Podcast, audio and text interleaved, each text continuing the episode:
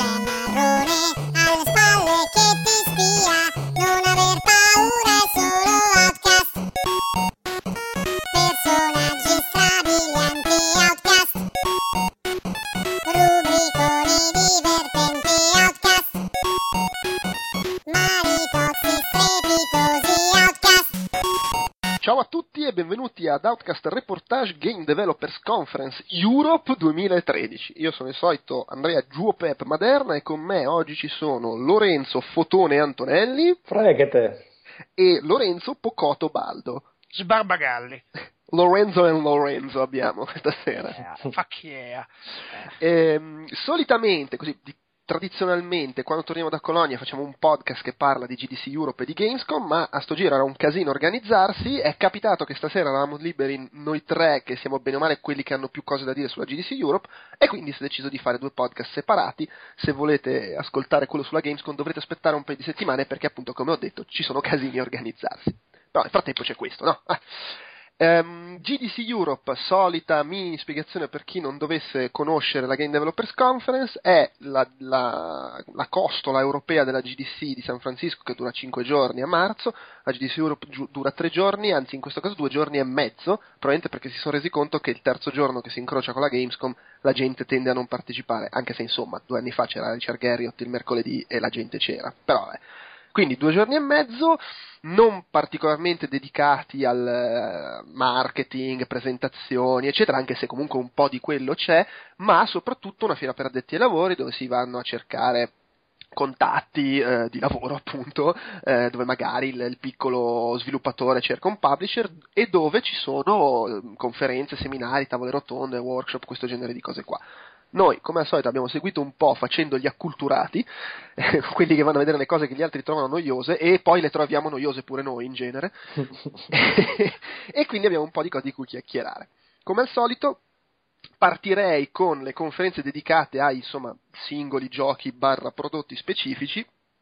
E Fotone, non so se sei andato anche tu, Pocotto, comunque tu Fotone sei andato a vedere la conferenza su Child of Light, che è questo piccolo gioco scaricabile che Ubisoft sta sviluppando, non si sa bene per quali piattaforme, giusto? Sì, ma comunque volevo dire, che figata, come spieghi e racconti che cos'è la GDC, mi viene voglia di andare alla GDC, di comprare proprio la GDC, ce la vorrei qui, adesso, impacchettata. La GDC Pescara. È come quando faccio le anteprime dei giochi di cui non te ne frega niente, dici però cazzo, sembra quasi interessante. Sì. Poi è chiaro, quando ce l'ho non me ne frega più niente, ma sentirti raccontarla e parlarne è fantastico. No, tra l'altro vorrei il DVD della GDC, perché non fanno un cavolo di DVD della GDC? Tra l'altro per me sarebbe utilissimo, che non ricordo nemmeno di esserci stato alla GDC, quindi ma sembra che forse lo facessero con le cose più importanti, però vabbè, poi noi abbiamo l'accesso al Vault, che voi poveri mortali ascoltatori non avete, indubbiamente possiamo darvi la password se volete, poi ce la chiedete in privato. No, non è vero.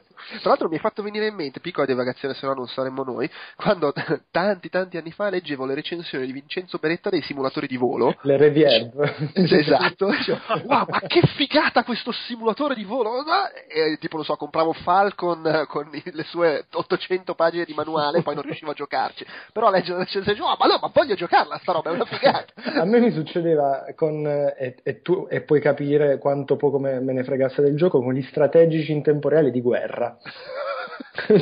Ero, non lo so, mi lasciavo stregare dalle recensioni e li compravo. Però i Call of Duty, Battlefield e Medal of Honor, neanche le recensioni, no. Non so se è colpa dei giochi o delle recensioni di adesso, che non sono più come quelle di una volta. Ma nemmeno Umberto Eco, che mi recensisce Battlefield, mi metterebbe voglia di comprare. E ti farebbe tutta la recensione con le parole che iniziano per B, come povero papà Peppe, povero Bubble Bub, sembrava improponibile. Vabbè, dicevamo Child of Light, che è, come dicevi tu, è una roba che non si sa ancora su quale piattaforma sarà rilasciato. Che bello dire rilasciato. Arriverà. Ma secondo te è next gen o no?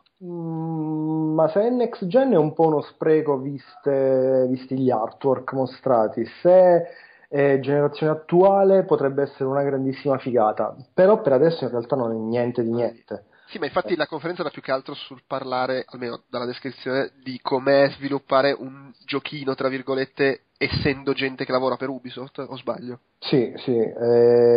Perché cioè, il punto è che non è come magari Outland, mi pare si chiamasse, che era quello di Housemarque distribuito da Ubisoft. Questo è proprio sviluppato dentro Ubisoft. Sì, sì.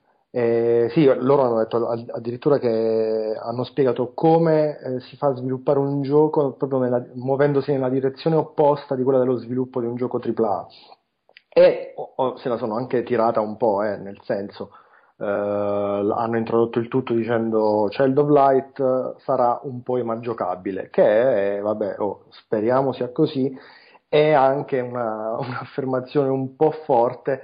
Vabbè, del resto è Ubisoft, se non se la GDC vanno solo per tirarsela. Cioè si sono autochiesti come Child of Light, ve lo diciamo noi, e Limbo e Final Fantasy 6, nemmeno il 7 o il 5, proprio il 6 precisamente, e l'UbiArt Framework, il motore di Ubisoft, messi insieme, ed avete un'idea o anche non ce l'avete, insomma, di cosa potrebbe uscire fuori da Child of Light. Hanno mostrato un teaser brevissimo di roba di 6 secondi in cui non si è visto assolutamente nulla se non il logo del gioco, con questa bambina eterea fatina che non si sa, con una coroncina in testa, non si sa bene che cosa dovrebbe fare, e hanno detto sarà un gioco piccolo, dolcissimo e privo di tutto quel testosterone che di solito imperversa nei giochi più maschi che vanno tanto in voga oggi.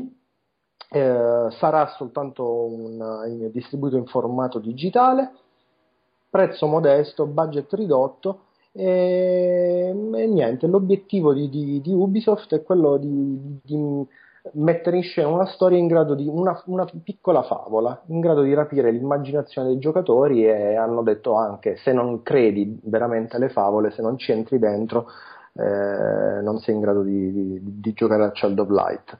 E poi usciranno Child of Light 2, Child of Light Bloodlines, Child of Light Brotherhood, Child of Light Black Flag,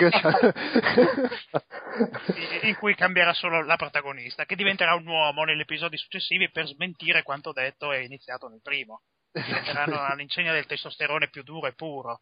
No, questa cosa, voglio dire, mi intriga, però sai, l'hanno sparata un po' più alta, voglio dire, mettersi in competizione con Final Fantasy VI e chiamare Yoshitaka Amano alle immagini. Ecco, vedi, hai citato Amano, perché hanno anche parlato delle fonti di ispirazione, che sono, insomma, è roba seria, Miyazaki, Yoshitaka Amano, Arthur Rakam e Edmund Dulac, non so la pronunciare, John Bauer, che sono artisti del nord europei, andatevi a googolare e cercate le loro opere, insomma è roba grossa. Dire questo gioco si rifà, è ispirato e ha quell'appeal, insomma questa appeal così eterogeneo e artistico, insomma è un po' grossa come esternazione, però tanto fino a quando non mostrano niente di giocabile possono dire anche Blade Runner, cioè.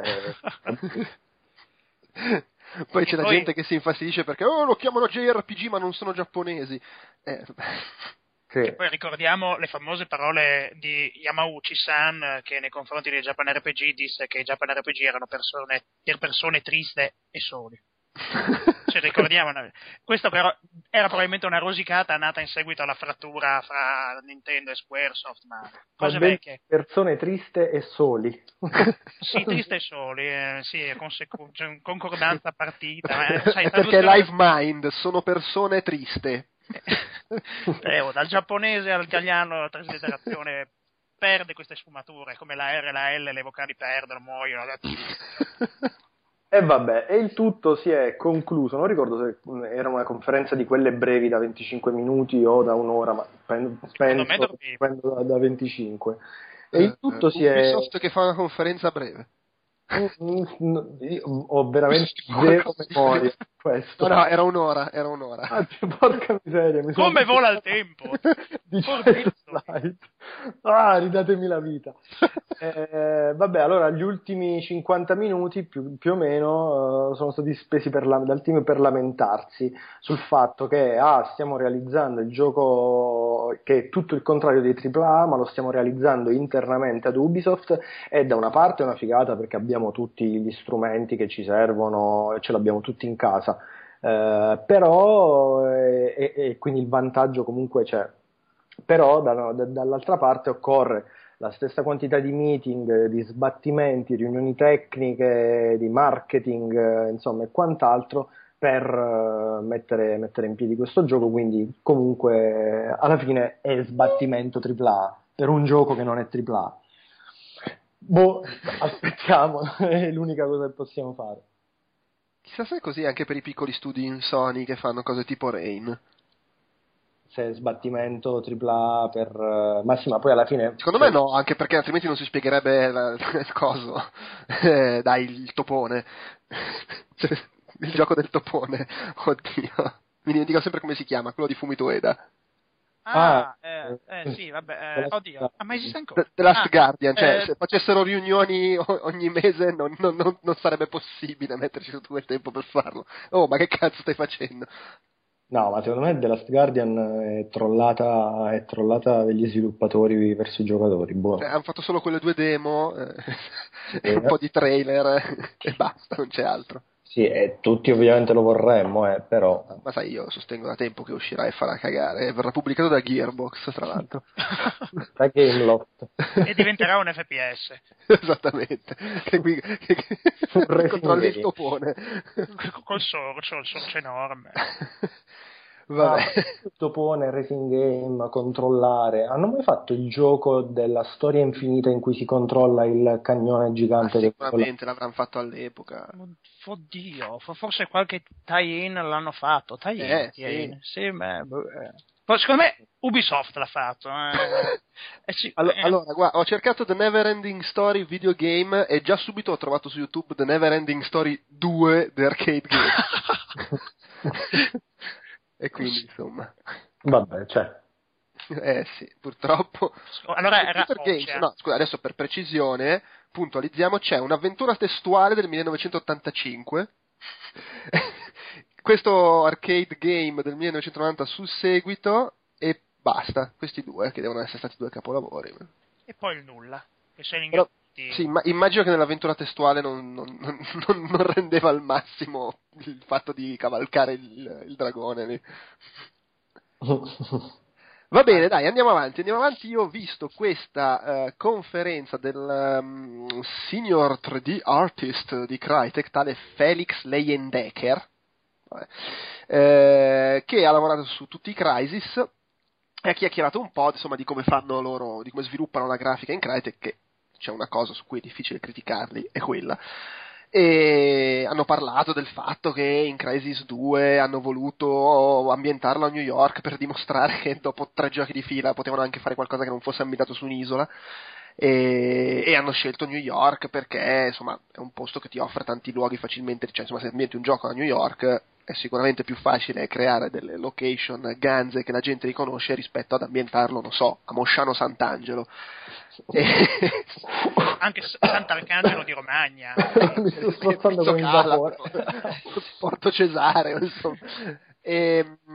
Però poi gli mancava la giungla, alla gente mancava la giungla, e quindi con Crash 3 hanno fatto questa cosa di mescolare città e giungla. Hanno raccontato che all'inizio Crysis 3, cioè che Crysis 3 è stato un bordello perché è il gioco che hanno sviluppato in meno tempo nella loro storia, 14 mesi appena, e tant'è che all'inizio avevano un team molto piccolo perché lo studio era tutto impegnato a fare la patch per DirectX 11 di Crysis 2 e a fare Crysis per console, e l'hanno fatto in 21 persone la parte grafica di Crysis 3, più gente a Crytek Ucraina a cui probabilmente facevano fare, non lo so, il lavoro sporco, e tra l'altro questa cosa non me lo ricordavo, però in effetti era Crytek UK che erano i Free Radical messi a fare il multiplayer. Pensa, questi, cioè i Free Radical, che era gente che aveva fatto dei gran bei giochi FPS di un certo spessore nelle generazioni passate, ridotti a fare il multiplayer di per conto di Crytek. Vabbè. Di cosa ha chiacchierato? Ha chiacchierato del fatto che una roba che è stata molto innovativa del CryEngine quando è stato, attenzione, rilasciato, ma che adesso in realtà la fanno un po' tutti, è il fatto che permetteva di lavorare in tempo reale sul gioco, cioè tu sei lì che crei gli oggetti senza editor esterni, tutto all'interno del motore grafico, e vedi in tempo reale la roba apparire, puoi metterti a giocare, che immagino, io non sono un tecnico, ma immagino sia una cosa abbastanza comoda, e questa, vabbè, a me affascina sempre ascoltare queste conferenze, perché cioè alla fine non è che a me serva molto vedere come lavorano negli studi, però beh, è interessante, e poi comunque dicono cose che sono applicabili anche altrove. E per esempio ha parlato del fatto che per loro, soprattutto perché avevano poco tempo per sviluppare il gioco, è stato molto importante il fatto che abbiano deciso di dividere molto di più le responsabilità, non avere i lead manager, ma dare responsabilità ai vari artisti che gestivano i loro microgruppi, ognuno con insomma, i loro compiti, e senza dover sempre fare senza dover fare continuamente riunioni come quelle di Ubisoft. Ma quelli di Ubisoft comunque facevano riunioni per capire che diavolo di roba è Child of Light, perché non lo sanno neanche loro. Giustamente. Vabbè, chiaramente poi questa è una cosa che è stata necessaria perché dovevano fare il gioco molto in fretta, appena 14 mesi. Poi uno dice, lavorare con Electronic Arts non crea problemi. Dubito che non sia stata Electronic Arts a dirgli dovete fare subito sto gioco, non rompete i coglioni. Magari in altri contesti non sarebbe necessario organizzarsi in questa maniera, però insomma per loro ha funzionato. Poi dopo ha spiegato anche altre cose interessanti su come hanno costruito le mappe, per esempio il fatto che sono tutte modulari, ci sono cose tipo oggetti asimmetrici che quindi hanno potuto usare più volte semplicemente ribaltandoli per ottenere figure diverse, insomma questo genere di trucchetti. Il problema è che qua è scivolato nell'ultra tecnico, io mi si è spento il cervello, ho iniziato a non capirci più nulla. Vabbè, ho detto ok, faccio qualche foto a caso e penso agli affari miei. E ma quindi... questo è il bello anche della GDC, capita sempre, a me spesso, ed è fantastico. Io ho imparato ad evitare, cioè beh, non che l'ho imparato, l'avevo capito fin dall'inizio, però vabbè, le cose che fanno parte dei percorsi programmazione e intelligenza artificiale, anche se in realtà quelle su intelligenza artificiale, se le scegli bene, a volte ci sono cose carine, ma quelle sulla programmazione non si scampa. Il problema sono quelle di traverso, perché quelle sulla grafica e sull'audio possono tanto essere più di design, no? E quindi perfettamente comprensibili, quanto appunto sfociare nel qui la pipeline dell'engine, ho usato la variabile. Ah! E poi ci sono quelle di traverso in cui rientra anche Jonathan Blow e la matematica mortacci sua. Vabbè, chiudo su Crysis segnalando, io non ho giocato Crysis 3 ancora, quindi non so, però il boss White Box, che credo sia il boss finale ma non sono sicuro, è un omaggio a un boss del primo Metroid Prime, così. Ah, ve la butto. Ah. E niente, vabbè. Passiamo all'argomento successivo. E torna in scena Fotone, e sempre non so se c'era anche Pocotto. Non c'era. Badland, che è un gioco che esiste, a differenza di Child of Light, è stato già rilasciato, attenzione, per la terza volta abbiamo detto rilasciato, pubblicato, ha venduto anche parecchio. Tra l'altro io prima ho rilasciato in bagno e adesso... ha venduto anche parecchio, è senza acquisti in app. Badland, allora ci sono due tipi. Badland, attenzione, era un post mortem, quello degli sviluppatori di Frogmind. Il post mortem, che è quella roba che avviene dopo la pubblicazione del gioco, e ti spiegano come l'hanno sviluppato, perché, dove, quando e viva. E ci sono due tipi di post-mortem, quelli divertenti e quelli normali. Non ci sono post-mortem pallosi, non ne ho mai visti, fortunatamente. Badland era uno... Attenzione, attenzione, no, qua mi cadi un po', mi cadi. Vorrei ricordarti quello dei Mercury Steam su Castlevania. Cazzo. Vuol dire cazzo, sì. Ma secondo me ne hai visti anche di noiosi su qualche Assassin's Creed. Però attenzione Pocotto, quello non era noioso, era odioso. Sì, sono sfumature diverse. Beh, sì. Aveva anche argomenti, insomma, Castlevania, un bel gioco e tutto, ma era il tipo che era proprio, vabbè, era distopico. Vabbè, quindi insomma Badland post mortem breve, lo ricordo, 25 minuti, semplice e funzionale. Non hanno detto chissà quali verità sul gioco, hanno ribadito i punti forte, il fatto del gameplay minimalista o minimalistico, con un tap, insomma il sistema di controllo è tutto in un tap. Insomma quegli agglomerati neri che non si sa che cosa sono, quegli esserini neri, insomma procedono verso destra in maniera del tutto automatica, artigianale, realizzato in maniera artigianale, cioè ogni schermata è stata realizzata e dipinta a mano dal team di sviluppo Frogmind, che ricordiamo sono vabbè, i nomi non li ricordo adesso, ma sono due nomi finnici, per me impronunciabili, ma comunque erano ex sviluppatori di Red Links, che avevano lavorato per Trials Evolution, ciao Calcaterra, e Moto Heroes su Wii. Comunque sono Johannes Vuorinen, programmatore, designer e cofondatore di Frogmind. E basta, nella descrizione qua non era citato. Sì, no, c'è anche Yuhuahana Milis. Cioè MYWYS. Io l'ho sempre detto che a me il finlandese fa venire in mente la lingua di Lokoroko. E insomma vabbè, hanno detto hanno spiegato che Badland è un po' come un medico fra gli orsi, citazione televisiva, Badland è un premium fra gli indie dell'App Store, cioè un gioco venduto anche a caro prezzo, perché comunque è venduto ancora a 3,59€, anche se poi di recente è stato oggetto di uno sconto invitantissimo. Però comunque rimane un gioco indie realizzato con tanta pazienza a mano da due ragazzi armati di buona volontà, e quindi insomma è un po' una contraddizione in termini. Ci hanno anche mostrato la fatidica mail ricevuta dalla Apple, che ha accettato il loro progetto, ed è una mail totalmente bianca con un cuore gigante rosso e sotto il logo Apple. Insomma ci hanno raccontato dell'emozione del momento quando hanno aperto la mail.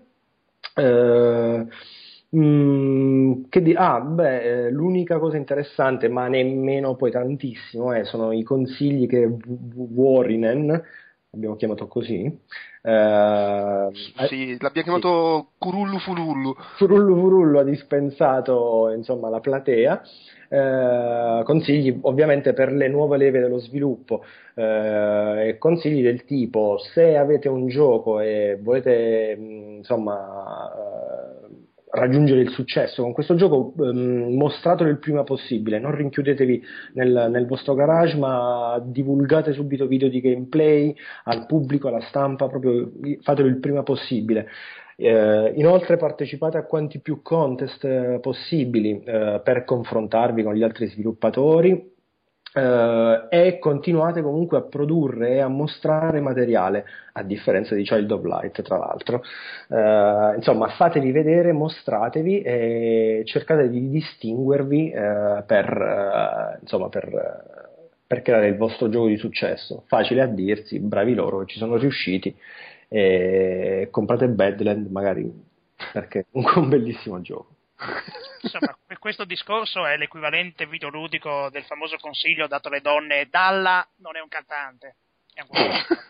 Sì, è la stessa identica cosa, per usare una metafora così terra, ma cioè anche, sì, anche quella che guarda in terra, ecco. Sì, ma rientra nel discorso dei post mortem ovvi, cioè cose ovvie che insomma sono anche poi carine da ascoltare sul momento quando sei lì, poi magari ci ripensi a posteriori, riguardi gli appunti, sbobbini, prepari l'articolo e dici sì vabbè, cioè, non sono queste grandissime verità, non è che ci ha spiegato come siamo entrati nel motore grafico, abbiamo fatto... tanto se lo spiegavano non lo capivi. Però. No, infatti, quindi meglio viva i post-mortem medi. Va buono. Allora, andiamo avanti. Io ho assistito a un intervento che si chiamava, attenzione... si potrebbe tradurre con un mondo dalle parole, storie altamente interattive con testo. Messo così sembra una roba di una noia indescrivibile. In realtà è stato molto piacevole, e a farlo è stato tale, attenzione, John Ingold, creative director di Inco, ovvero la gente che qualche mese fa ha pubblicato Sorcery su iOS, insomma, che era l'adattamento in formato appunto smartphone e tablet della serie di libri game di Steve Jackson degli anni 80, Steve Jackson che ricordiamo, insomma, nome storico, è uno dei cofondatori di Games Workshop e eccetera. Fra l'altro leggo adesso su Wikipedia che lavora a Lionhead Studios, vabbè. Comunque, hanno pubblicato questo Sorcery che ha avuto grande successo, l'abbiamo, insomma, non so se tu, Fotone, ci hai avuto a che fare sul tuo iPad. Con Sorcery? Sorcery, senza la W, Sorcery e basta. Vabbè, comunque, no. Cosa ha spiegato? Che approccio ha tenuto? Perché si tratta comunque di un adattamento molto forte, non si sono limitati a fare il libro game su tablet. E ha preso il discorso un po' lontano, ha detto oggi se tu parli di avventure testuali vengono in mente due cose, o il retro gaming, no? Il gioco stradinicchia Zork, per capirci, oppure una cosa un po' d'avanguardia, tipo i giochi di Simogo, le cose tutte stilizzate con i pezzi di testo che vanno in giro, sperimentali eccetera, mentre dice il suo obiettivo era quello di fare un gioco che fosse sì di fondo un'avventura testuale, ma stesse in mezzo, fosse accessibile, adatta a tutti. E vabbè, insomma, se il gioco è andata bene e adesso sta realizzando il seguito, evidentemente in qualche maniera c'è un po' riuscito, no? a fare questa cosa che stava cercando di fare. E ha spiegato che una cosa, come dire, la cosa importante era fare in modo di avere un testo che funzionasse e fosse personalizzabile per dare esperienze diverse. Al di sotto di Sorcery c'è un motore che fa sì che le singole situazioni si presentano in maniera ogni volta diversa, perché c'è un motore che cambia aggettivi, parole in giro, anche per raccontare la stessa cosa, tipo, non so, i combattimenti per esempio, e questo comunque dà varietà, perché dice il problema del testo è che è una delle cose, così come anche il suono, in cui ti accorgi subito della ripetitività, mentre in un videogioco può funzionare il fatto che un personaggio abbia sempre, non so, la stessa animazione di corsa dall'inizio alla fine, e comunque in certi casi anche quello dà fastidio. Se in un racconto tu continui a usare la stessa frase, in linea di massima la gente se ne accorge e quindi ci devi girare attorno. Non è semplice quando poi fai un gioco che prevede i combattimenti, e ovviamente nei combattimenti finiscono per succedere sempre le stesse cose. Chiaramente però dice lavorare col testo ha dei vantaggi, perché il testo è versatile, ti permette di fare di tutto, di raccontare della super fantascienza, parlare di quello che succede dentro il corpo di una persona, dell'apocalisse, usando delle parole. Costa poco rispetto a creare quelle robe con un motore grafico da Crysis, come di cui parlavamo prima. Sorcery l'hanno fatto in 2 persone lavorando 6 mesi, e chiaramente non ci sono i bug, non è che ci sono le virgole che se ne vanno in giro o il testo che lampeggia e robe del genere. Tutto quello che crei sono contenuti esclusivi, ogni nuova location è un contenuto diverso dagli altri, perché lo devi scrivere e quindi lo fai diversamente, non c'è riciclo, non devi ripetere, non c'è la come si dice, la generazione procedurale delle cose. Puoi fare appunto il testo procedurale, che è quello che dicevo prima, e poi è importante evitare che la gente si stanchi leggendo, e infatti quello che hanno fatto è stato considerare, spiega lui, il testo come un medium visivo. Cioè, il testo è qualcosa che guardi e bisogna tenerne conto. Si sono ispirati a Twitter, quindi tutto breve, visivamente affascinante, un po' come nei fumetti, no? Con nuvolette e didascalie. Infatti tutte le parti di testo di Sorcery sono relativamente brevi, e ogni volta che finisce una parte di testo ti dà qualcosa da fare, una scelta da compiere e robe del genere. Insomma, tutta questa serie di accorgimenti, inserendo una serie di piccole decisioni più o meno importanti e cercando di evitare le cose tipo Mass Effect, che c'è il bivio, vai di qua, vai di là, è la cosa importante, ma facendo tante piccole scelte in giro. In un certo senso ha fatto il paragone con The Walking Dead, cioè una storia che è lineare, ma grazie al fatto che ti fa fare tante piccole scelte, ti dà l'impressione di stare compiendo scelte anche forti. E soprattutto una cosa che ha sottolineato, che viene fatta molto bene secondo lui in The Walking Dead, è il fatto che The Walking Dead nell'arco di un episodio ti fa sostanzialmente fare la stessa scelta più e più volte, cioè tutte le varie situazioni in cui tu devi decidere qualcosa, alla fine è sempre la stessa scelta: mi metto dalla sua parte o dalla sua parte, faccio quello isterico o quello che cerca di calmare la situazione, è sempre la stessa cosa, che però si accumula e ti porta poi alla scelta, all'unica reale scelta magari dell'episodio in cui decidi qualcosa, ma che ti sembra molto più forte perché nel frattempo hai fatto tutte queste piccole decisioni che caratterizzano quello che stai facendo, quello che stai dicendo, e alla fine, facendo questo, dando un contesto e giustificando quelli che sono i limiti del gameplay, dai l'impressione di stare facendo tanto, anche se poi non stai, come che ne so, in Oblivion, letteralmente spostando un personaggio in giro tutto il tempo, ma stai leggendo, che è una cosa più passiva. E dice che secondo lui questa è la cosa che ha funzionato in Sorcery, che io onestamente non ho provato, ma ascoltare il tizio che parlava me ne ha fatto venire voglia. E fra l'altro adesso sto facendo appunto il seguito, che sarà il doppio delle parole. Beh, è fantastico il fatto che per parlare di Sorcery di solito si sente: ah sì, no, 50.000 poligoni, facciamo 20 arene in più per multiplayer. Lui: avremo il doppio delle parole e basta. 50 aggettivi in più. Esatto, sì. 20 verbi, quando combattete ci saranno 8 diversi modi. Ecco, non dice poi un motivo per cui non hanno fatto la localizzazione di Sorcery è che, beh, a parte che comunque chiaramente per un gioco del genere diventa una cosa abbastanza dispendiosa e problematica, perché l'adattamento, soprattutto con la generazione procedurale delle cose, è un casino, e c'è poi il fatto che l'inglese funziona benissimo, perché in inglese ci sono tipo 8 modi per dire la stessa parola, e quindi è ottimo di fare i combattimenti. E vabbè, Sorcery, bravi. Fotone. Sì. Tu hai assistito, ma in realtà avete assistito entrambi alla conferenza di quelli di Oculus Rift, che hanno detto? È vero. Sì. Non vi ricordate niente? No, mi ricordo tutto, è stato... Tutto, cioè ero lì, respiravo, quindi qualcosa me lo ricordavo. No, senza anticipare nessuno, niente, è stata una conferenza più di carattere tecnico, che ha riguardato le problematiche relative all'utilizzo di Oculus Rift e a come i giochi vadano fondamentalmente concepiti in maniera diversa, perché una visione più viva, più immersiva, modifica le modalità con cui ci si approccia e si relaziona al videogioco stesso. Il programmatore, facendo un esempio specifico, raccontava come se creando un personaggio di bassa statura, con un mondo quindi creato e adattato alle sue fattezze, parlando anche come una persona normale, alta 1,78 m, media italiana, si ha l'impressione di trovarsi di fronte a un gigante, e perché la collocazione degli occhi è diversa completamente, e ciò indica un problema. Che cazzo ridi? Ride sull'1,78 media matematica italiana, che è certificata dall'Istat, e non crede che fondamentalmente poi questa media viene tirata su, non mi ricordo da quali siano le regioni più alte, ma non è importante, diciamocelo, forse il Trentino Alto Adige, il Friuli Venezia Giulia, di sicuramente non i sardi. I fantini sardi poi abbassano la media in maniera considerevole, perché essendo bassi devono anche cavalcare, hanno problemi di giunture. Ma detto questo, ritorniamo al discorso che si faceva di Oculus Rift, mentre la mia voce si è modificata ed è diventata tipo quella di Gambuti, dicendo che in realtà un altro discorso molto interessante riguardava le problematiche tecniche, perché con Oculus Rift è una condizione necessaria e sufficiente per evitare di perdere le retine, le diottrie e vomitare anche l'anima, mantenere un frame rate stabile.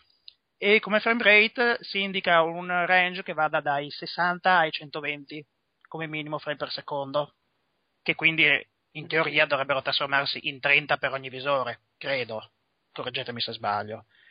E quindi 60 dall'altra parte. Sì. E ci vorrà quindi un PC con un certo motore sotto il cofano per riuscire a garantire questa cosa. E un altro problema che può sussistere è il cambiamento dell'angolo di visuale, quello che solitamente i PCisti più sfegatati chiamano con field of view, o abbreviato FOV, che va modificato di conseguenza per adattarsi alla visione oculare completamente diversa rispetto a uno schermo bidimensionale come quello che utilizziamo nella vita di tutti i giorni. Comunque aggiungo soltanto che era la prima volta che provavo Oculus Rift ed è pazzesco, letteralmente pazzesco. Vabbè, l'abbiamo detto... ma ne parliamo dopo. No, scusate. Vabbè, no, ma io già ho esaurito quello che avevo detto. Okay. Va bene, ma sì, ok. Secondo voi Oculus Rift sarà la figata? Sì, sarà la figata, ma nel senso prenderà piede, la gente lo comprerà. Sono soldi. Secondo me soldi. Incomincerà a prendere piede. Ma 7 anni. Ma magari potrebbe succedere che se c'è un'altra generazione di console, che comunque se c'è fra un'apocalisse di tempo, a quel punto se non Oculus, una cosa che si chiama Oculus Rift, però quel tipo di tecnologia diventa di serie. Sì. Ma se non lo diventerà sarà tutta una merda il video. Cioè, in teoria il potenziale del sistema è infinito, perché scrivendo in open source delle librerie in qualsiasi gioco può essere adattato da Oculus Rift, e ciò ne regala una longevità infinita di questa periferica. In pratica, $300 che poi magicamente diventeranno €300 per la legge della valuta, sono una cifra d'ingresso consistente, non troppo alta se rapportata alla periferica, ma chiaramente di un certo profilo, nel senso che fra qualche anno con €300 sicuramente ci si prenderà una delle due console maggiori. Sì, ma poi soprattutto c'è sempre il fatto che sono €300 che tu devi aggiungere all'avere comunque già un sistema da gioco. Sì, un PC con due sfere sotto, sì, o sacche pendenti, ecco. O nel momento in cui viene supportata dalle console, una console, però cioè, il punto è quello, tu non è che compri Oculus Rift e giochi, compri Oculus Rift, ma devi avere o avere comprato anche qualcosa su cui far girare i giochi. €300 rischiano di essere tanti, però del resto secondo me sono un prezzo equo. No, ma poi che sia equo e giustificabile anche dal pezzo d'hardware penso sia abbastanza innegabile. È che insomma, cioè un volante, per dire, un volante stupido con pedaliera arriva a costare €300, è un volante di media gamma. Ma non so quanta gente lo compri, però. Il volante? Ma... il volante da €300, dico, Sì. Secondo me la maggior parte della gente compra lo scassone da 50. Compra il Madcast con angolazione tipo camion, il primo. Sembrava di guidare un tir in mezzo al traffico. Difatti non funzionava durante i festivi e sabato e domenica. Vabbè, puoi guidare a targhe alterne con il volante. Quando c'è un po' di smog d'inverno puoi metterlo un giorno sì e un giorno no, dipende dal numero di serie, se è pari o dispari. Va bene, dai, andiamo avanti. Ho visto l'intervento di un attimo, perché non mi ricordo come si chiama.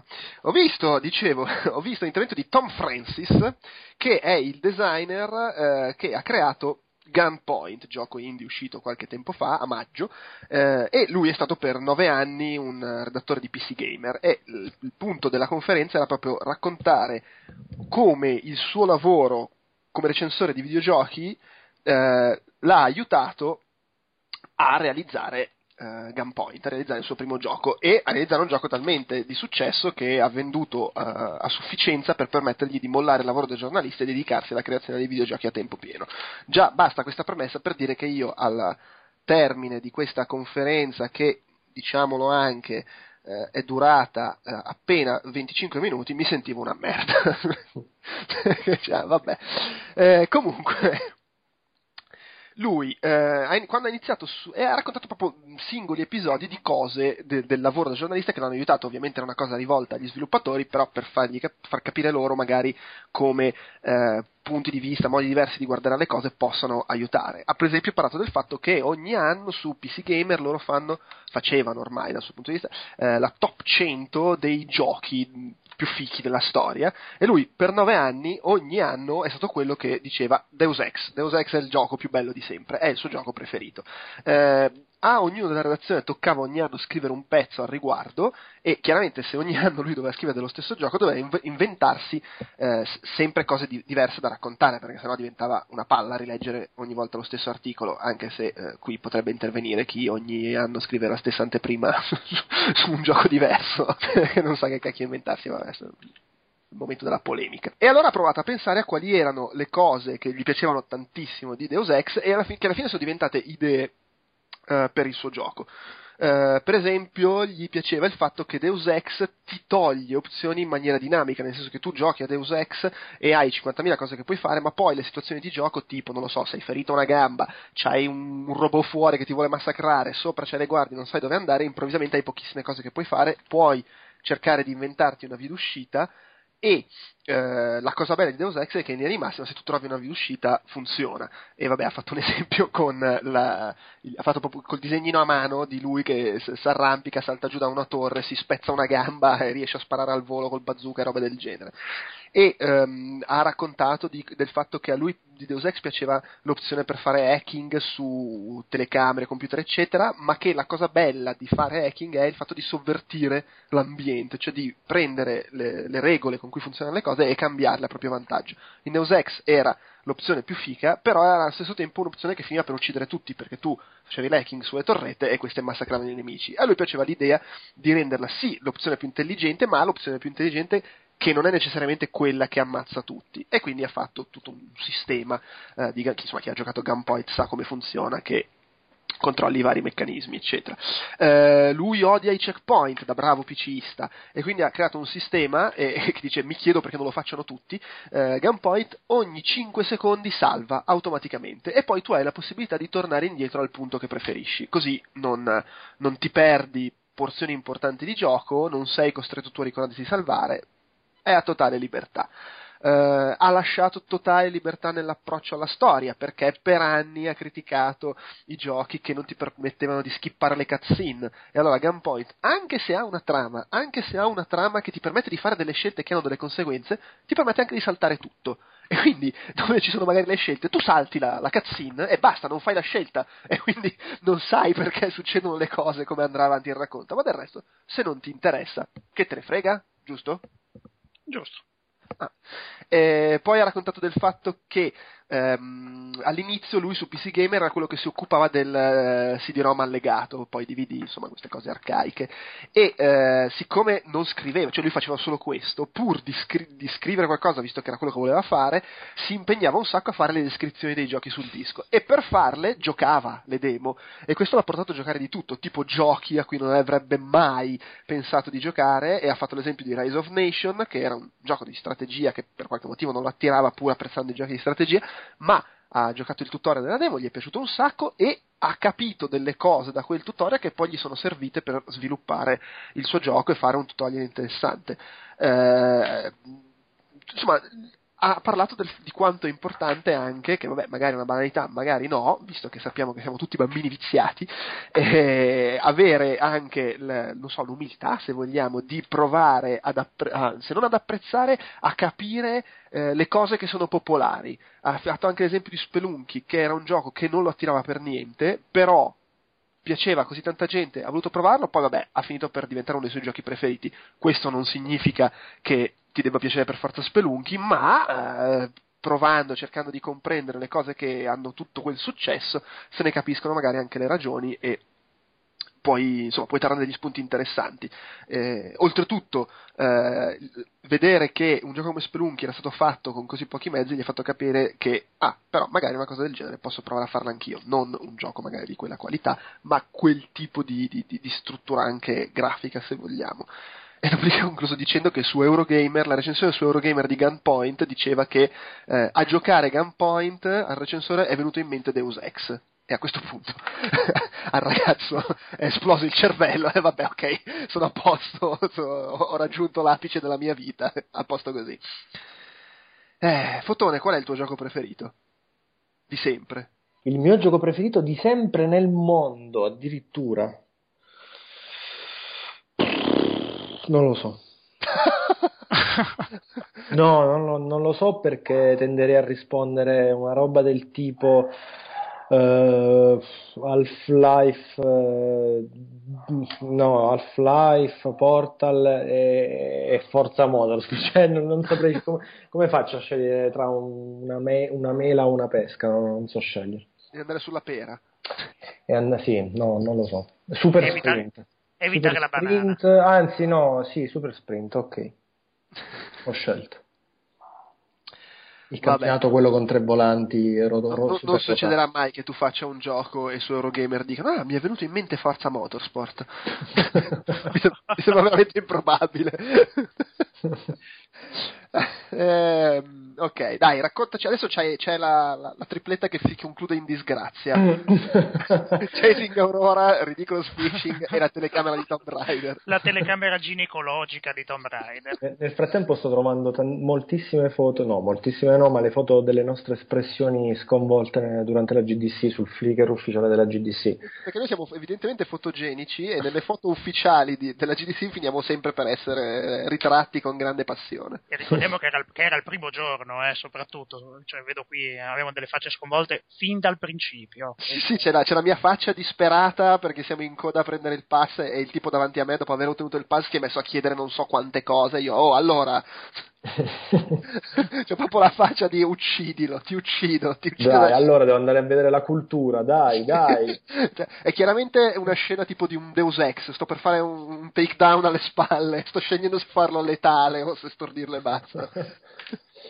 Vabbè, dicevamo, Chasing Aurora. Sì, no, dicevamo che durerà, la mia tripletta durerà 3 minuti esatti, perché innanzitutto Chasing Aurora non sapevo che gli sviluppatori fossero austriaci. E dai miei appunti, Chasing Aurora, al di là della recensione ed anche di una certa bellezza nel gameplay che ha e che però è fine un po' a se stessa, perché è un gioco che dura 5 minuti e poi è finito e avete gettato via 10 euro o quello che costa, però è bello, merita una svolazzata qui e là. Gli sviluppatori hanno spiegato che Chasing Aurora è, udite, un gioco sul volo, così hanno detto. È una di quelle conferenze che è durata 25 minuti, ma nella mia testa, ma anche nella realtà, sarà durata 2 minuti e mezzo. Pochissimi temi toccati, non riesco a decodificare gli appunti presi, ma io qui leggo che al lancio di una nuova console, ovviamente Chasing Aurora è uscito su Wii U e poi è subito stato ridotto di prezzo, e meno male, direi. I giocatori vogliono giochi grossi, poi però si stufano, si annoiano e vanno a cercare giochi un po' più piccolini, magari un po' meno conosciuti, indie. Chasing Aurora, in quanto sviluppatori austriaci, una roba che mi ha fatto piuttosto sorridere è che hanno spiegato che lo sviluppo di un videogioco è un po' come fare rafting, un po' come fare rafting in un fiume dove tutto può cambiare da un momento all'altro. Infatti lo sviluppo di Chasing Aurora è stato, insomma, piuttosto travagliato. Ci sono stati moltissimi intoppi. Oddio, forse magari dipenderà anche da tutti questi intoppi che poi ne è uscito un gioco piccolino e un po' fine a se stesso, più, insomma, un esercizio di stile che un gioco impegnativo o appagante. È un po' quei giochi zen che fanno una merda, sì, ma E insomma, loro hanno spiegato che l'unico modo per sopravvivere, nel frattempo qui passa un autobus, non so se continuate a sentirli, proprio dentro casa mia si è sentito così di sfuggita l'autobus, ok. Tra l'altro adesso io intanto sto guardando le foto della GDC e ci sono tipo 5 foto di fila di David Cage che parla e la mia nuca davanti. E, insomma, insomma, hanno spiegato anche che per sviluppare al giorno d'oggi serve flessibilità, perché serve anche un po' piegarsi, non piegarsi come magari state immaginando voi a 90 gradi, ma magari piegarsi e non spezzarsi alle intemperie, a tutto quello che può succedere, tutte le sciagure e le sventure che possono, in cui possono incorrere gli sviluppatori nel corso dello sviluppo. Hanno presentato anche un trailer brevissimo del seguito di Chasing Aurora, che si chiama, se non sbaglio, Chasing Aurora The Secret of Raeticon, insomma, se lo volete cercare su Google. Allora, chi ci segue su Facebook e su Twitter probabilmente già lo sa, è successa la tragedia. L'altra sera abbiamo registrato circa 3 ore, eravamo praticamente alla fine, e mi sono accorto così, Shamanian twist, che il programma di registrazione aveva deciso di fermarsi dopo 56 minuti. Abbiamo avuto questi 5 minuti di shock anafilattico e abbiamo deciso di riregistrare 2 giorni dopo da dove ci eravamo interrotti.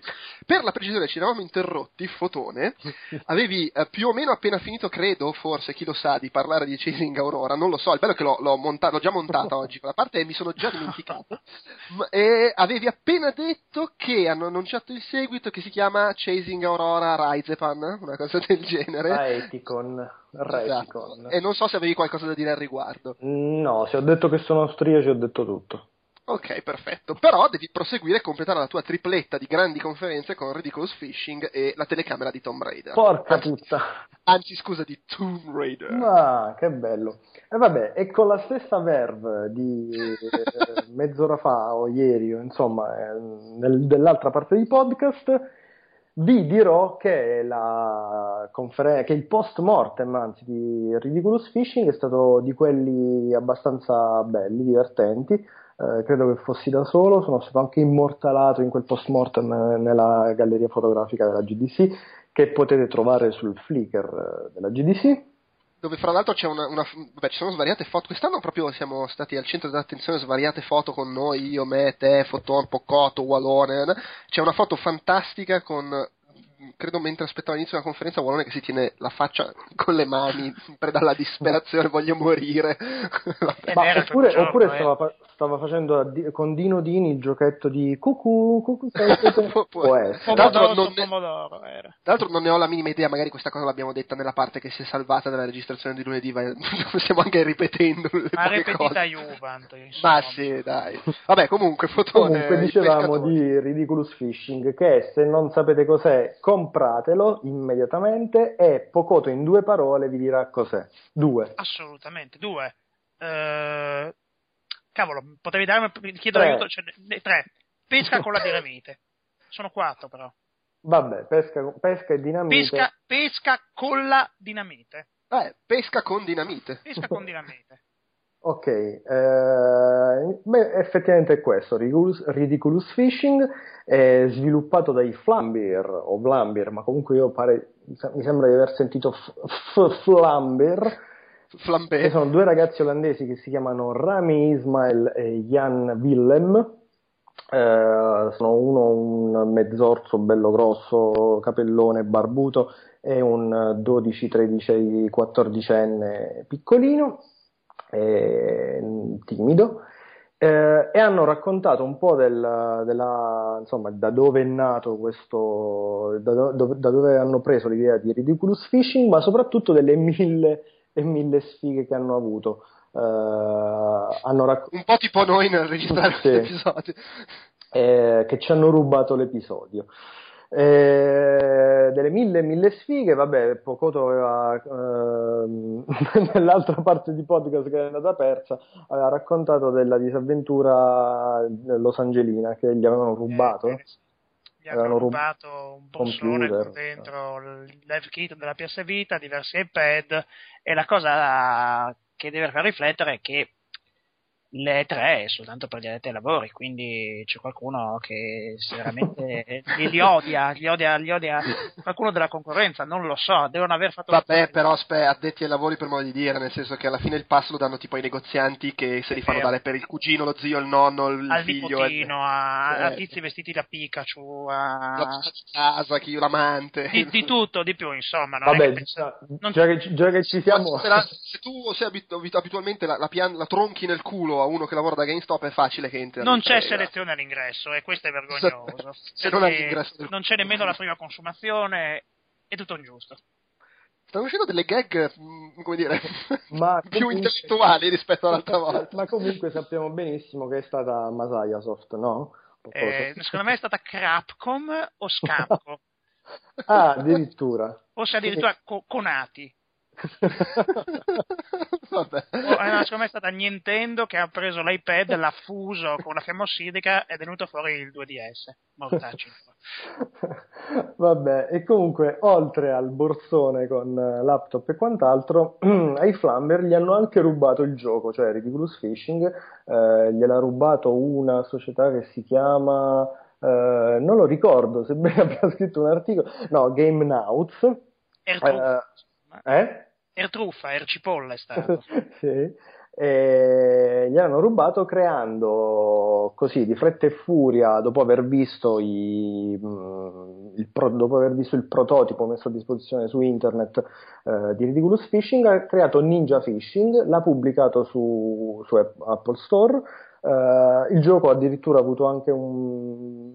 trovato anche riscontro di critica, di pubblico, venduto anche bene. E questi due poveri ragazzi sono caduti in una depressione infinita, sbattimento più totale, hanno provato anche tra l'altro il gioco Ninja Fishing, il clone, e hanno detto cazzo è divertente, cioè funziona alla fine il nostro concept, però vabbè, cerchiamo di reagire. Sono partiti per un costo in America, si sono concentrati anche su altra roba. Loro tra l'altro sono i creatori di Super Crate Box e Pocotto può aggiungere altri titoli a tua scelta, vai. Super Crate Box, bravo. Sì, bravo, sì. Super Crate Box e Ridiculous Fishing, se non ricordo male, non vorrei sbagliare.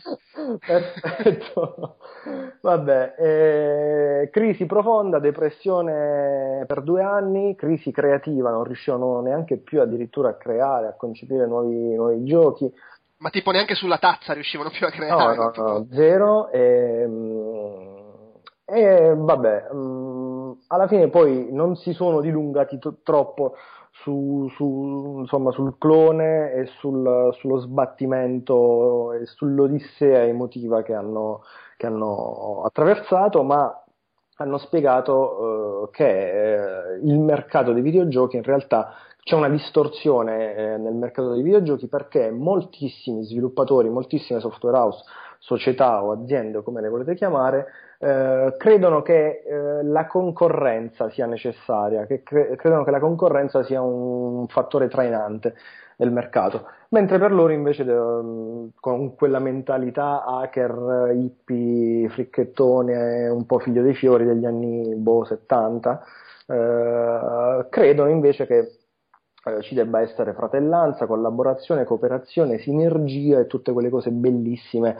per creare insieme in un mercato libero in cui tu puoi fare veramente quello che ti piace, ti devi poter esprimere liberamente senza aver paura di essere inculato da un momento all'altro. E niente, tutto qui, qualche battutina qui e lì che si sono scambiati, c'era abbastanza complicità tra i due che si guardavano, si lanciavano gomitatine, occhiatine, così. Ah, ecco, non v'ho detto da dove è nato ovviamente da dove hanno preso l'idea per creare questo gioco, semplicemente da un documentario sulla pesca dei tonni, che aveva tutte queste slow-mo fichissime con i tonni che saltavano fuori dall'acqua e entravano in barca, e da lì poi hanno detto mettiamoci anche 1 milione di armi, proiettili, mitragliatori Uzi, bazooka e tantissimi cappelli, e così è nato Ridiculous Fishing. Tutto qui. Era un documentario sulle mattanze che vengono effettuate in Sicilia da secolari tradizioni, evidentemente. No, in realtà da quello che dovrebbe essere la pesca dei tonni, non la mattanza, la pesca dei tonni, credo, se non sbaglio, in sulle coste dell'America o forse Australia. Dico delle cazzate, magari non ci sono i tonni, non lo so. Beh, so che i giapponesi fanno un massacro. Sì, ne massacrano ciclicamente. Poi fanno delle riunioni all'ONU per cercare di metterci una pezza, e il giorno prima di votare gli offrono delle cene basate sui sushi. Comunque, tutto questo è successo, non è... A proposito di tonno, Ridiculous Fishing si collega facilmente, ma ne parlerò fra un po', a Ibn Dob, e vabbè, e poi vi dirò anche perché, suggerendo un'ottima ricetta. Che poi, sai una cosa, adesso che tu parli di cloni, non cloni, eccetera, eccetera, ora, beh, in questo caso sappiamo che a loro è stato rubato il gioco, però non so se vi ricordate che si era parlato anche di pseudoplagio o furto di idee a circa gli inizi degli anni 90, nel rapporto fra Soccer Kid da una parte e Marco's Magic Football dall'altra, che erano questi due platform usciti col pallone, e che in realtà non avevano niente in comune se non un protagonista, un moccioso che prendeva a calcio una sfera. Il primo, adesso fatico a ricordare la software house che fosse, il secondo era della Domark, questo me lo ricordo bene, Marco's Magic Football, ed era stato pubblicato anche tra l'altro posso sbagliare, ma credo che non so, forse Soccer Kid dovrei averne uno dei due qua, ma proprio originale per Amiga, pensa un po' come sto messo. Sì, ed era di una bruttezza esemplare, Soccer Kid. Vabbè, ma dai, ma sì, ma quella era l'epoca in cui i giochi di piattaforme per Amiga godevano tutti del bonus, assolutamente, perché c'era l'invidia del pene, no, dei giochi di piattaforme per console. È come quando nel periodo in cui PES era molto più bello di FIFA, ma PES non c'era su PC, e quindi su PC FIFA era bellissimo per forza. Ma a parte questo, c'era stato un altro caso clamoroso quando Capcom intentò causa legale a Data East per Fighter's Destiny, pare si chiamasse, o Fighter's History, sostenendo che fosse una copia in carta carbone di Street Fighter. E comunque poi lì Capcom perse la causa, mi se non ricordo male. Oddio, vacilla la memoria, o la vinse. Comunque il rapporto di plagio era assolutamente palese, addirittura le musiche erano ricombinate con 4 strumenti in più o in meno, comunque sia, i richiami erano particolarmente evidenti. Tutto. Vabbè, comunque segnalo Soccer Kid era di Chrysalis, ed è quello che ho io. Ah, quello è un'ambientazione londinese con i punk che cercano di uccidere. Sì, con i punk che cercano di uccidere. La cabina del telefono rossa, ci sono. Il boss finale è Margaret Thatcher, probabilmente. Con la sua perché ce la prende, e c'è un minatore incazzato, credo che sia il pre-boss, che ha sbagliato strada e se la prende col bambino invece che con Margaret Thatcher. Comunque sia, come si possa fare un gioco con un bambino con un pallone che non rompe neanche un vetro, io non so. Vabbè. Fotone. Sì, io sto cercando nel frattempo sul program guide che abbiamo ricevuto alla GDC il nome del tizio che ha avuto che ha tenuto la conferenza rotta, ma beh, lo trovi comunque su Google Calendar. Credo che sia iscritto all'ordine dei ginecologi, visto l'argomento di cui si parla. Poi vabbè, comunque te lo dico io che ho davanti agli occhi la nostra agendina. Remy Lacoste, che cazzo di nome è? Remy Lacoste Dolce Remy Lacoste, che è il tra l'altro lead camera designer per Crystal Dynamics, e avrebbe dovuto fare una conferenza piuttosto figa perché doveva parlare di tutto il poi in realtà è stato così, ne ha parlato di tutti i movimenti, i giochi di camera di Tomb Raider, quelli che ti fanno vomitare se non stai giocando e lo stai soltanto guardando, come è successo a me proprio ieri. E comunque è piuttosto buio, trovo, che sia Tomb Raider. Vabbè, al di là di questo, c'è stato un problema fondamentale, cioè che tutta una serie di faretti sullo schermo in cui venivano proiettate queste immagini, era una conferenza prevalentemente video in cui mostrava scene di gioco e le commentava, erano puntati proprio contro lo schermo e quindi era assolutamente inguardabile. Per una buona mezz'ora si andava avanti così, con lui che parlava, Remy che sussurrava la conferenza, piuttosto che insomma parlare con tono imperioso tipo Mike Beatle, per dire, che aveva questa bella voce piena. Lui sussurrava, c'era un fruscio pazzesco nei monitor, lo schermo era prevalentemente bianco, io ho perso, mi sono distratto ed è finita un po' così nella mia memoria. In tragedia proprio. Sì, secondo me magari con il Volt potrei recuperarla, magari forse quelle luci facevano bene alla telecamera ma facevano male al pubblico, quindi può essere che col Volt riesca a capire qualcosa. Succede alle volte. adesso. Ma delle luci ne riparleremo dopo, quando toccherà a me parlare di quando sono stato in quella stanza. C'è stato un aneddoto, come dire, di grande protesta sociale. Sembrava di essere nel 68. C'è stato passiamo, insomma, andiamo avanti, visto che non c'è niente da dire qua, all'intervento di, attenzione, come cavolo si chiama? C'ho un attimo di... Beatle. Com'è? Mike Beatle. Bravo, Mike Beatle, che ha fatto questo intervento intitolato The Dumb Hobby Project, cioè il progetto per hobby stupido, lezioni imparate, creando Thomas Wasalone. Eravamo sia io che te, sia che più altra gente, se non sbaglio, a vederlo. Ed è stato molto carino, lui... Un bello spirito savoir-faire, un po' cazzaro, quell'aria da me la tiro con le robe d'autore, però non mi prendo neanche troppo sul serio, dico stronzate, no? Più o meno quello era lo spirito. Io non ho preso mezzo appunto, ho fatto una sola foto, però sicuramente poi il video arriverà sul GDC Vault e Fotone potrà guardarselo di nuovo e scriverne.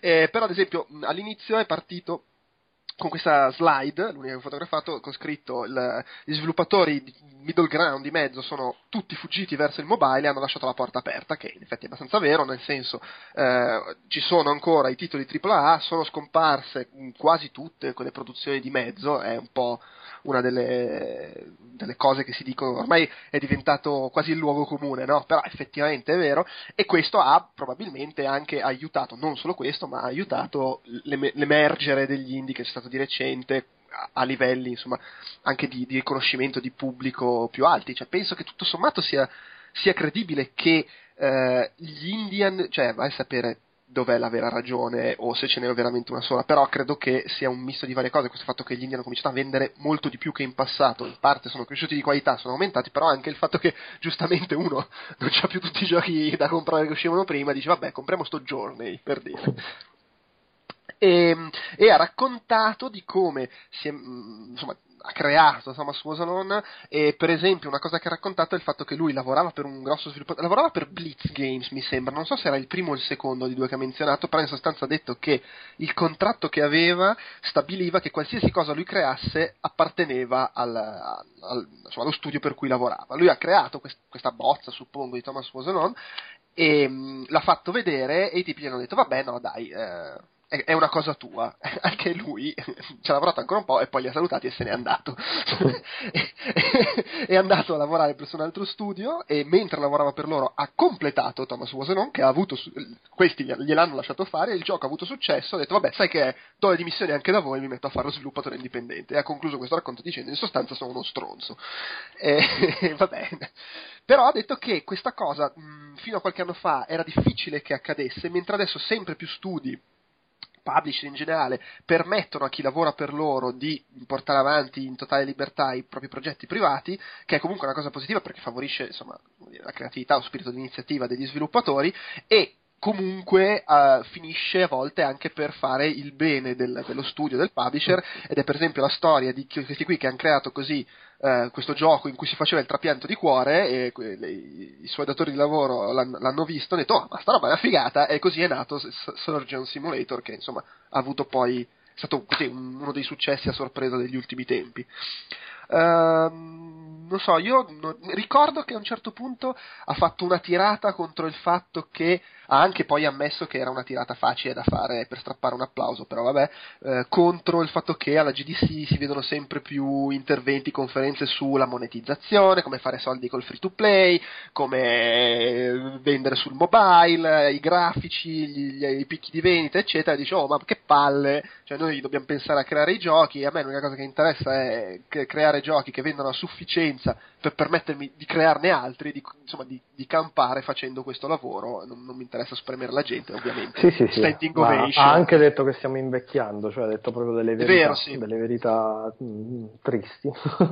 Però è vero, cioè, questa cosa la dicono un po' tutti, anche alla fine questa è una cosa che dicono tutti, cioè l'età media dei videogiocatori si è alzata, ma chiunque, perché alla fine evidentemente è a vantaggio di tutti, nel senso che lo dicono gli indie e così possiamo fare giochi un po' più profondi, se vogliamo, ma per dire anche quelli del free to play e del mobile sono ben contenti che si sia alzata l'età media, perché poi comunque l'età media del videogiocatore secondo me si è alzata non solo perché siamo cresciuti noi che giocavamo da piccoli, ma anche perché è arrivata tutta quella fascia di pubblico, se vogliamo definirlo casual, che è mia nonna, mia zia, come dice coso, Braincoso, la cinese, tutti quelli che giocano col DS. Sì, ma cioè, trovo che sia veramente ovvia come roba, nel senso, cioè non ci si poteva meravigliare 65 milioni di anni fa che ci fossero dei dinosauri e poi si sono evoluti in altri dinosauri, cioè è normale.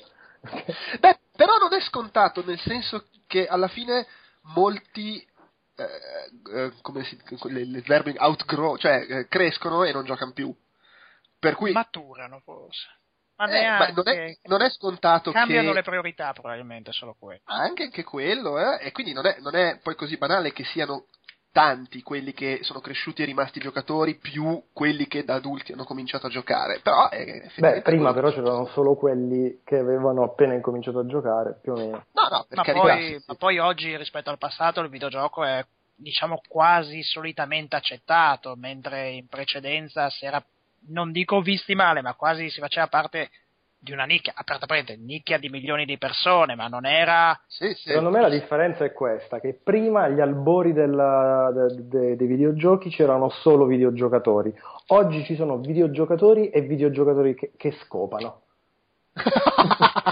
E le due cose spesso non coincidono. Poi c'è tutta quella fascia di gente che gioca, però se glielo chiedi dice no, ma io non sono un videogiocatore, gioco solo a questa cosa qui perché ce l'ho. Peraltro prima ero al cinema e hanno fatto la pubblicità di Grand Theft Auto 5.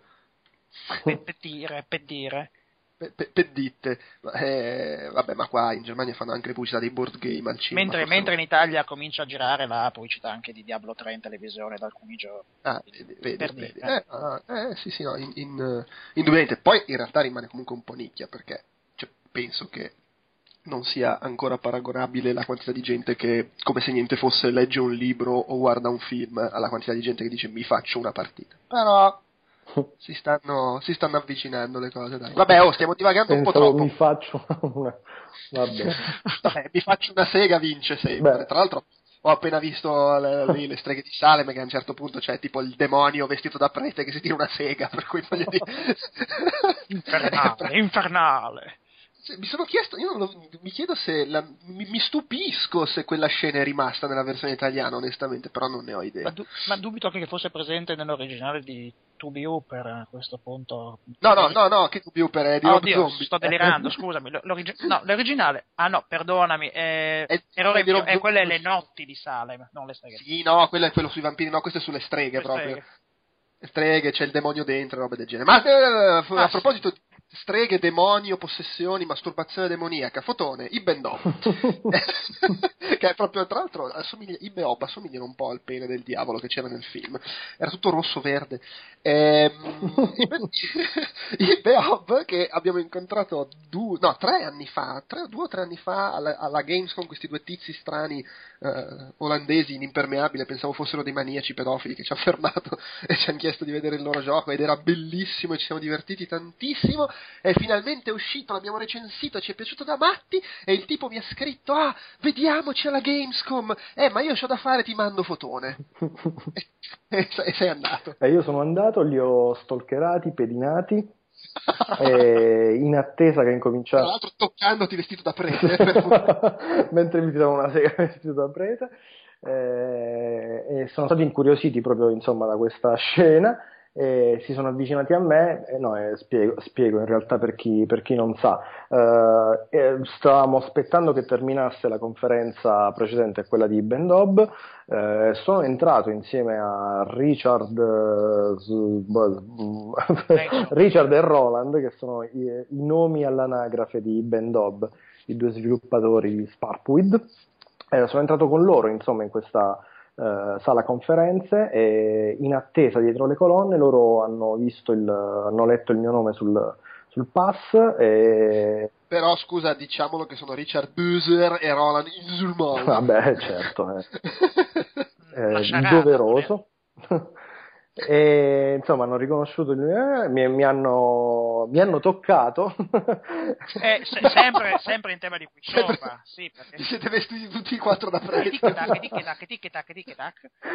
mi hanno toccato, mi sono profondamente emozionato perché per me già lo ero perché mi stavo facendo una sega vestita da prego, comunque profondamente emozionato, mi sono inginocchiato e... sta venendo troppo più bella per il momento la registrazione.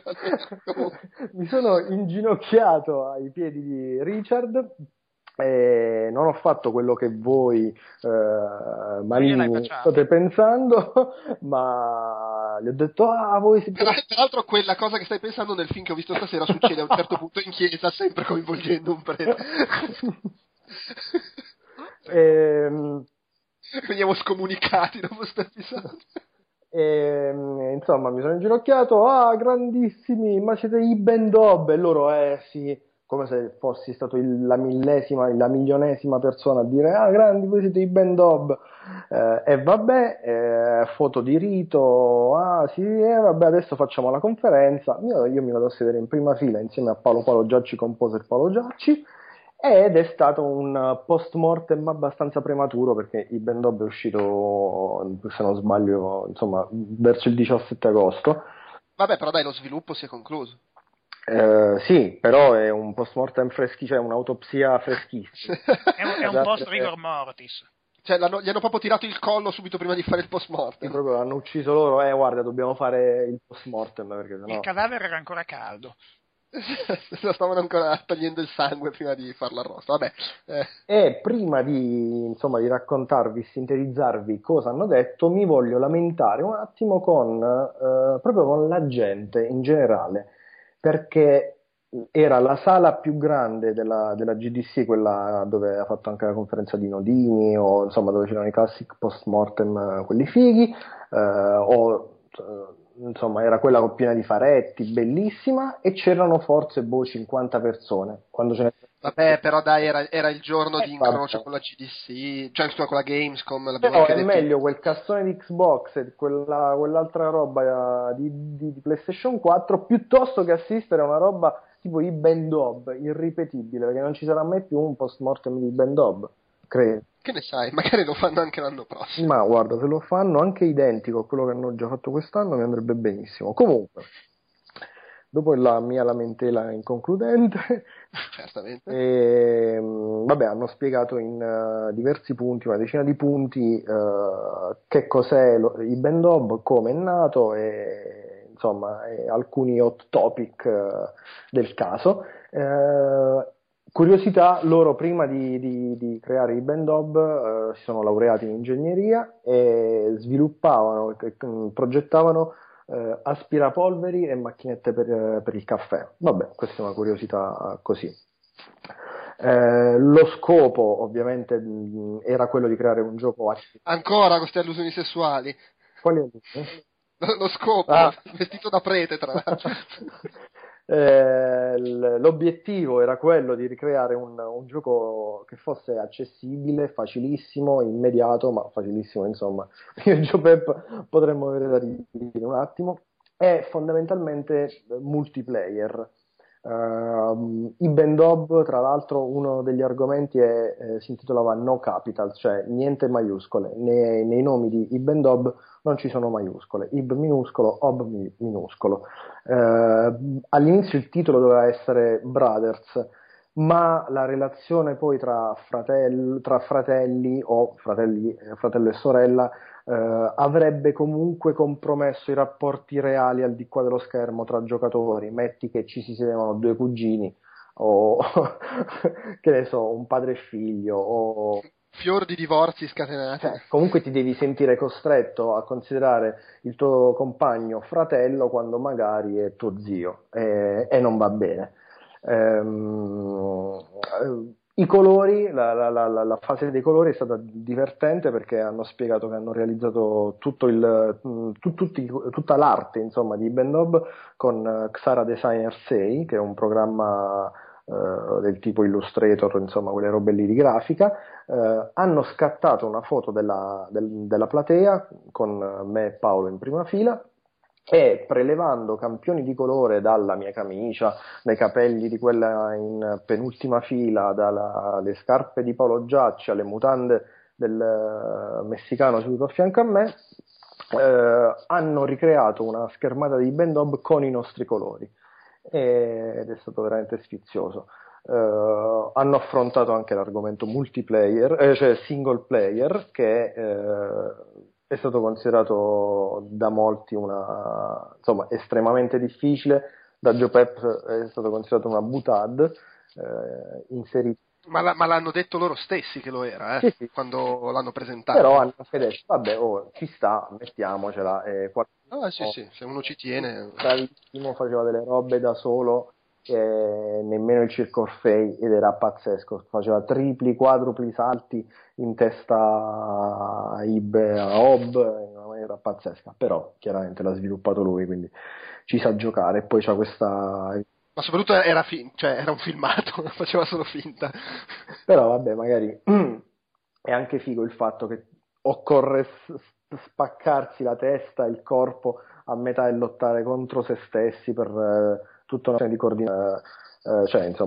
Uno si controlla con lo stick sinistro, l'altro con lo stick destro. Ed è veramente folle. Sì, probabilmente devi essere un pianista o un batterista per riuscire a fare una roba del genere. È veramente folle, però hanno detto vabbè, sai che c'è, l'abbiamo sviluppato, funziona, è anche bello impegnativo, magari qualcuno al mondo c'è che se lo vuole finire così, perché non mettercelo? Poi nella schermata iniziale è chiaro, c'è multiplayer come in prima posizione, e questo la dice lunga sulla natura del gioco, quindi non è che ha snaturato, è soltanto un bonus che hanno voluto inserire, e fa anche piacere. Hanno parlato anche dei guest artist, cioè gli artisti che sono stati coinvolti da Sparkweed per creare i livelli bonus, i livelli segreti che abbiamo alcuni dei quali abbiamo scoperto io e Gio Peppe nelle nostre partite, ma li abbiamo lasciati lì, così li abbiamo visti, non è che ci siamo addentrati più di tanto, erano robe acide, colori folli, però altrettanto belli.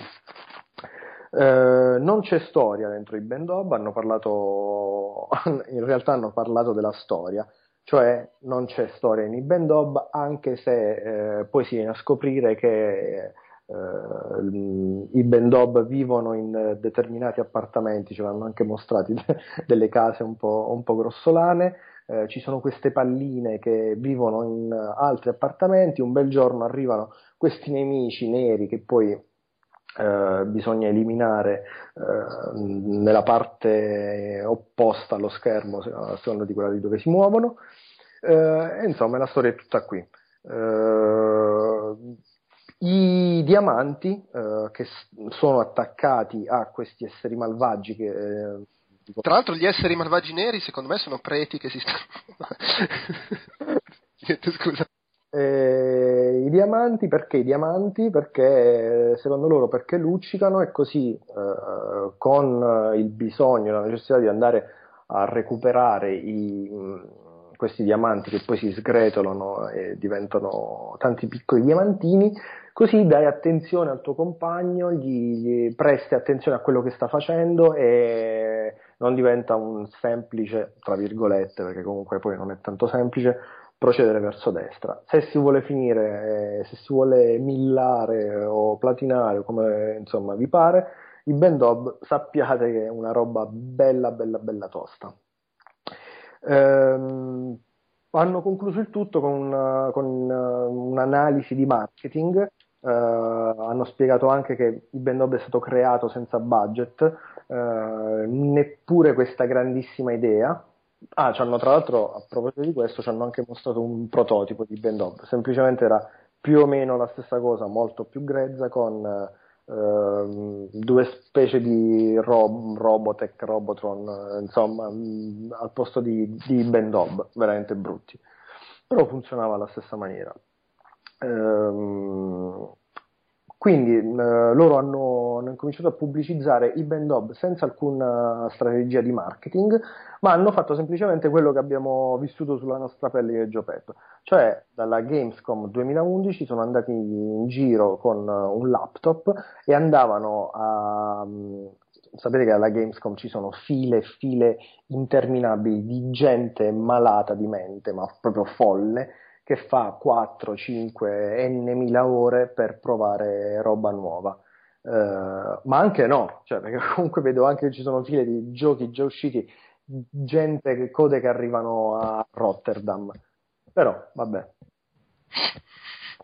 siamo pazzi e siamo fregni anche per questo.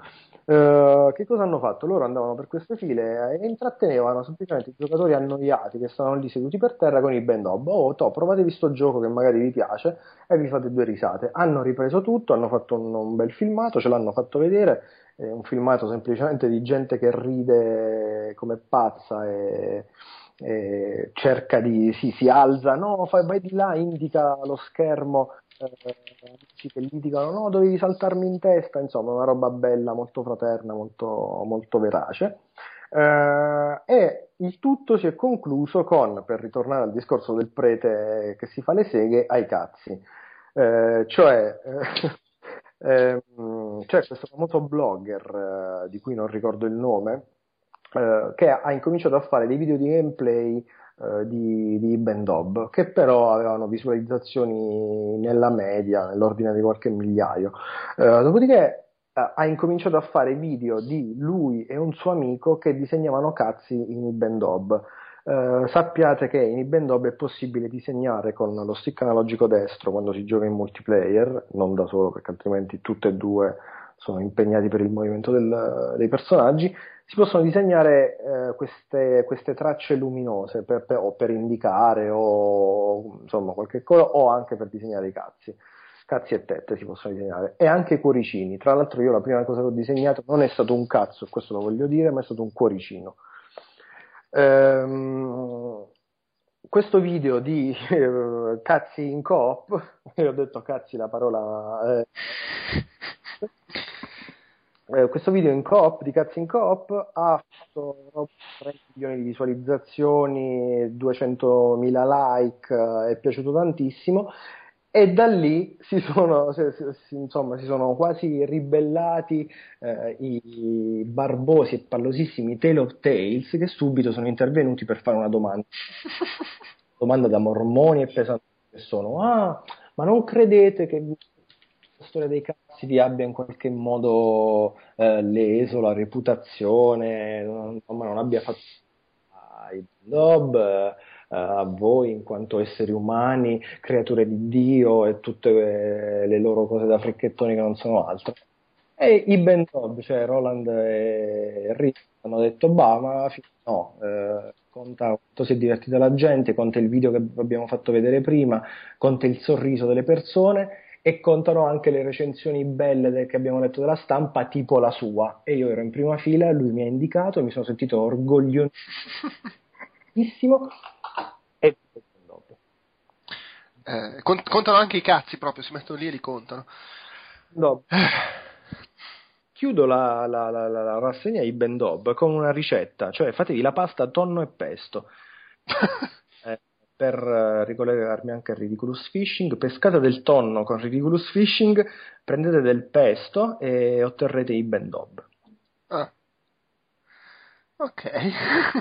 Io segnalo la demo di Benob, se non l'avete provata, che è deliziosa, o provate la demo o anche guardatevi il video su YouTube del tipo che la prova, perché è fighissimo, che praticamente c'è la demo che è un livello o due, adesso non mi ricordo, e quando finisce scatta il trailer con un montaggio di svariati livelli avanzati, tipo, non so, 3 secondi per livello, ma la cosa figa è che il montaggio in realtà è di gioco, cioè tu sei lì che stai giocando e continua a cambiarti il livello sotto il culo, e c'è questo video su YouTube che hanno linkato sulla pagina Facebook col tipo che dà di matto quando si rende conto di cosa sta succedendo. Oh, ma che figata, dovrebbero farlo con tutti i giochi, è bellissimo, oh, voglio comprare in Bendob!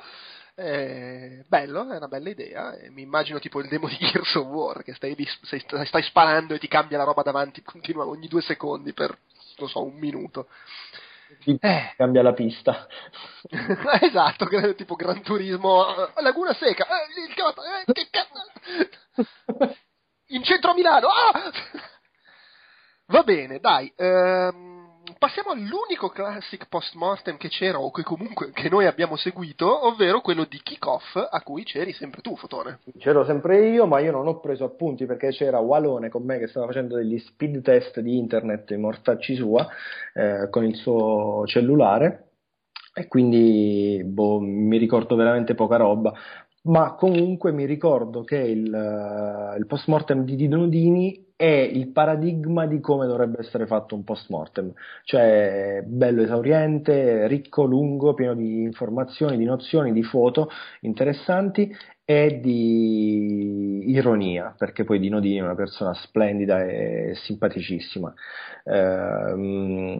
Vabbè, è partito proprio dagli albori, insomma, incominciando a dire: ah, questo è il mio primo computer, Pocotto vai, spara dei nomi di console, computer obsoleti che neanche esistono più. BBC Micro. Sì? C'era? C'era. Oddio, l'Olivetti non mi ricordo più.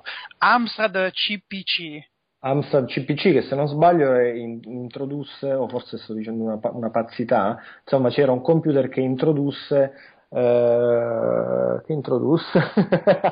poi c'è sempre l'Apple II, che è il padre di tutti gli sviluppatori dell'epoca. Sì. L'Atari ST? Non mi ricordo nemmeno che introdusse quel computer, quindi pensate un po' come sto messo, vabbè.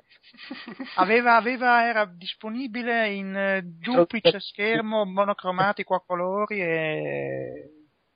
non lo so, qualcuno ti voleva proprio male quando ti regalava un CPC invece del Commodore. C'era uno scherzo crudele, ti ho preso un computer, che bello che...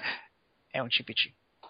E ci giravano meno giochi nelle cassettine in edicola che di quelli presenti su Spectrum, cioè per fare un rapporto di proporzione, Cioè.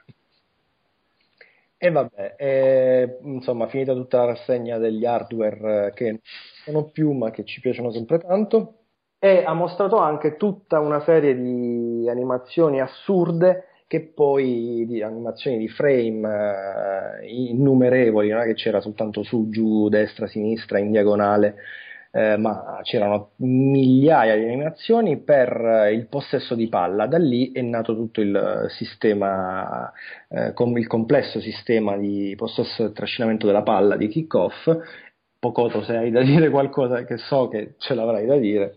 Certamente che ce l'ho da dire, diciamo che Kickoff è l'emozione di perdere un quarto d'ora soltanto per cercare di spostarsi il pallone da una direzione all'altra, la gioia di girare intorno al pallone come uno satellite, diciamo così, nel tentativo di andare in collisione e poi scappare con la sfera di cuoio bianco e nero a scacchi lungo i verdi prati gioiosi. Ora, questo ha sempre spaventato un po' tutti, e si è creata una frattura gigantesca, una lotta intestina fra i chicoffiani e i sensibiliani, ai quali ritengo di appartenere in questa seconda fazione perché per quanto fosse ben lontano dal concetto di calcio, con i continui stravolgimenti di fronte, Sensible Soccer secondo me era più divertente. Assolutamente. Sono d'accordo. Beh, o quantomeno, immagino che se avevi la pazienza di imparare a giocare bene a Kickoff fosse molto divertente anche quello, altrimenti non si spiegherebbe l'amore che c'è in giro per quelle cose, ma d'altra parte c'è l'amore anche per mangiare la merda, per cui Gianni Morandi lo sa. O per i preti che fanno le cose che dicevamo prima. Però sì, sono d'accordo, pur avendo io giocato parecchio a Player Manager all'epoca. Però ebbene sì, viva Sensible Soccer. E poi io ricordi molto molto difficili, molto duri, legati all'acquisto incauto di Franco Baresi World Cup Kickoff del 1990, che era la disgraziatissima conversione per Commodore 64, che per renderla più appetibile aveva come testimonial l'uomo che ha sempre alzato il braccio in tutta la sua vita per segnalare il fuorigioco. Lo fa ancora tutt'oggi. Ce lo prendono per un povero pazzo. Qualcuno l'ha avvistato alla fermata dell'autobus l'altro giorno e ha detto: ma cosa fai? Niente, gli hanno preso un cappello, poi torna in casa e lo scambiano per un appendiabiti. È una vita assolutamente problematica quella del povero Franco.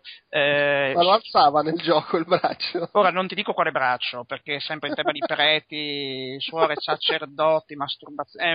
Sì, stiamo divagando.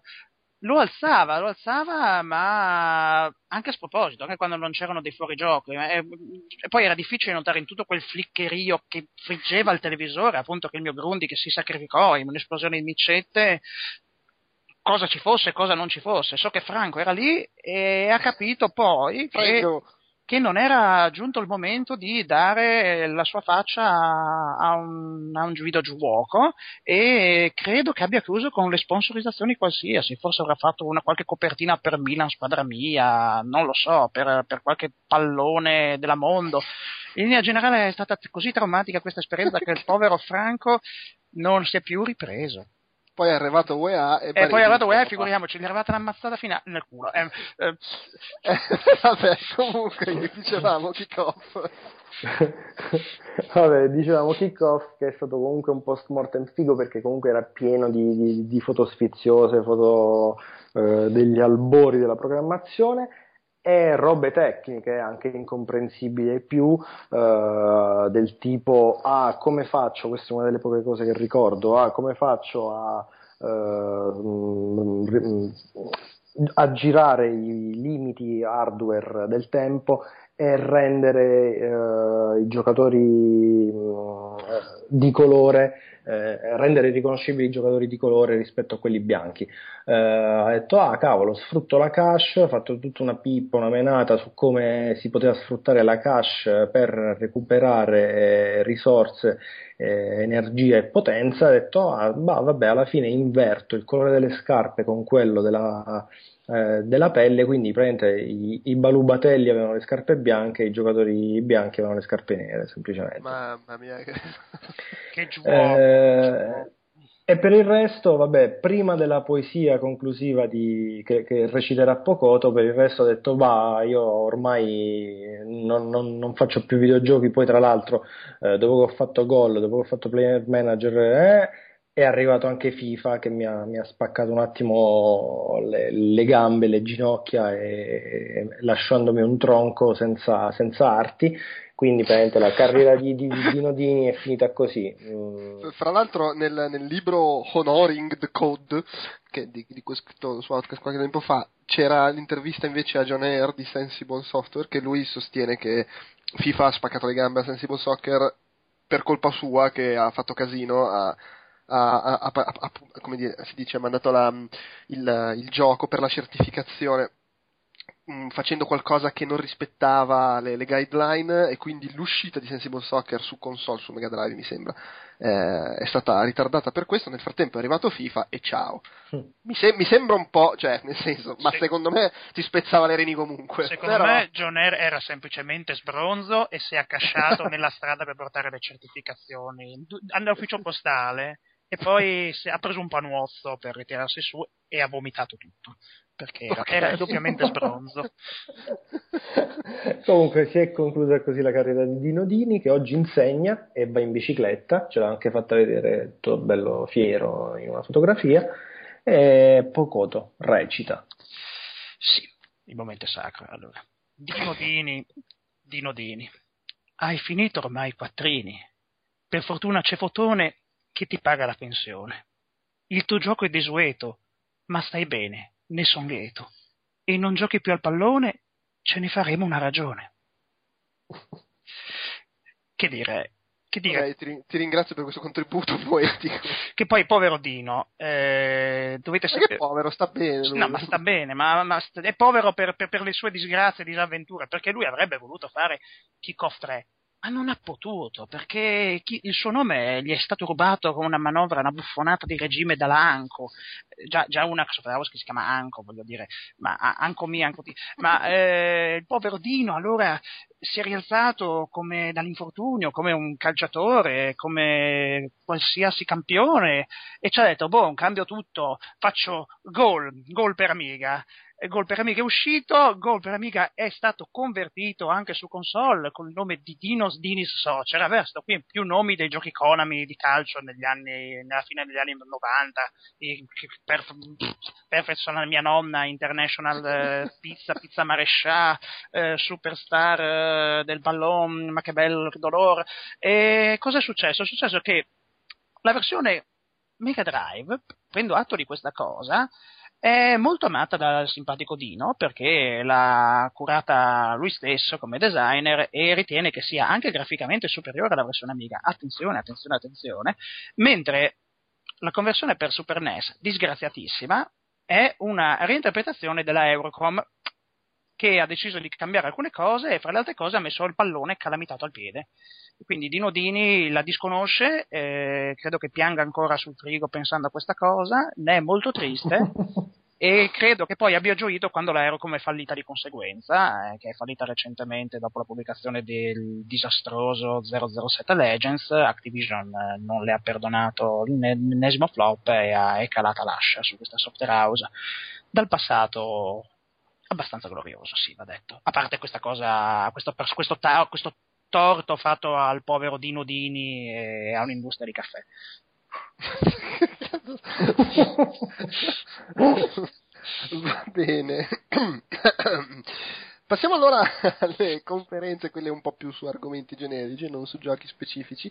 Pocotto, noi siamo andati assieme a vedere questa conferenza sponsorizzata da Microsoft, con Microsoft, per Microsoft, ma anche per noi, per voi, per tutti, perché se io posso cambiare, se voi potete cambiare, con immortali parole di Rocky Balboa, in cui c'erano Gunnar Lott di Flare Games, autori di, aiutami, Royal Revolt, esatto, okay.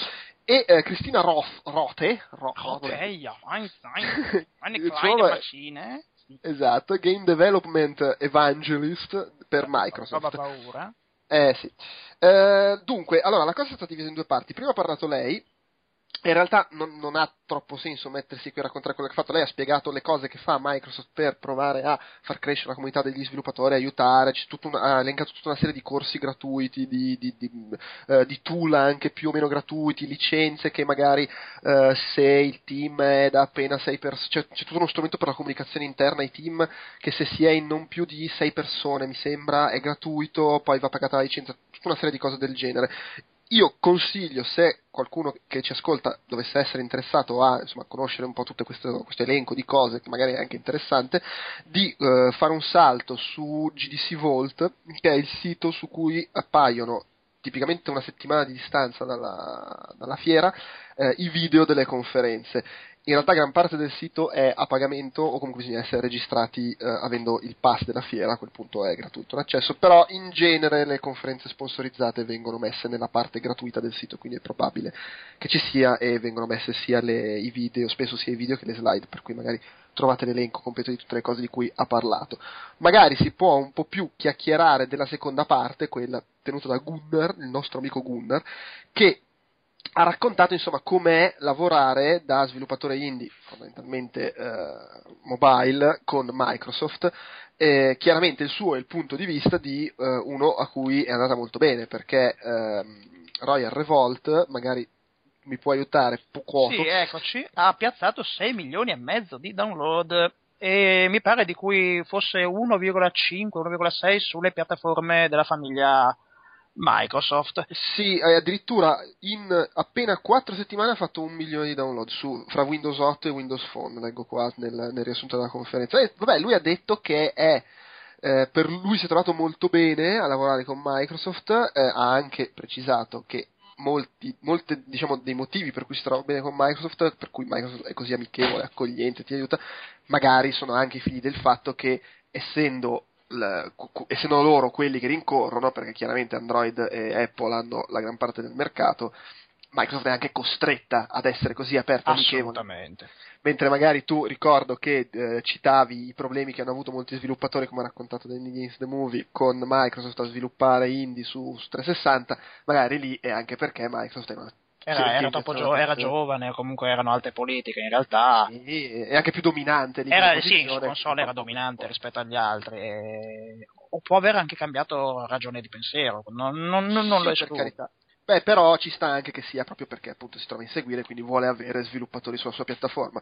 Una cosa che ha fatto vedere Gunnar è il grafico di dell'effetto che ha sulle vendite essere featured, cioè avere il gioco pubblicizzato con le immagini grosse, insomma, nella home dei negozi, che quando succede su iOS è una sorta di curva, seguono le vendite, una parabola? Sì, una parabola discendente, cioè sale ma scende con altrettanta velocità.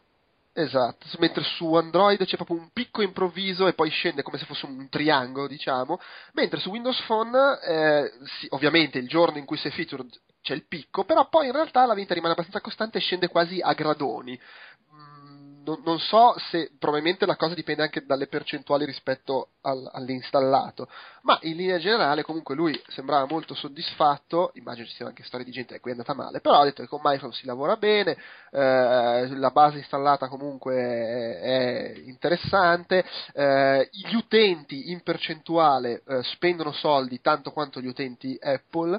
Anche se, dice, il sistema di pagamento sotto Microsoft fa un po' cagare, sucks proprio è il termine sulla slide, senza giri di parole, esattamente, ed è un casino anche un po' il sistema di certificazione dell'età, però in generale comunque grande soddisfazione. Royal Revolt 2 uscirà su Windows 8 e su Windows Phone, quindi tutto bene, ficata e via dicendo. Poi è chiaro che alla conferenza sponsorizzata da Microsoft non portano uno che ha da lamentarsi, ma soprattutto non si poteva permettere di lamentarsi, visto che vicino aveva la Valchiria che l'avrebbe minato con numerosa grazia ed eleganza tipica della razza tedesca e con gioia e garbo, perché Cristina Roth è un bel donnino ma ha le braccia di un muratore e non credo che le usi per simpaticamente menare questi programmatori che parlano male di Microsoft. Fra le cose comunque più interessanti è lei affermava fondamentalmente che le problematiche che abbiamo già parlato degli indie sono la mancanza di fondi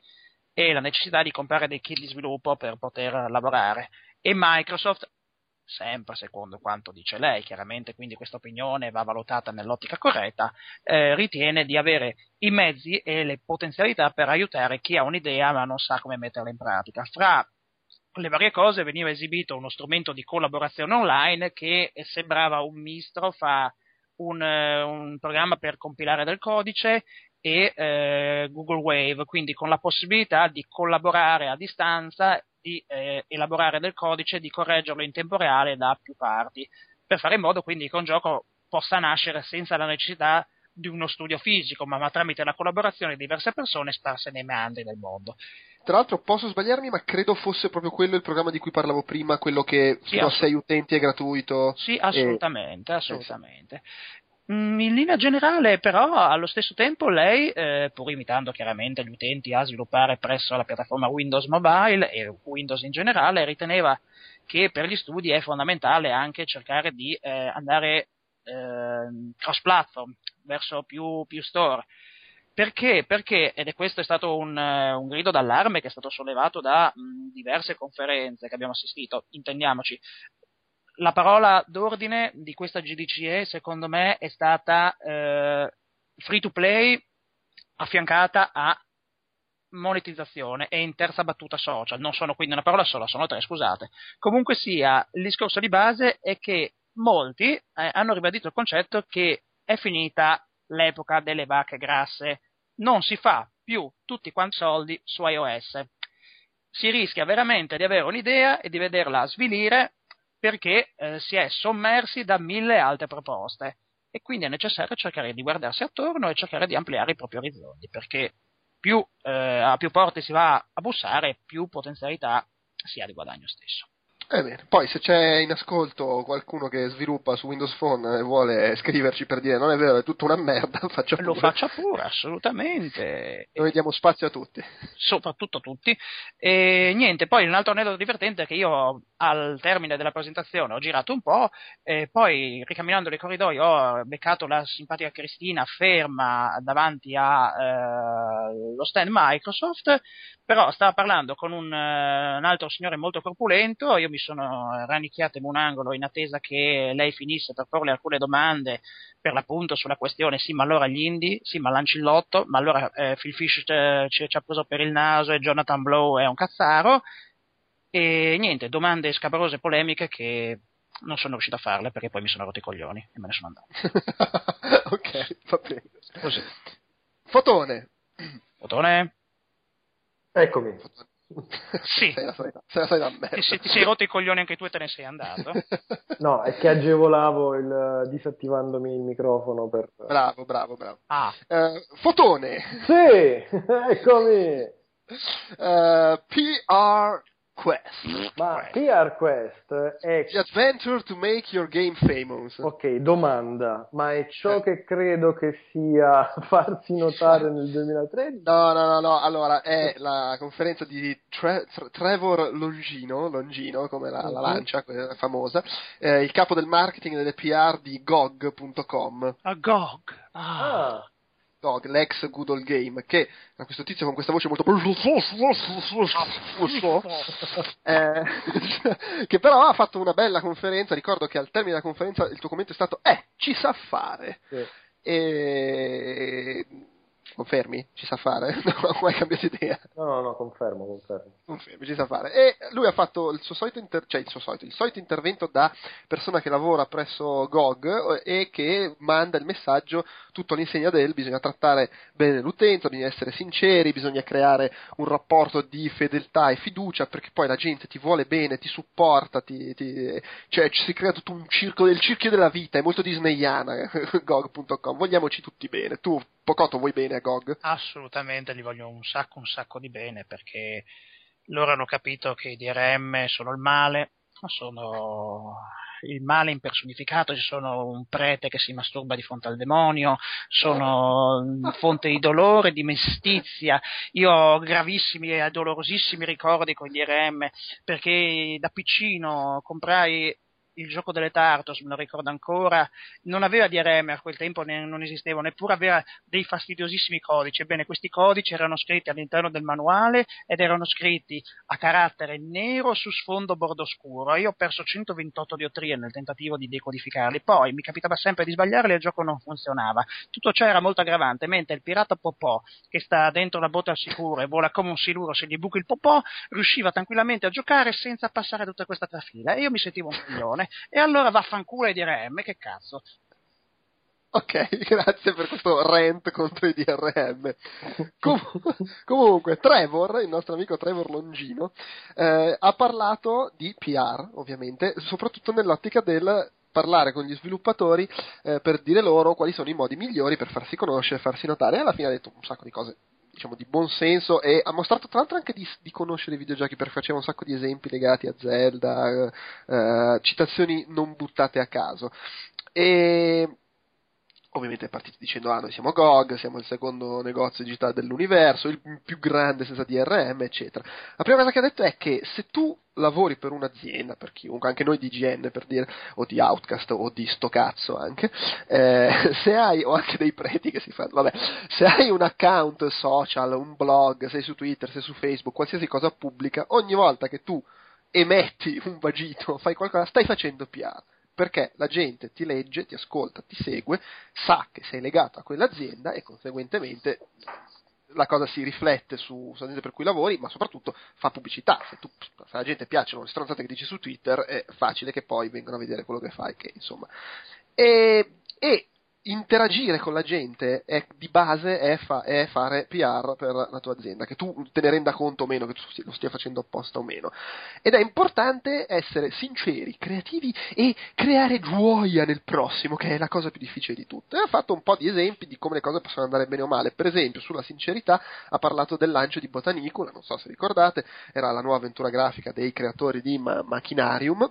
Sì. E loro avevano, era la prima volta che facevano un gioco in pre-order, tra l'altro su GOG, e poi subito prima del lancio, anzi proprio al lancio, Botanicolo è uscito anche con un Humble Bundle, quindi la gente poteva pagare quello che voleva e aveva tutti i vari giochi dello sviluppatore.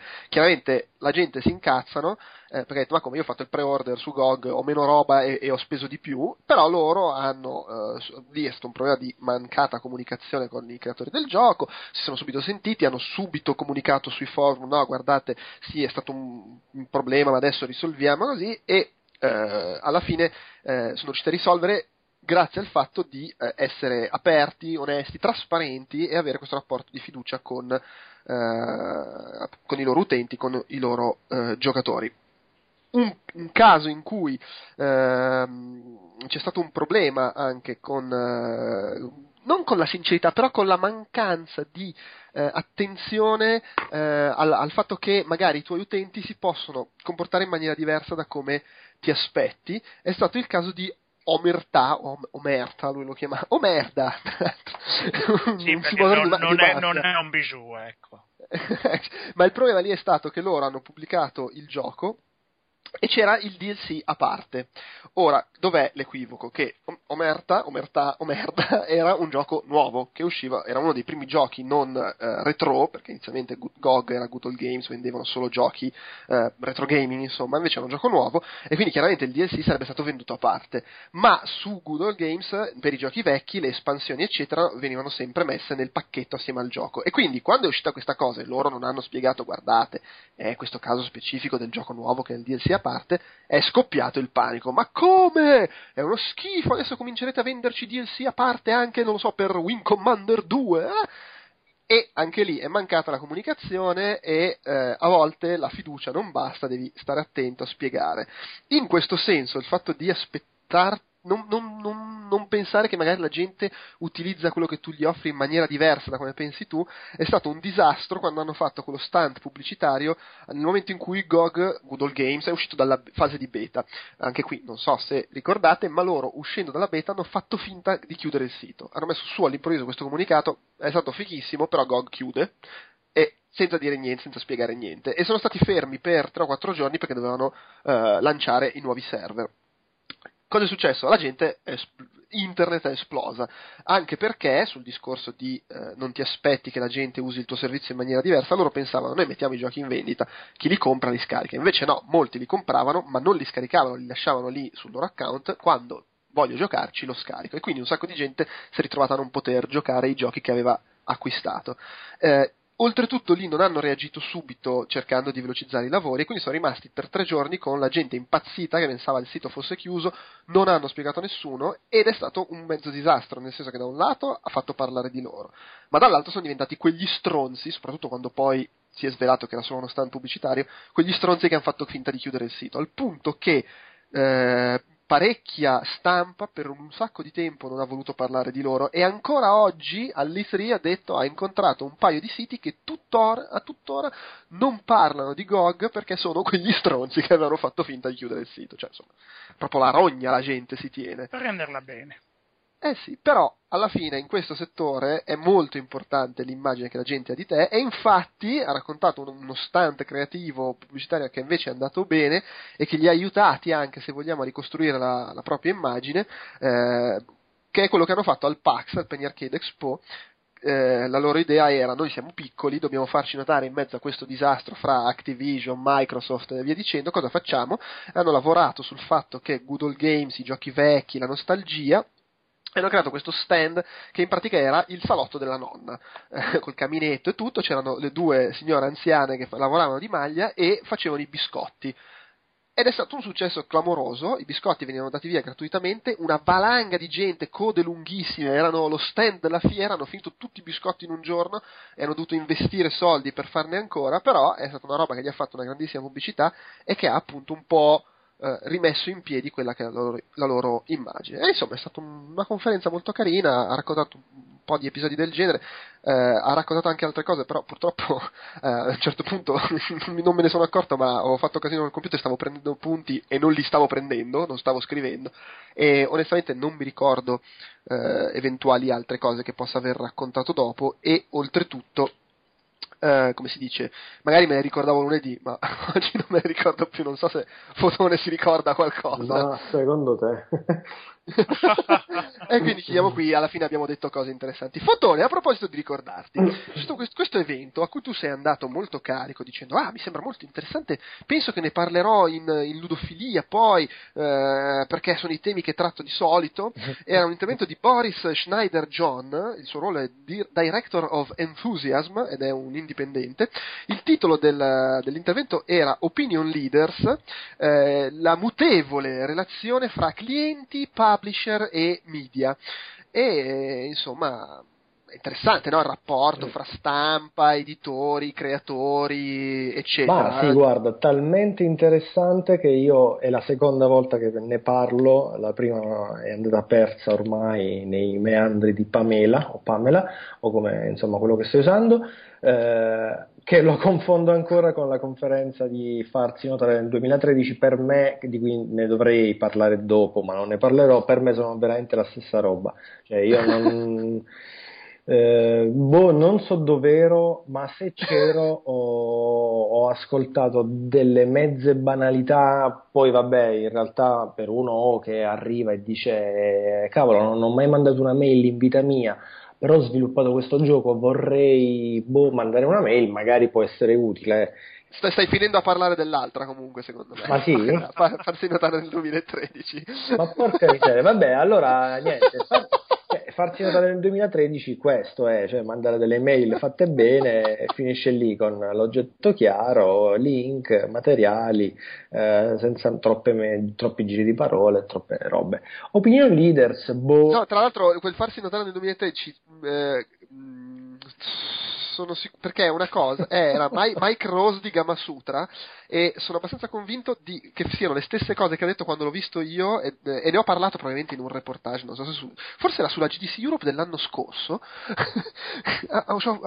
Sì, è un flash, era la GDC Europe dell'anno scorso, quindi ne ho sicuramente parlato nel podcast dell'anno scorso. Erano lui e altri giornalisti, una conferenza su come gli sviluppatori indie devono comunicare con la stampa, e quindi un anno dopo lui da solo ha ridetto le stesse cose. Beh, sì. Vabbè. Ma comunque il consiglio principe è questo: intitolate le vostre mail con un media alert gigantesco, e così sarete sicuri che nessuno vi si cagherà troppo o comunque vi cestineranno in mantinente.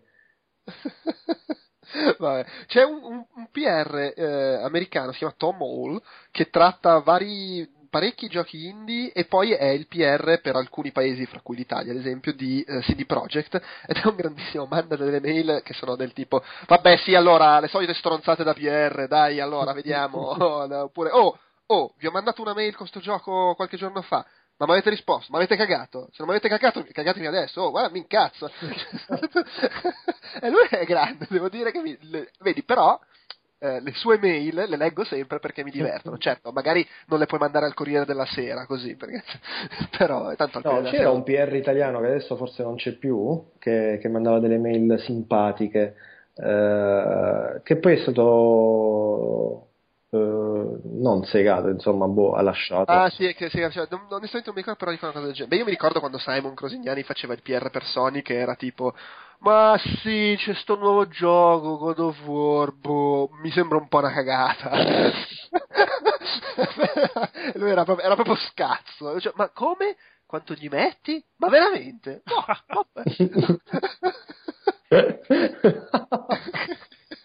vabbè, lui c'ha lo scazzo dell'aria. Comunque, andiamo avanti. Vedercelo io. Okay. Andiamo avanti, posso andare avanti io, tranquillo, non puoi smettere di parlare di queste cacate. Vabbè, che vuoi fare? Allora, puoi smettere di parlare di queste cacate, e passo io invece a parlare un attimo, perché voglio ritrovare il titolo della conferenza, e ci tengo, mi sembrava è la cosa più interessante forse, il titolo della conferenza. Allora sì, vado avanti io parlando della conferenza di Heidi McDonald, un altro nome importante, game designer presso Shell Games. Tra l'altro Tom Shell è uno che ha fatto una conferenza fichissima all'ultima GDC, che ho raccontato podcast relativo. La conferenza di Heidi invece è stata un po' meno fichissima, era su i romance games, cioè su come si potrebbero fare dei giochi che dessero un po' più spazio al sentimento, alle relazioni interpersonali, eccetera. Ha fatto tutta una serie di esempi di giochi che già fanno queste cose, che trattano i rapporti interpersonali nelle maniere più disparate, da Little Sweet Larry a Catherine a Mass Effect, ai giochi di appuntamenti giapponesi e via dicendo, e che in termini di gameplay si vedono le cose più diverse dagli hidden object game in cui devi trovare gli oggettini, avventure grafiche, giochi di conquista, e dicendo, ho fatto anche l'esempio fantastico di Saints Row 4, in cui, non so se avete presente, c'è il tasto romance, quando incontri una donna clicchi su romance e te la trombi. Questo è il rapporto interpersonale secondo Saints Row. Poi ovviamente c'è The Sims, che è tutto basato sulle statistiche eccetera, e insomma vabbè, alla fine era molto incentrato solo su questo aspetto, ma alla fine erano un po' i soliti discorsi del stanno nascendo sempre più giochi che hanno successo a livello di mercato e sono basati su emozioni, sensazioni che non sono quelle solite a cui ci hanno sempre abituato i videogiochi. Ho fatto l'esempio di The Walking Dead, di Journey, e forse sta un po' crescendo questa cosa. Faceva gli esempi con i romanzi rosa tipo Harmony, con il fico palestrato in copertina, però giustamente insomma ci sono tutti i videogiochi. Fabio, il famoso Fabio. Esatto. Giustamente ci sono tutti i videogiochi con le donne con i pettorali sviluppati, perché non anche dare spazio alle fantasie sessuali femminili? Insomma, se il pubblico c'è, fateglielo. Però non è che era un po' una di quelle conferenze del tipo, allora secondo me dovrebbero fare giochi di questo tipo, fateli. Cioè, non ho un'idea, lo faccio io, fateli voi sviluppatori che mi state ascoltando. Per cui un jacuzzi.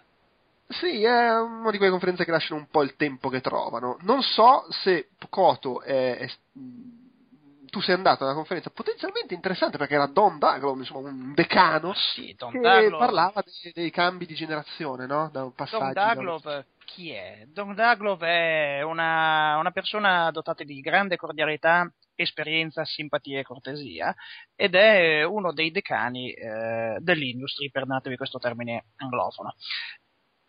Allora, Don Douglas ha un'esperienza maturata fin dai tempi della primissima console war di cui si abbia memoria, ovvero lo scontro fra Atari 2600 e Intellivision. Ricordiamo che l'Intellivision, distribuito dalla Mattel, seppur più potente dal punto di vista tecnico, prendeva schiaffi a profusione dalla macchina Atari in lungo e in largo, ceffoni che volavano, sangue, di tutto. Don Douglas ha lavorato anche in Electronic Arts, ha lavorato in Activision e negli ultimi anni ha cambiato completamente la sua carriera, diventando un consulente delle software house. Don Douglas ha fatto un ragionamento a 360 gradi sviluppato intorno all'evoluzione che ha avuto un genere, i giochi di baseball, molto popolari negli Stati Uniti. Ai tempi delle primissime console, dei primissimi sistemi, per rappresentare lo sport del diamante bastava veramente poco, bastava un telo verde a rappresentare il prato, 4 linee a demarcare il campo e dei personaggi bizzarri fatti di quadratini collegati uno dietro l'altro. In più anche la sfera veniva rappresentata con un pixel, figuriamoci, era un quadrato proprio tozzo. E ciò bastava a suo tempo per far gridare al miracolo, figuriamoci. Oggi quelle immagini vengono considerate molto ingenue, molto naif. Perché? Perché con l'aumento delle tecnologie il videogioco si è evoluto di conseguenza ed ha abbandonato, per un certo punto di vista, l'essenzialità e il divertimento che comunque è rimasto presente, in favore, soprattutto nei giochi sportivi, di una ricerca della verosimiglianza, un tentativo di riprodurre nel salotto di casa le stesse emozioni dello stadio o le emozioni, le sensazioni, le medesime impostazioni della trasmissione televisiva. Pensiamo ad esempio, ritornando a Dino Dini, quanto nei suoi kick-off lo spazio lasciato alle presentazioni di rito precedenti alla partita erano assolutamente ridosse all'osso, le squadre entravano in campo, saluti e baci, mentre oggi in un qualsiasi PES, in qualsiasi FIFA c'è il collegamento, riassunto, 1000 loghi, schemate di caricamento infinite, la presentazione delle formazioni, tutti quanti elementi che oggi sono considerati una condizione necessaria e sufficiente per sviluppare un gioco di qualità, ma che in passato non erano assolutamente necessari. Ora, a prescindere dalle possibilità del presente, non bisogna mai dimenticarsi una cosa, che il videogioco in primo luogo, e Don Douglas l'ha ribadito a più riprese, deve divertire, deve riuscire a inseguire il cuore del problema. Non ha senso creare un'esperienza di per sé verosimile se poi non c'è alcun interesse nel sfruttarla. È necessario trovare la quadratura del cerchio. Sembra facile, detto così, ma in realtà è uno studio particolarmente complesso e è una lezione, secondo me, da non dimenticare, seppur sotto un certo punto di vista qualcuno la potrà considerare ovvia, che ci è stata regalata da un decano del settore che, dall'alto della sua esperienza e dall'alto di averne viste di cotte e di crude e di aver assistito anche suo malgrado al primo crash del mercato del 1983-84, può parlare assolutamente con competenza sull'argomento e può cercare, nel caso lo voglia, di lanciare un grido d'allarme verso una direzione perniciosa in cui potrebbe instradarsi in futuro il videogioco. Ok. Cazzo! Che è successo? No, che niente. Esploso... Ah, okay. Adesso che fosse esploso il culo. Da scaletta sarebbe stato il momento di farsi notare nel 2013, ma ci siamo già fatti notare. Esattamente. Allora chiacchierò io un pochino dell'intervento di, attenzione, tale Matthew Di Pietro. Dei nomi veramente uno meglio dell'altro, vicepresidente del marketing per Twitch, che è intervenuto per parlare un pochino di streaming e dell'importanza che sta assumendo la condivisione di gameplay per i giocatori, che ha già assunto ormai, e di quanto sta influenzando l'industria. Chiaramente il suo punto di vista è un po' di parte, perché Twitch è una delle aziende più importanti in questo settore. Però insomma ha parlato del fatto che alla fine la condivisione del gioco, il fatto di guardare le partite degli altri, mostrare, parlare, fare, è sempre esistita. Ha mostrato una foto di tipo 8 persone che giocavano assieme all'Atari 2006 e ovviamente solo 2 stavano giocando e gli altri guardavano, chiacchieravano, sono più forte io, spacchi il culo tu, eccetera. Ha parlato dell'importanza anche in termini di numeri, con canali su YouTube come Macinima, che hanno Macinima può essere, che sono fra i canali più forti su YouTube e trattano in gran misura i videogiochi. I videogiochi sono il secondo argomento più tra virgolette trattato, diciamo, su YouTube, superato solo dalla musica. Twitch come servizio esiste da appena 2 anni e nel giro di questi 2 anni è passato da 5 milioni di utenti unici che aveva un po' di tempo fa, adesso ne ha quasi 40. Insomma, tanta gente. Un fenomeno che si manifesta in tanti modi, i let's play, gente che fa la figata a livello di azione, non lo so, su Battlefield, avevamo parlato tempo fa del tipo di Battlefield 3 che salta da un aereo all'altro e roba del genere, e vuole condividerle su internet, o vuole mostrare particolari elementi di gioco. Ci sono singoli utenti che si sono creati un loro pubblico e hanno milioni di persone che li guardano, cioè più di... Ci sono canali via cavo che hanno meno spettatori, vabbè, quelli li devi pagare, però insomma. E gli stessi publisher che stanno iniziando a rendersi conto dell'importanza di questa cosa e a supportarla. Per esempio nell'ultimo Call of Duty, in Black Ops 2, c'era una funzione in partnership con Twitch per lo sharing. Il marketing dei giochi sta cambiando, il multiplayer di Call of Duty Ghosts pochissimo tempo fa, subito prima della Gamescom, è stato mostrato per la prima volta con una trasmissione in streaming, non con una presentazione o un trailer fatto apposta, poi quello arriva, però insomma. E insomma, tante cose del genere. Chiaramente ci sono le difficoltà messe in campo dal fatto che su PC, vabbè, ti basta avere Fraps, per dire, catturi il video e catturi, brutto inglesismo però, e lo metti online, tu magari un programma per il montaggio video se vuoi fare una cosa più elaborata. Su console devi avere una scheda di cattura o comunque un PC con cui puoi realizzare il video, o se vuoi fare una cosa di qualità, tant'è che adesso, appunto, come si sa, insomma, le nuove console avranno funzioni incentrate proprio per lo sharing dei gameplay, sia Xbox One che PlayStation 4, Xbox One tra l'altro in partnership appunto con Twitch, e insomma questa cosa presumibilmente si evolverà ulteriormente. Ha parlato anche degli esports e del fatto che ci sono vere e proprie trasmissioni di commento delle partite, un po' come per il calcio, per gli sport normali. A me sembra veramente folle, però tipo il Tosatti del videogioco. Ti ci vedo bene, tra l'altro, a te, Pocotto, a fare l'analisi tecnico-tattica della partita. Long John, come ormai è venuto a mancare da anni, Long John Tosatti. Ma sai, è interessante perché poi tutto questo nasce a livello pionieristico da quelli che, bontà loro, collegavano le console al videoregistratore e si facevano le cassettine in casa da soli, registrando quello che giocavano, salvo poi tenerselo per da soli, per guardarselo o mostrandogli agli amici più cari. O per toccarsi, di fronte vestiti da prete, di fronte alle loro performance. Ricordo che, per esempio, c'era su Nintendo Power americano l'invito a fare la foto del like score raggiunto nel particolare video, nel particolare gioco, e mandarlo alla redazione. Ora a quei tempi non era tanto semplice, macchinette digitali fotografiche non esistevano. Io provo a immaginare l'incredibile delirio di prendere queste macchine con rullino e poggiarle di fronte alla televisione, fare lo scatto, poi aspettare che il rullino fosse completato, andare a sviluppare la cosa e riscontrare che la foto era venuta una merda.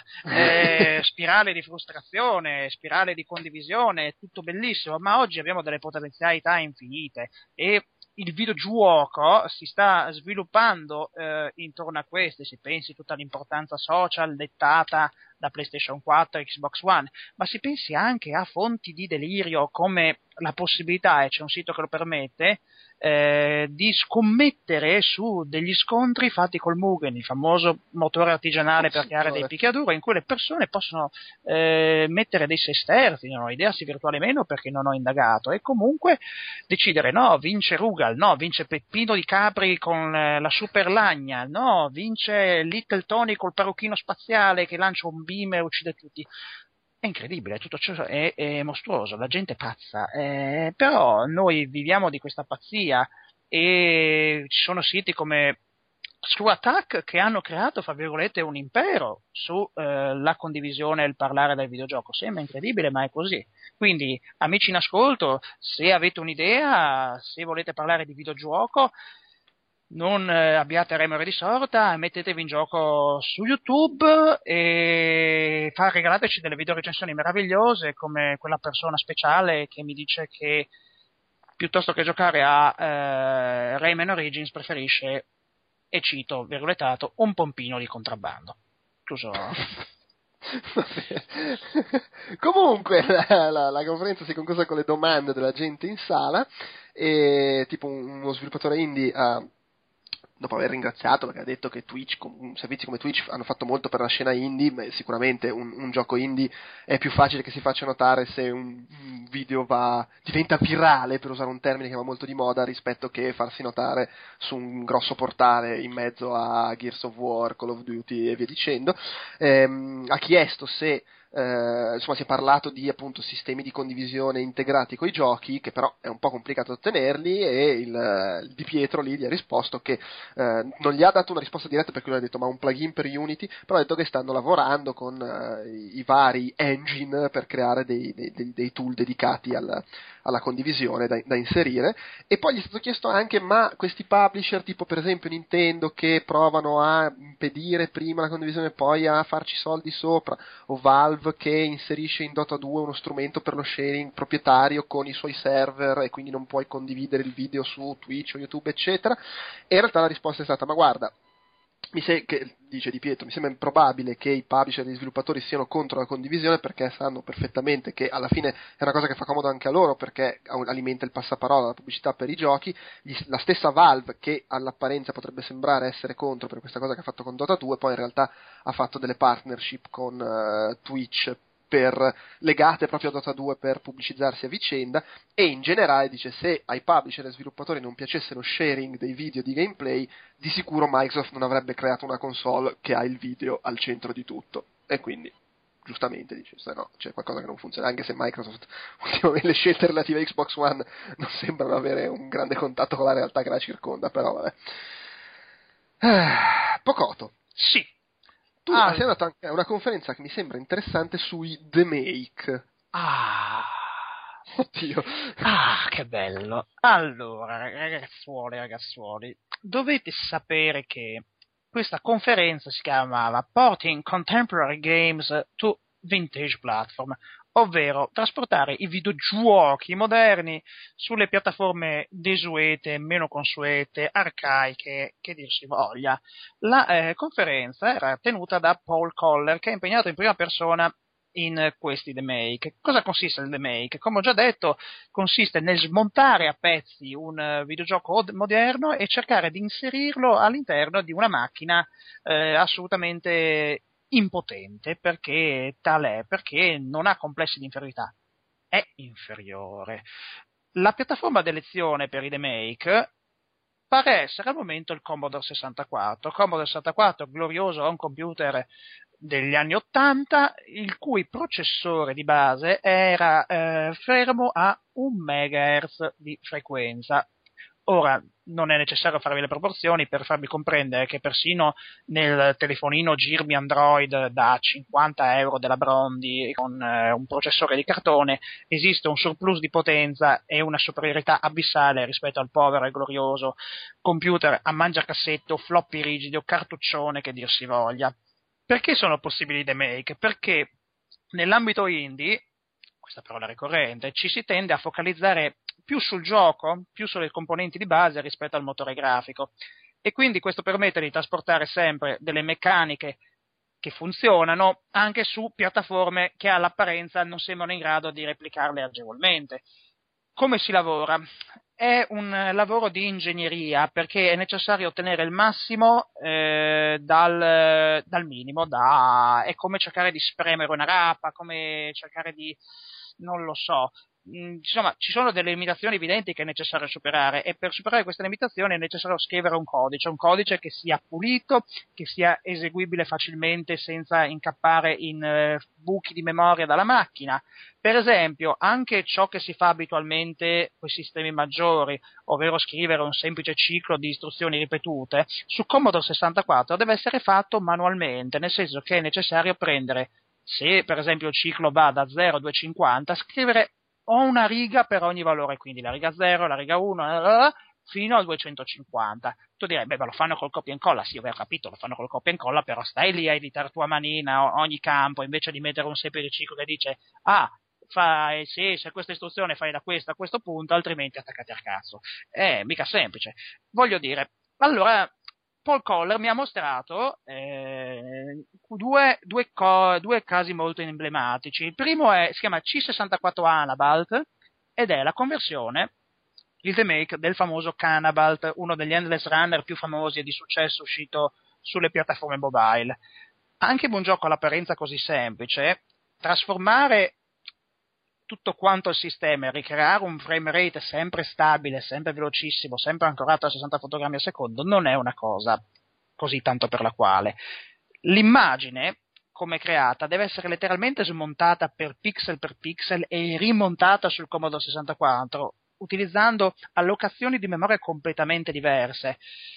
Tutto un discorso di numeri, di cifre, che farebbe sicuramente la gioia di Jonathan Blow e delle sue equazioni di secondo grado o meno, che Fotone non regge, perché Fotone, dovete sapere, che ha fatto il classico, dice, e quindi la matematica nel classico è bistrattata più di tanto, e quindi lui riesce a fare 1+1 al massimo, ma può cattarvi l'Iliade in greco e in latino addirittura, tutto l'Eneide, mentre l'altro remake che mi è stato illustrato è Super Bread Box, che è il remake di Super Crate Box dei Vlambeer, di cui abbiamo parlato prima. E perché si chiama Super Bread Box? Beh, perché il protagonista su Commodore 64 assomiglia a un pane in cassetta o anche LP nel caso vogliate, perché i CD devono ancora venire. Ora, Super Bread Box perché è un gioco che io vi consiglio di giocare in qualsiasi forma, perché ha un'idea gioviale, geniale, che funziona sempre all'infinito. Quello che all'apparenza può sembrare un banale sparatutto a schermate fisse è in realtà un sottile gioco al massacro, in cui c'è una spada di Damocle che è costituita dalle scatole. Per vincere è necessario cercare di collezionare più scatole possibili, ma ogni scatola comporta il cambiamento dell'arma, e non è detto che l'arma rinvenuta sia migliore di quella utilizzata sul momento, quindi è necessario correre dei rischi. Ci sono per esempio delle armi tipo laser con cui si rischia letteralmente di suicidarsi, perché il laser parte in linea retta, rimbalza sul muro e poi torna indietro, quindi è necessario cercare di sviluppare delle strategie sempre più complesse, sempre più tempestate di brillanti, sempre più, come posso dire, c'è dell'imprevedibilità, la stessa imprevedibilità che potrebbe portarvi domani mattina a aprire la porta di casa e scivolare sullo zerbino e dire però sono scivolato sullo zerbino, sì, ma è imprevedibile, non lo sai. L'imprevedibilità che porta Nintendo ad annunciare il 2DS. Sì, ma no, quella è idiozia, non è imprevedibile. Però sì, è tutto un regno del caso. ed è bellissimo cercare di trasformare il caso in delle equazioni.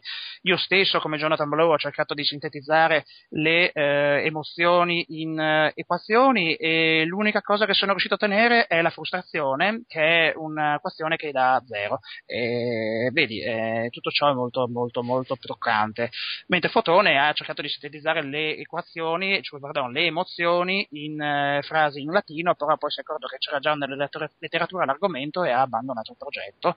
Succede, sono problemi del classico, del classicismo, dei capitelli, dei capitoni. Detto questo, i remake come si possono acquistare? I remake vengono realizzati dal programmatore al consumatore, che nel caso va di fronte a casa del programmatore, che è quello della Lola, ritiene un bel cartone del latte, se lo beve e poi può comprare il gioco. Il gioco viene solitamente trasferito su dei supporti ormai desueti, come la cartuccia, che a suo tempo costavano $1 miliardo e oggi non costano niente, e quindi possono anche essere distribuiti. Certo, si tratta di pezzi d'arte in tiratura molto limitata, ma Paul Coller e i suoi seguaci sono consapevoli di essere i protagonisti di una bella nicchia, e quindi si rannicchino e ci vivano tranquillamente assieme, e noi li rispettiamo per questo, per ciò che fanno, per ciò che hanno fatto e per ciò che faranno. Oh, bravi. Viva la, viva, viva, viva. Viva la biga. Ma non la biga. Viva la biga. No, no, no. Va bene, io invece sono andato al mio solito appuntamento con David Cage, ogni GDC lo vado a vederlo parlare, tranne alla GDC di marzo, perché non era venuto, perché doveva, non era venuto neanche vestito da prete, perché doveva finire i lavori su Beyond.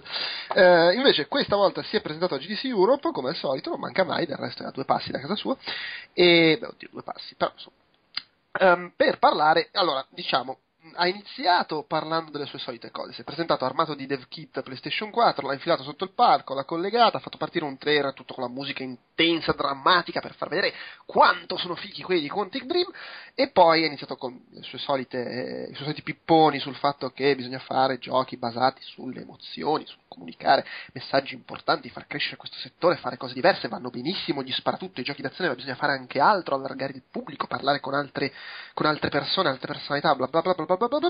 La cosa però, se vogliamo, interessante dell'intervento è stata che basandosi soprattutto prendendo come esempio The Dark Sorcerer, che è la demo che ha mostrato all'E3, e come al solito loro fanno sempre, è successo prima di Heavy Rain con il casting, è successo prima di Beyond con quell'altra demo, Cara mi sembra si chiamasse, sì, sull'Android, e questa volta con Dark Sorcerer loro fanno questa demo per mostrare la tecnologia, che poi come contenuti non c'entra niente col gioco che faranno, è più un facciamo vedere quello che stiamo facendo. Adesso hanno sviluppato una tecnologia un po' più avanzata, in realtà la demo di Dark Sorcerer, ha spiegato, è esattamente il motore di Beyond Two Souls, o Beyond Due Anime se preferite, spostato su PlayStation 4 e sfruttando poi l'hardware più potente per infilarci dentro poligoni a valanga, tutti i poligoni che riusciamo a metterci. E addirittura per corroborare questa cosa ha fatto vedere com'era il modello del vecchio, ricordiamo, il sosia di Pannella, se leva tutte le texture e praticamente sembra che ci abbia comunque le texture solo a botte di poligoni, che insomma è carino da vedere. Proprio la demo era in tempo reale, ci ronzolava col pad PS4, aggiungendo e togliendo effetti eccetera.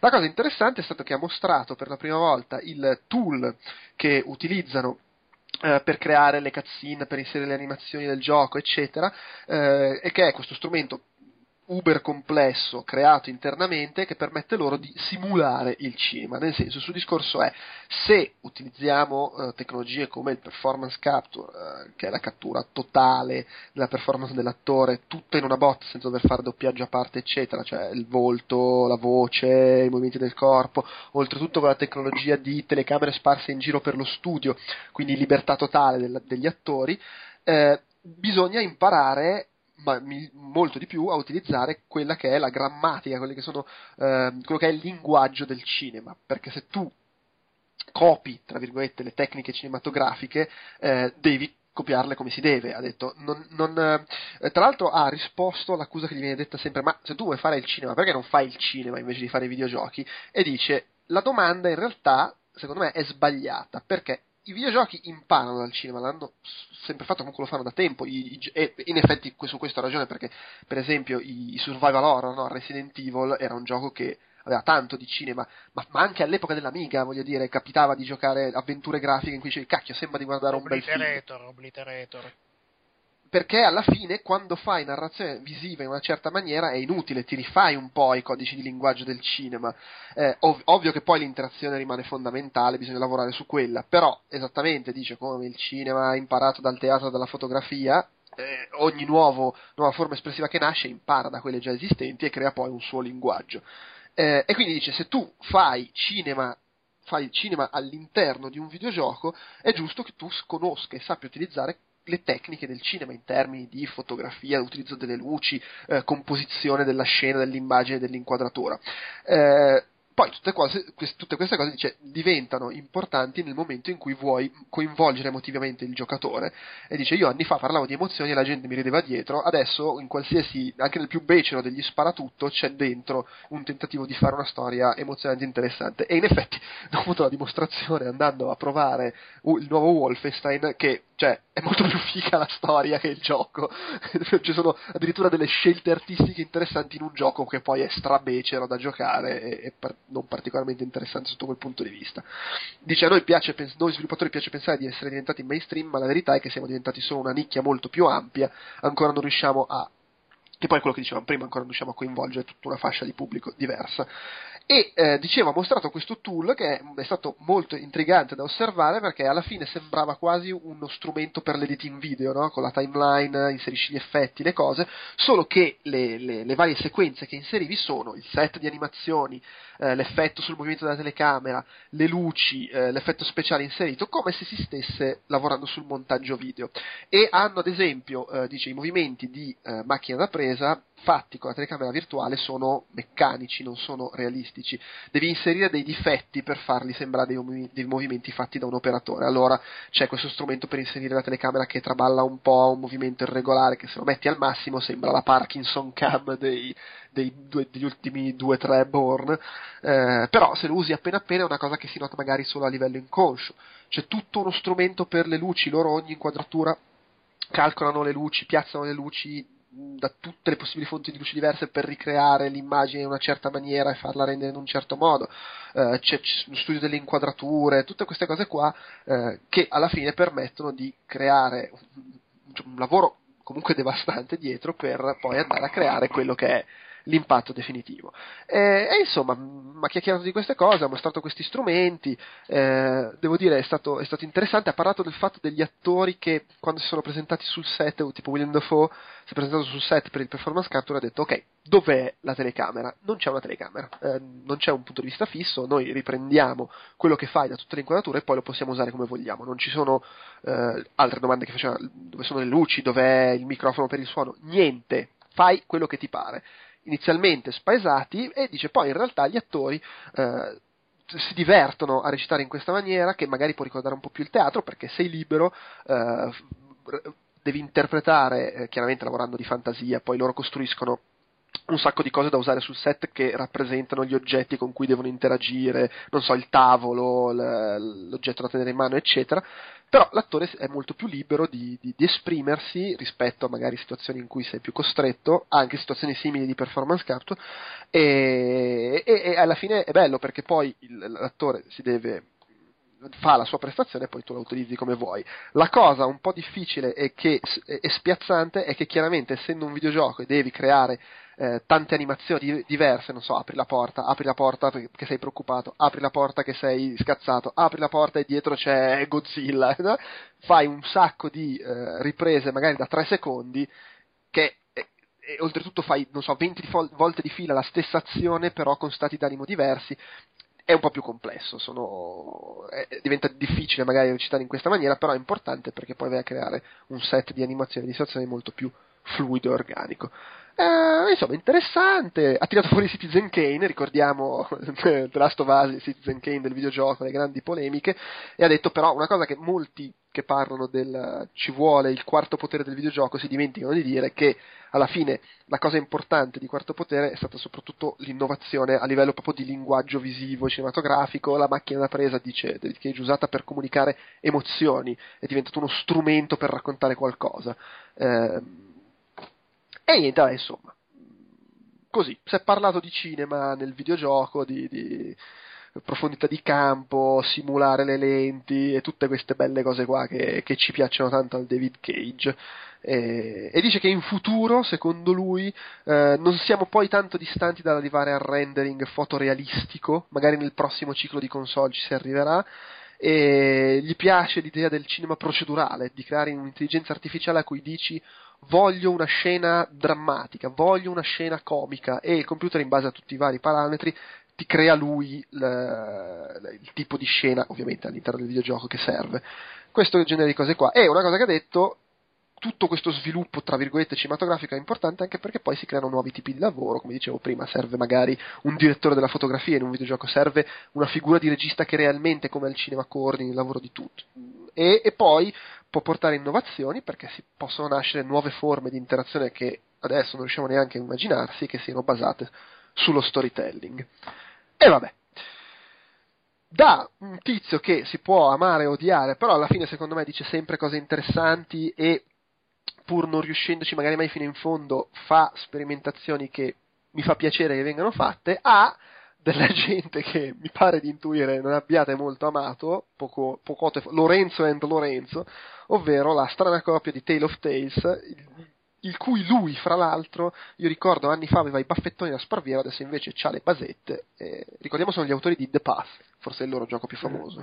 Ma io so quanto piacere ha Pocotto nello scagliarsi contro questo barbosissimo duo, quindi cedo volentierissimo. Barbosissimo nel confronto di Pico e Paperis, credo sia il termine adatto, con questa barba incipiente di colore canuto che gli incorniciava il viso, lasciando spazio solo alla fessità tipica dell'ottuso e alla geografia della sua donna, che lo accompagna nella vita tanto quanto nello sviluppo. Ora, dove vogliamo cominciare a parlare, male, di Tale of Tales? Leggendo questi brevi commenti che ho scritto a caratteri cubitali sul mio blocco per gli appunti, il primo recita hipster del cazzo e il secondo è fottuti figli dei fiori. Ora, Tale of Tales è un duo nemmeno troppo dinamico, grazie al cielo, sono molto statici, e ciò li rende, grazie al cielo, ribadisco, un bersaglio comico e facile per qualsiasi cecchino del gameplay capiti la prossima volta durante la GDC e voglia fare dello spettacolo. Magari lo pago io, non lo so. Comunque, sono due programmatori che vivono in simbiosi come una cozza attaccata allo scoglio, e hanno deciso di dedicare tutta la loro esistenza all'amore, alla bellezza intrinseca che viene dal cuore, al videogioco fatto per comunicare un messaggio e non soltanto per divertire, alla faccia dei profitti, alla faccia delle multinazionali che fanno i dindaroli e poi si permettono e ti sbattono in faccia tutte queste pile di soldi, ti dicono guarda come sono belli i miei soldi, se tu non ne hai perché sei uno sviluppatore indipendente e non fai niente, sì ma io c'ho cuore, c'ho l'amore. Allora, il problema fondamentale di questa conferenza è che il duo parlava come qui qua qua, ognuno riempiva le frasi dell'altro, e ciò dopo 20 secondi netti era assolutamente insostenibile, sembrava di vedere una versione edulcorata dell'Antoniano di Bologna, e ciò lo faceva persino stucchevole. Ritengono, perché tali sono, hanno la presunzione, a mio avviso, di ritenere questo, di aver sviluppato dei titoli molto intimisti e personali, e non scendono assolutamente a compromessi per fare ciò.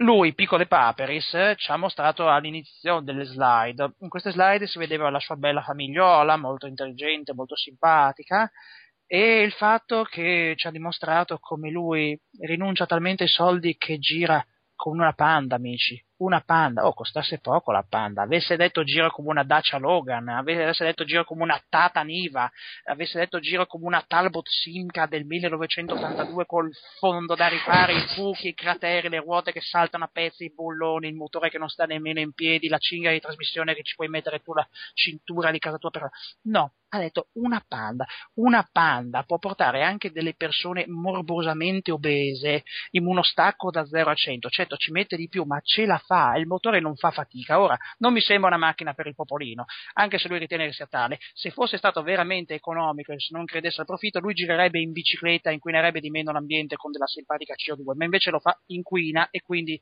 è assolutamente incoerente. Ora, l'opinione pubblica si è sempre spaccata di fronte ai loro giochi. Ricordiamo che fino al 2009 questi non hanno guadagnato un becco di un quattrino, i loro videogiochi hanno sempre fatto dei buchi nell'acqua clamorosi. La domanda sorge spontanea, ma questi chi gli dà da campà? Ma chi gli dà da vivere? Ma come fanno a mangiare? Cioè, la gente è pazza, cioè gli danno dei soldi senza colpo ferire, senza un buco. Va bene che la cultura ti dicono sempre che non paga, ma loro non pagano una mazza. Hanno dei creditori, probabilmente la lista che arriva fino a qui domani mattina a casa loro, e vogliono menarli a sangue, genitori corpulenti, Equitalia, non Equitalia, di tutto, di più, nani, un sacco di risate. Ma l'opinione pubblica si è sempre spaccata di fronte ai loro videogiochi dicendo mi fa cagare. Oppure c'è l'intimista, la persona con un minimo di umiltà che dice hanno toccato le corde del mio cuore come un bardo che suona il mio ventricolo sinistro con grazia inusitata. La verità non sta nel mezzo, sta dalla prima parte. Si odiano. Uno dei videogiochi più famosi loro è stato pubblicato anche su Steam poco tempo fa e si chiama, ma pure i titoli in francese cercano per darsi un tono, ma poi mica cosa è semplice da pronunciare, cioè lo chiamassero Delicatessen, no, l'hanno chiamato Bentualité, le Gesonfè, non lo so, comunque era sia Viva l'estate, ma che bella estate, una roba simile, ed era la storia di una persona che si reca in giorno in spiaggia e vedendo il sole tramontare fa dei viaggi mentali tutti onirici, tutti un trip di cipolla, salvia, origano, tutti quanti in un cannone arrotolati. Secondo me questi Tale of Tales hanno sede ad Amsterdam, si fanno semplicemente di canne, fanno di tripli esercici, qualcosa gli esce e poi per darsi un tono trovano l'amore, la bellezza e la beltà. Ne sentiamo il bisogno di persone così? Sì, indubbiamente, cioè, nel senso, ben vengano persone che hanno coraggio di fare quello che pensano e quello che vogliono e hanno coraggio di mettersi in gioco, questo va assolutamente riconosciuto. E loro sono videogiochi non nel senso chiaro e più consueto del termine, non divertono, non ammaliano e secondo me non sono nemmeno belli dal punto di vista artistico. Sono, diciamo, degli espositori anche piuttosto mediocri, al punto che sia io sia l'Antonelli gli abbiamo dato dei voti assolutamente negativi tramite i feedback che siamo invitati a dare al termine di ogni conferenza, dicendogli non fateceli vedere più, preferisco Filos Ganga a Pico de Paperis e tua moglie ti mette le corna, che era questo l'altro messaggio che abbiamo mandato. Va bene. Sì. Chiudiamo la rassegna sulle conferenze con una mia tripletta simile a quella di Fotone prima, quindi una tripletta di roba potente proprio. Una conferenza di di tale Jörg Müller-Litzgoff tedesco, che ha parlato dei motivi per cui l'educazione importa, perché è importante l'educazione per il futuro dell'industria, e insomma ha parlato del fatto che lui prendeva esempio soprattutto dalle università tedesche, dicendo però è un problema abbastanza diffuso, non ci sono università adeguate per la creazione di sviluppatori di videogiochi, i publisher dovrebbero investire soldi nell'educazione dei futuri sviluppatori, queste cose qua, insomma sostanzialmente era un invito ai presenti a investire dei soldi nella creazione del futuro dei videogiochi, due palle come una casa, tra l'altro era, come anticipavo prima, nella stanza delle luci, la stanza in cui il palco era illuminato e non si vedevano le slide, tant'è che uno che era seduto di fianco a me all'inizio ha subito urlato le luci, spegnete le luci, non si vede un cazzo, e gli abbiamo detto no, non si possono spegnere le luci perché stiamo facendo le riprese. Gli ho detto vabbè, le riprese sono più importanti degli esseri viventi che sono in questo momento qui nella sala e stanno soffrendo, vabbè, calmati, si vedono comunque. E la cosa bella è stata che verso 2/3 di conferenza un altro tizio si è alzato e, uscendo dalla sala, polemicamente, subito prima di uscire, ha spento la luce. Così, ha spento l'interruttore della luce. Un momento di panico, poi uno è andato lì e le riaccese. Però vedi, c'è anche questa polemica. Fotone, perché non l'hai fatto anche tu durante la cosa di Tomb Raider? Alzarti e andartene spengendo la luce? In questo momento mi pento di non averlo fatto, effettivamente. È un gesto quasi eroico. Sì. Beh, bravo chi l'ha fatto, è tutta la mia stima. Bene. Poi ho visto la conferenza Pop-Up Arcade su eventi indie di videogiochi che vengono organizzati in giro. Tra l'altro ne ho intravisto uno anche quando ero a Berlino per il Quovadis, che vabbè, non è che ci sia molto da raccontare, nel senso, c'era una ragazza olandese, una britannica e questo ragazzo nordico che hanno parlato di queste feste, alla fine, questi eventi anche culturali che organizzano in giro per locali, musei, spazi pubblici. Così detto sembra l'inizio di un porno, comunque. No, sì, sono delle comuni e, con magari capinati, anche giochi tradizionali tipo board game, cose del genere, e l'idea è sempre quella di far ritrovare gente assieme, divertirsi con i giochi, tipicamente giochi indie si utilizzano. Ci sono quelli, il Wild Rumpus, sono quelli organizzati in Gran Bretagna, alcuni gratuitamente, altri a pagamento, con grande attenzione tra l'altro della stampa, e insomma sono cose carine, se capita di incapparci probabilmente deve essere piacevole. E fra l'altro il terzo a intervenire, che poi era quello che aveva organizzato, l'evento, ed era tale, un attimo che controllo il nome, era tale Jonathan Van Hove, questo ragazzo che la sua presentazione, invece di avere delle slide, sembrava ci fosse una slide, ma poi in realtà ha fatto vedere che era un'animazione e aveva creato tutto un mondo virtuale in 3D nel deserto in cui girava e le slide stavano sparse in giro e le mostrava con la telecamera. Si è scatenato il delirio nella folla quando ho visto questa cosa. C'è anche un filmato su Vine, se lo andate a cercare, e lui ha fatto vedere questa cosa, che lui per creare eventi del genere, cioè dei cabinati tra virgolette con dentro i giochi indie, non avendo soldi, ha cominciato a farlo infilando computer dentro oggetti di uso comune, tipo non so, mobili, il tavolino dell'800 con dentro un PC col giochino scemo arcade. Per fare un esempio, venire qua là, a Colonia, a farlo vedere, ho detto vabbè, io viaggio solo col bagaglio a mano, imbarco una valigia con dentro un computer, c'era lì sul palco una valigia di quelle rigide, no? Con lato aperto, col monitor e 4 pad del 360 che uscivano per giocare, una roba abbastanza delirante, però folle, divertente, simpatica. L'ultima conferenza che ho visto, Once Upon a Time, c'era una volta, dare ai giocatori la libertà di creare la propria storia.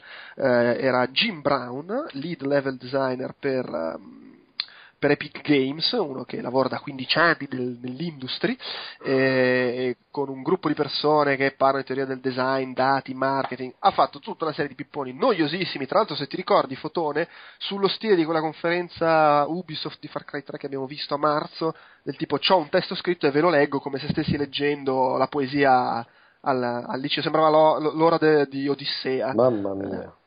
Due palle incredibili, poi per dire le solite cose, cioè dobbiamo uscire dallo schema narrativo in 3 atti perché i videogiochi sono diversi, è importante l'interazione, è molto più importante la storia che viene raccontata dal giocatore con le sue azioni di quella che racconto io, tutte cose che si ripetono a ogni GDC e che per carità sono anche giuste e importanti, però insomma, dimmi qualcosa che non so, dimmi qualcosa di sinistra anche se vuoi.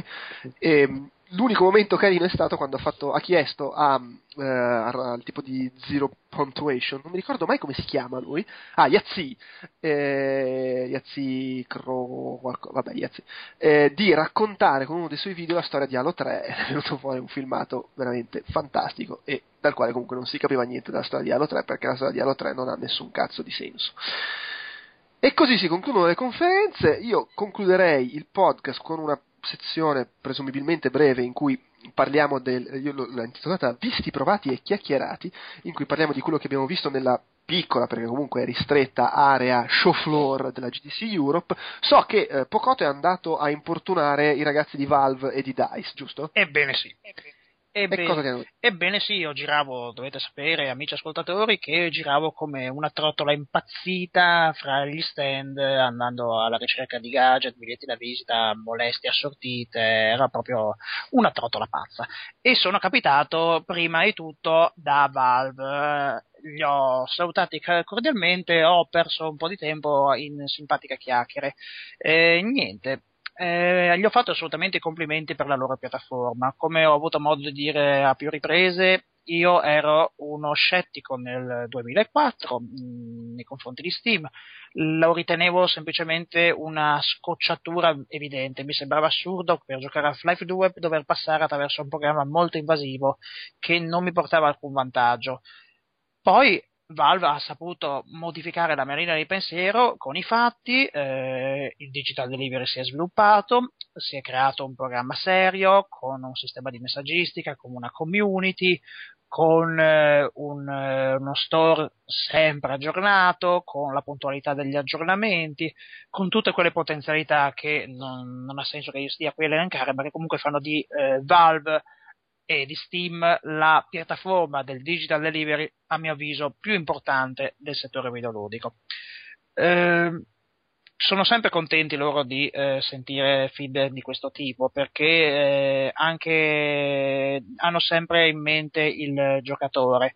E a parte queste cose ho avuto modo di fargli una domanda specifica, una domanda che riguarda quella famosa foto che circolava qualche settimana fa in cui in un computer sistemato presso gli uffici Valve si notava un elenco di lavori da svolgere e fra questi si è notata perfettamente la dicitura Left 4 Dead 3 e Source 2, l'atteso seguito del motore grafico sviluppato internamente da Valve. Chiaramente, a tal proposito, il responsabile di Valve si è limitato a sorridere dicendo che non poteva assolutamente commentare la cosa. Tuttavia mi ha confermato che quando ci si trova a andare in visita presso gli studi della Valve non si firma alcun NDA di sorta, nessuna restrizione, si può tranquillamente girare per ogni angolo, anche mettersi a testa in giù nei bagni, camminare sul soffitto, qualsiasi cosa vi gardi per vestirsi da prete, vestirsi da The Gabe Newell, nascondersi dietro una torre, dentro una portal gun, girare con un piede di porco, insomma tutto quello che ti passa per la testa, senza limitazione di sorta. Poi, se qualcuno si approfitta di questa libertà, si trova davanti a ciò che in teoria dovrebbe rimanere segreto, ne fa una foto, la diffonde sull'internet, non si può di certo colpevolizzare l'intero settore per quella persona che, magari assolutamente in buona fede, comunque ha cercato di raggiungere e di fare uno scoop col botto. Mentre i DICE erano lì fermi nordicamente con le loro magliette nere col logo, con le loro borsettine, le loro pennine, le loro caramelle, ed erano presenti per reclutare nuovi sviluppatori. DICE, che dire, le due domande che gli ho fatto, la prima ha riguardato se è cambiato qualcosa in tutti questi anni dopo l'acquisizione da parte di Electronic Arts. Se è cambiata la vita di uno sviluppatore che ha iniziato nell'epoca Amiga facendo Pinball Fantasies e Pinball Dreams fra gli altri, e oggi con il suo motore Frostbite è uno dei fiori all'occhiello dell'intera società statunitense. Mi hanno confermato che, se a loro modo di vedere, non è cambiato molto, anzi si lavorano con più sollievo per Electronic Arts, perché in precedenza erano costretti a cercarsi di volta in volta un publisher diverso a cui affidarsi, e ora invece hanno un gruppo solido alle spalle, florido, che può sopportarli e supportarli economicamente, e dà loro assoluta e grandissima fiducia. L'altra domanda, sibillina, l'ho buttata sull'allergia da parte di Electronic Arts per il Wii U, affermando che non può trattarsi di una semplice e soltanto questione di mancanza di potenza prestazionale, se è vero che, come ha confermato anche ieri, Alex Bard di Criterion ritiene che la console abbia abbastanza cavalli sotto il cofano e che si possono fare dei lavori egregi. Egli stesso ha lavorato alla conversione del Need for Speed dell'anno scorso con un team molto ristretto che sviluppava giochi mobile fino all'altro giorno, ed è riuscito a inserirci una botta di energia, comunque è riuscito a fare dei miglioramenti evidenti rispetto alla versione per PS3 60, e ci mancherebbe che non ci fossero, per inciso, lavorando velocemente. Quindi ragionava sul fatto che con un tempo di sviluppo più dilatato si potevano ottenere risultati migliori. L'allergia di Electronic Arts per Nintendo nasce da una motivazione semplicissima: soldi. Non esiste una base installata talmente ampia che giustifichi un investimento di una certa portata, visto che i precedenti firmati Electronic Arts, le esclusive come Bloombox su Wii e relativo seguito, hanno fallito miseramente, consegnando una grande passività allo studio americano. Di fronte a questi numeri, di fronte alla crisi economica, nessuno vuole corrersi i rischi di sviluppare poi qualcosa che alla fine non ottiene i risultati sperati. Sì. E non possiamo assolutamente dargli torto a tal proposito, indubbiamente. I numeri di Wii U sono al momento assolutamente impietosi. Sì, fra l'altro Nintendo adesso lancerà il Wii U senza gamepad. Però... Sì, assolutamente. Ma che poi questo, se ci pensi, all'interno della Gamescom, ma questo ne parleremo nel secondo podcast, la cosa allucinante è che gran parte dei giochi presenti sullo show floor funzionava con Wiimote e Nunchaku, e non col gamepad, e ciò è surreale. Vabbè, che devi fare? Vabbè, io ho incontrato i tizi di Game Insight, che è questo publisher russo che storicamente si dedica a roba casual e mobile, Facebook e via dicendo, però adesso vogliono provare a diventare un pochino più hardcore. E come lo fanno? Facendo il clone di World of Tanks. Fanno si chiama Tank Domination, è ambientato nel futuro invece che nella seconda guerra mondiale, così ci differenziamo un po', ed è fondamentalmente World of Tanks su tablet, che comunque vuol dire, ed dovrebbe uscire perlomeno a settembre, quindi comunque molto prima di World of Tanks Blitz, che è il World of Tanks su tablet che sta sviluppando Wargaming, quindi magari hanno questo dalla loro. Se piace il genere tenetelo d'occhio, io l'ho provato un po', non sono esperto di World of Tanks, però mi è sembrato fatto bene. E poi avevano la PR che sembrava la versione russa di Emma Stone, che insomma è sempre una cosa buona, anche se c'aveva una fiata terrificante, un alito che neanche io e Fotone messi assieme quando ci svegliamo la mattina dopo il terzo giorno di fiera. Fotone dopo che ha dormito in aereo ha un po' quell'alito. Sì, ma a causa di ciò che ha mangiato in aereo, non sul fatto perché... può essere. Però vabbè, insomma, Tank Domination, se dategli un'occhiata se vi interessa il genere. Fotone e Pocotto invece hanno incontrato un team italiano che si occupa di MyGP Team Turbo, giusto? Un team italiano de Roma. Roma, che hanno fatto MyGP Turbo, cioè gli hanno dato i soldi da chi ha di La Luis.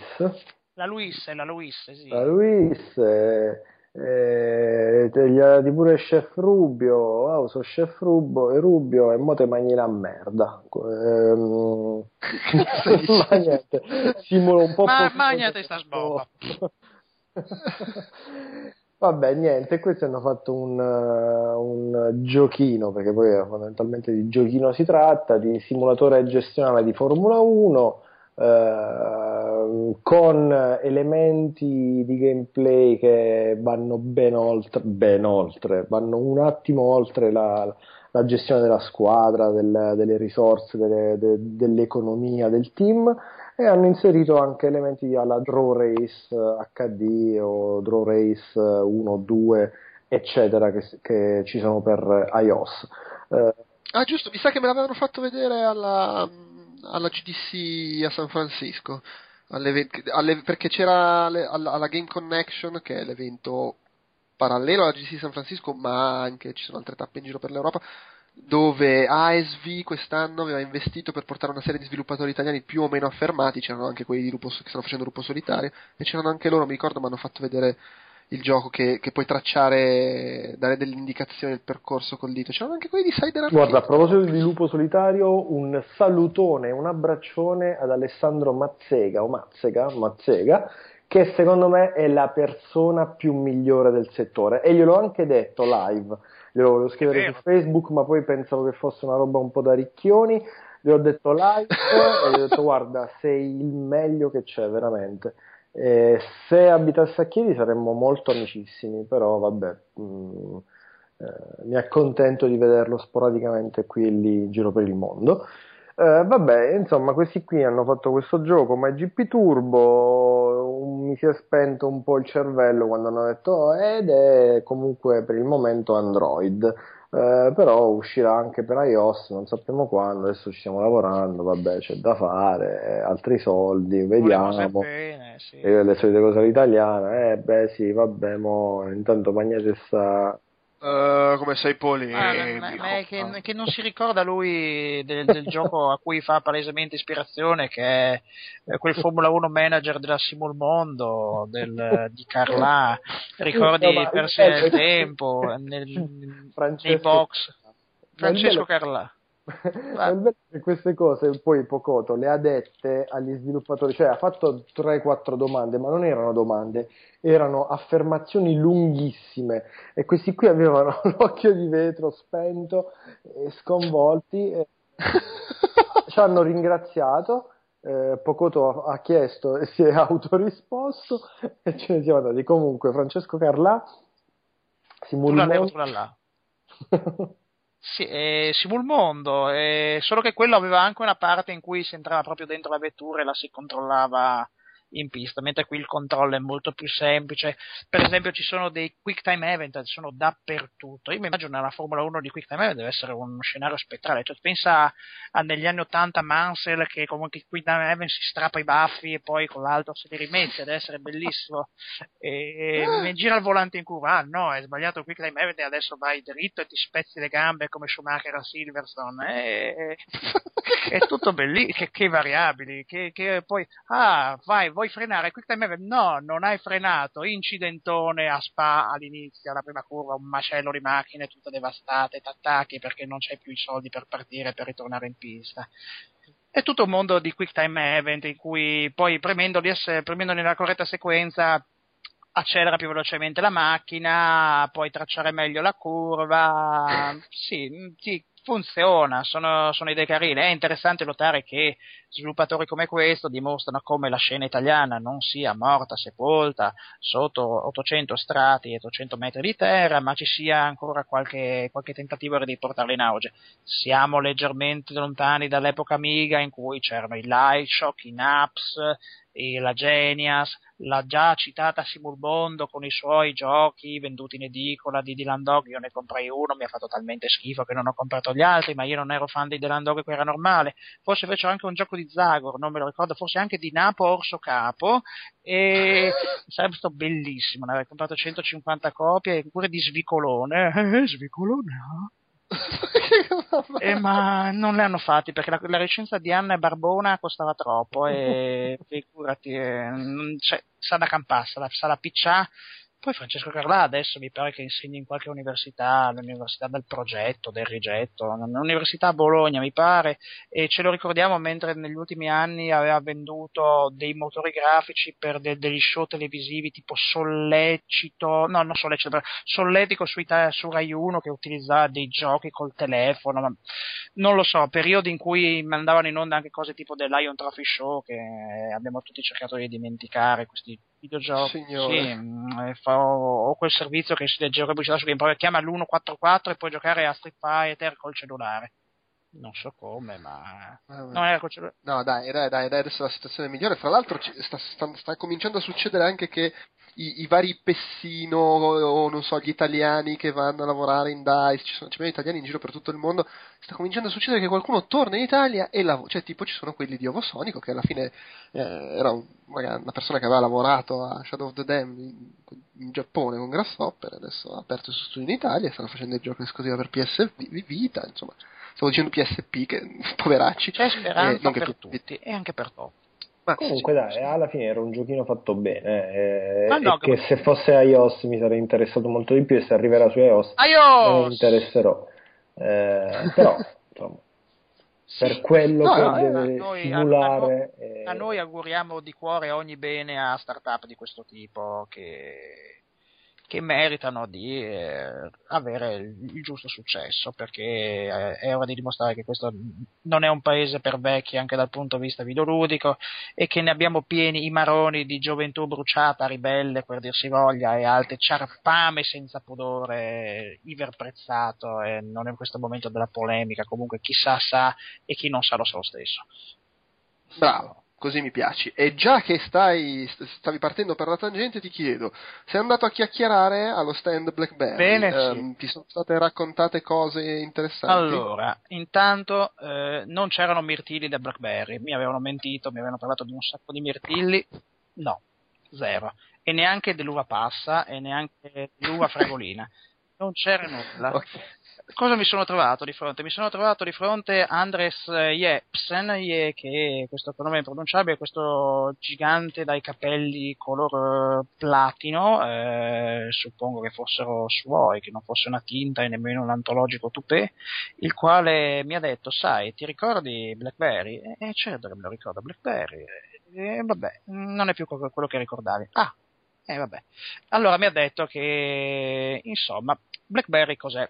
Lo sappiamo, beh, era un'azienda che ormai credo che si possa dire più di 8 anni fa, ma anche di più, quasi una decina di anni fa, aveva saputo inventarsi, e conquistando così l'attenzione e il successo della scena business, un cellulare che era veramente smart e molto fun, perché faceva benissimo il controllo delle email, la gestione dell'agenda, la navigazione nel web attraverso una serie di programmi che funzionavano perfettamente allo scopo. In quel periodo storico si parlava di smartphone, ma si era leggermente agli albori. Vorrei ricordarvi che c'erano cose che costavano $1,50, tipo il Sony Ericsson P800, P900, che non furono portati più avanti. Vorrei ricordarvi che gli HTC facevano girare Windows Mobile, che era un disastro conclamato, tipo Windows ME, detta per gli amici Merdenium Edition, e c'erano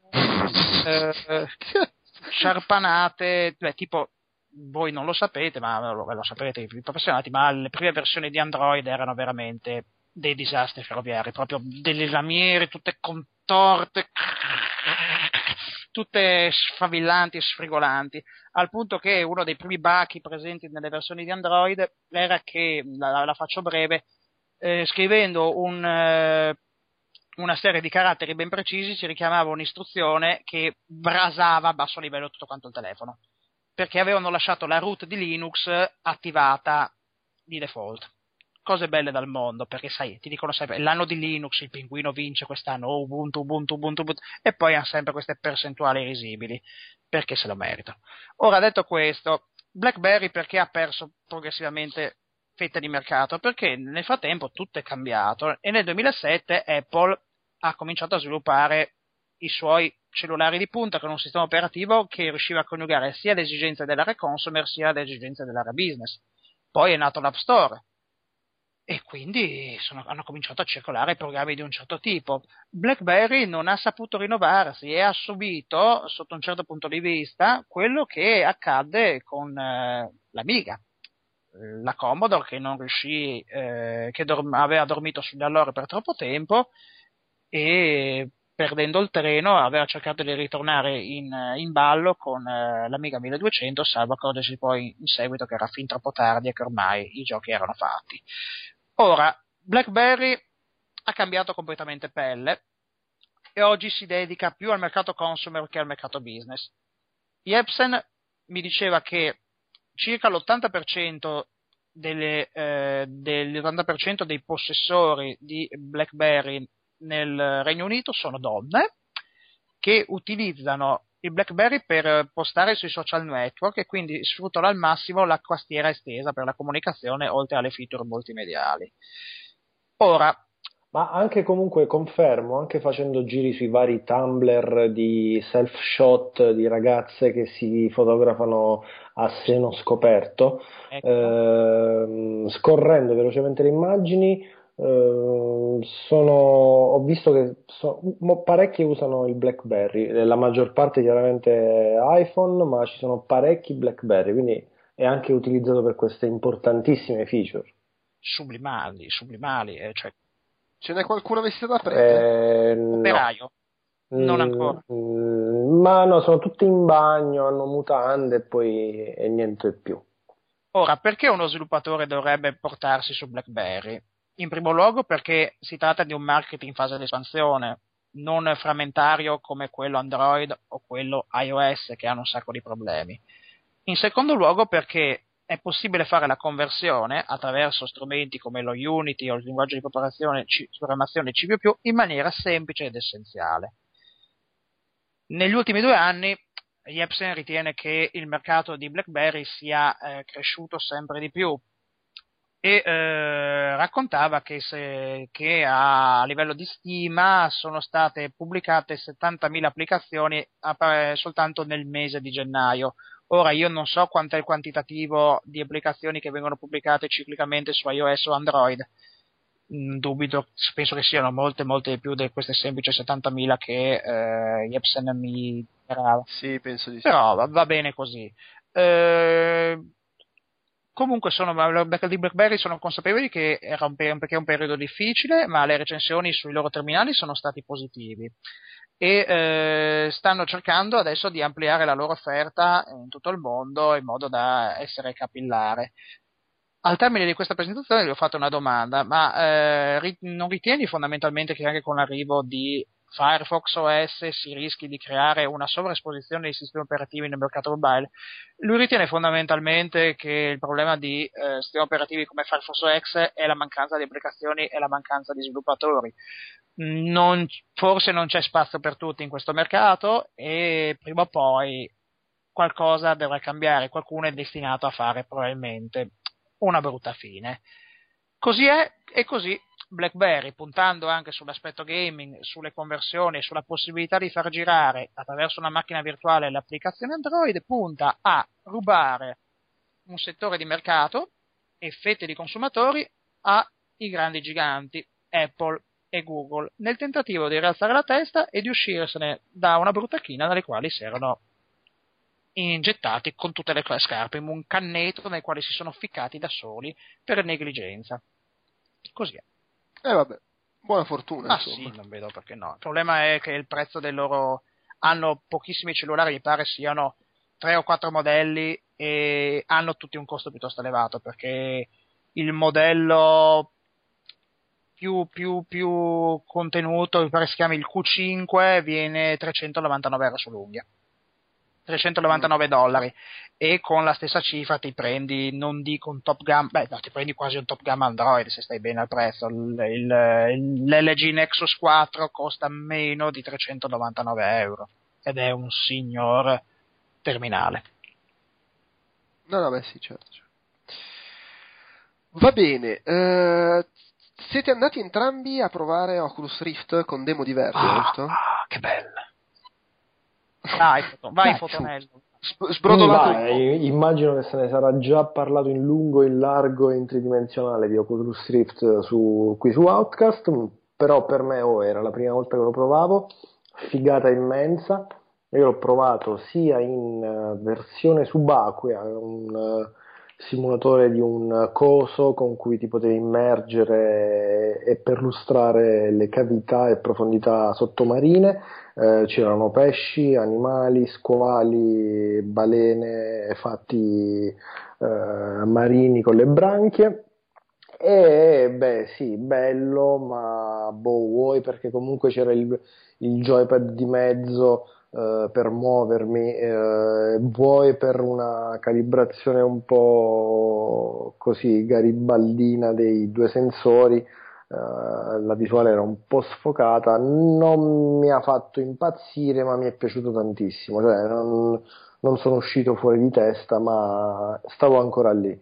Con iRacing in versione passeggero, non guidavo io ma ero seduto accanto a un guidatore virtuale, ho capito che Oculus Rift è necessario, da qui in poi sarà necessario per tutti i giochi.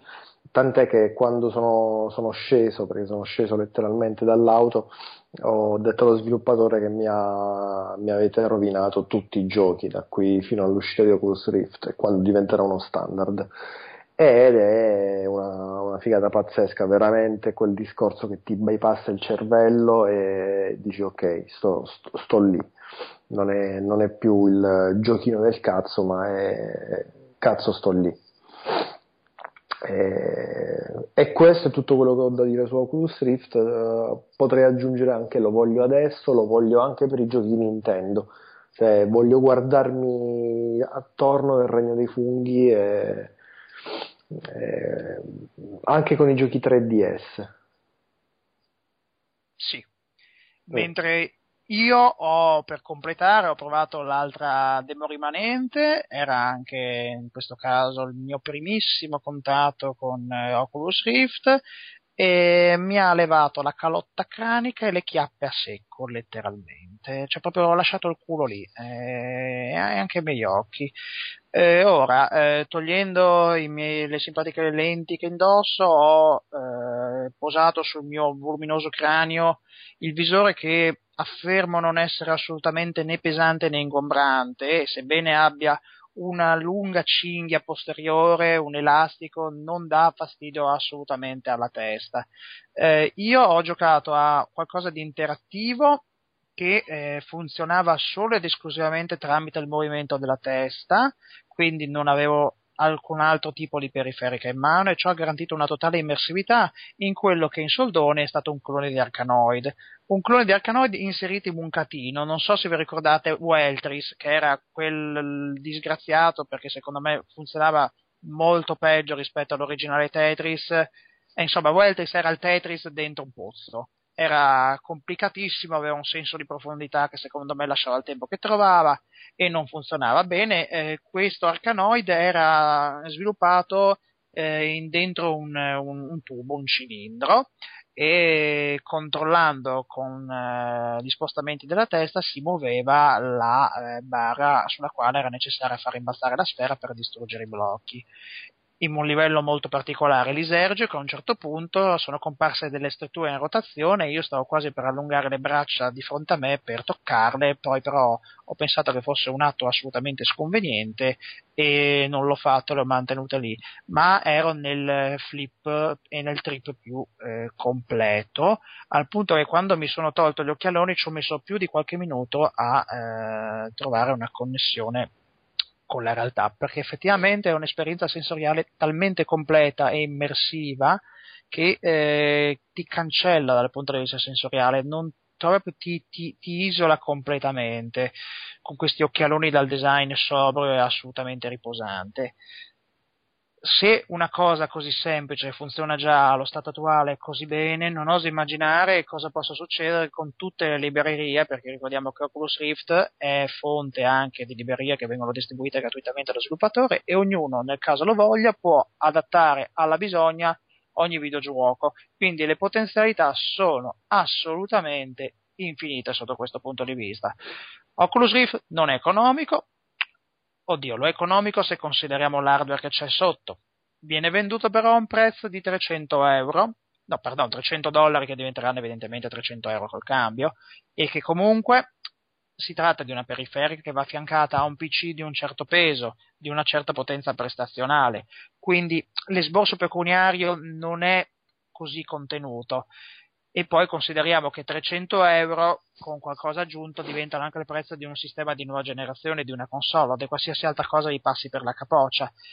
Ne potrà valere la pena? Beh, se queste sono le premesse iniziali, se verranno mantenute nel tempo, indubbiamente Oculus Rift rischia di segnare assolutamente il passo verso il futuro e di far dimenticare tutti quegli esperimenti di realtà virtuale, compreso il disgraziatissimo Virtual Boy della Nintendo, che tanto ci hanno provato ma che alla fine per evidenti problemi di progettazione e di potenza tecnica non hanno e non sono riusciti a soddisfare questo bisogno di realtà virtuale, che comunque è un sogno che abbiamo dai tempi di Jomny Mnemonic e dai tempi del tagliaerbe. Così. Comunque, per corroborare la tesi di Pocotto, aggiungo che quando ero all'interno dell'abitacolo ho provato una sensazione angosciante perché ero talmente immerso nel gioco, nella vettura, cioè mi guardavo attorno e c'era proprio tutta l'auto tranne la parte posteriore, vabbè, ma comunque potevo girarmi anche controllare il pilota, insomma i movimenti del pilota, e guardare fuori dal suo finestrino, dal mio, dal parabrezza, insomma dovunque non avevo le gambe ed era una sensazione angosciante, non straniante, ma veramente mi creava angoscia perché cavolo ero lì ma senza le gambe e senza nemmeno le braccia, insomma c'era la mia anima in quell'auto e la mia anima si poteva guardare attorno. Forse eri Clay Regazzoni, per quello non sentivi le gambe. Vabbè. Sì, perdonate la battuta cinica, povero uomo. E confermo la difficoltà che ha avuto Pocotto nel riabituarsi alla realtà di tutti i giorni. Anch'io ho avuto problemi, infatti appena mi sono tolto alla realtà reale, alla vera realtà, ho appena tolto il visore, l'ho appoggiato e sono scappato in bagno, che era adiacente allo stand di Oculus Rift, che tra l'altro era l'unico stand della GDC con una coda di gente che voleva provare, gli altri non avevano coda, cioè, anche se c'erano robe da provare, non che ce ne fossero chissà in quali quantità. Gli altri avevano la coda fra le gambe. Oculus aveva la coda, ma questa coda era posizionata proprio in... linea retta con l'entrata del bagno e quindi c'era parecchia gente che mentre ero in coda mi veniva a chiedere scusa ma questa è la fila per il bagno? No, è per Oculus Rift, però poi ti servirà comunque andare al bagno, tant'è che anche io prima di capire che quella fosse la coda non ho chiesto ma l'ho intuito insomma che era per Oculus Rift. Poi hanno aggiunto un bigliettino sui paletti, cioè questa è la coda per Oculus Rift. E poi il problema è diventato insormontabile alle 5 di pomeriggio, quando è stato offerto l'happy hour, perché dovete sapere che i tedeschi cenando alle 6 fanno l'aperitivo alle 4:30 di pomeriggio, alle 5, perché altrimenti non riescono come orari, e lì fra brezel, birrette, chi più ne ha più ne metta, la confusione regnava sovrana e non si capiva se la gente volesse andare a Oculus Rift o volesse andare semplicemente in bagno.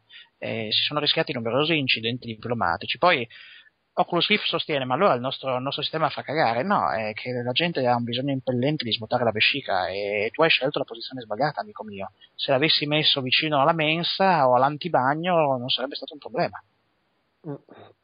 Però è necessario Oculus Rift per me. Beh, anche andare al bagno è necessario. Sì.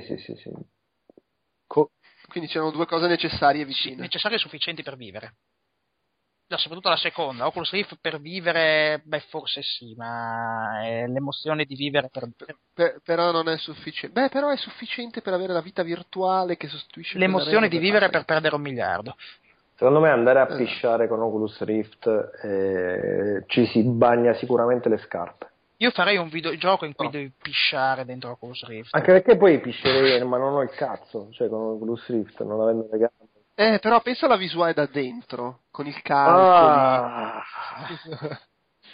Va bene, e insomma, passiamo insomma, a proposito di grandi innovazioni come l'Oculus Rift, aziende che guardano al futuro, che sanno sempre essere un passo avanti e dettare quella che sarà la strada dell'industria, direi di chiudere questo nostro reportage su la Game Developers Conference Europe 2013 con un breve... resoconto di quella volta in cui Pocotto andò a molestare la gente di Nintendo. Quelle numerose volte in cui andare a molestare la gente di Nintendo.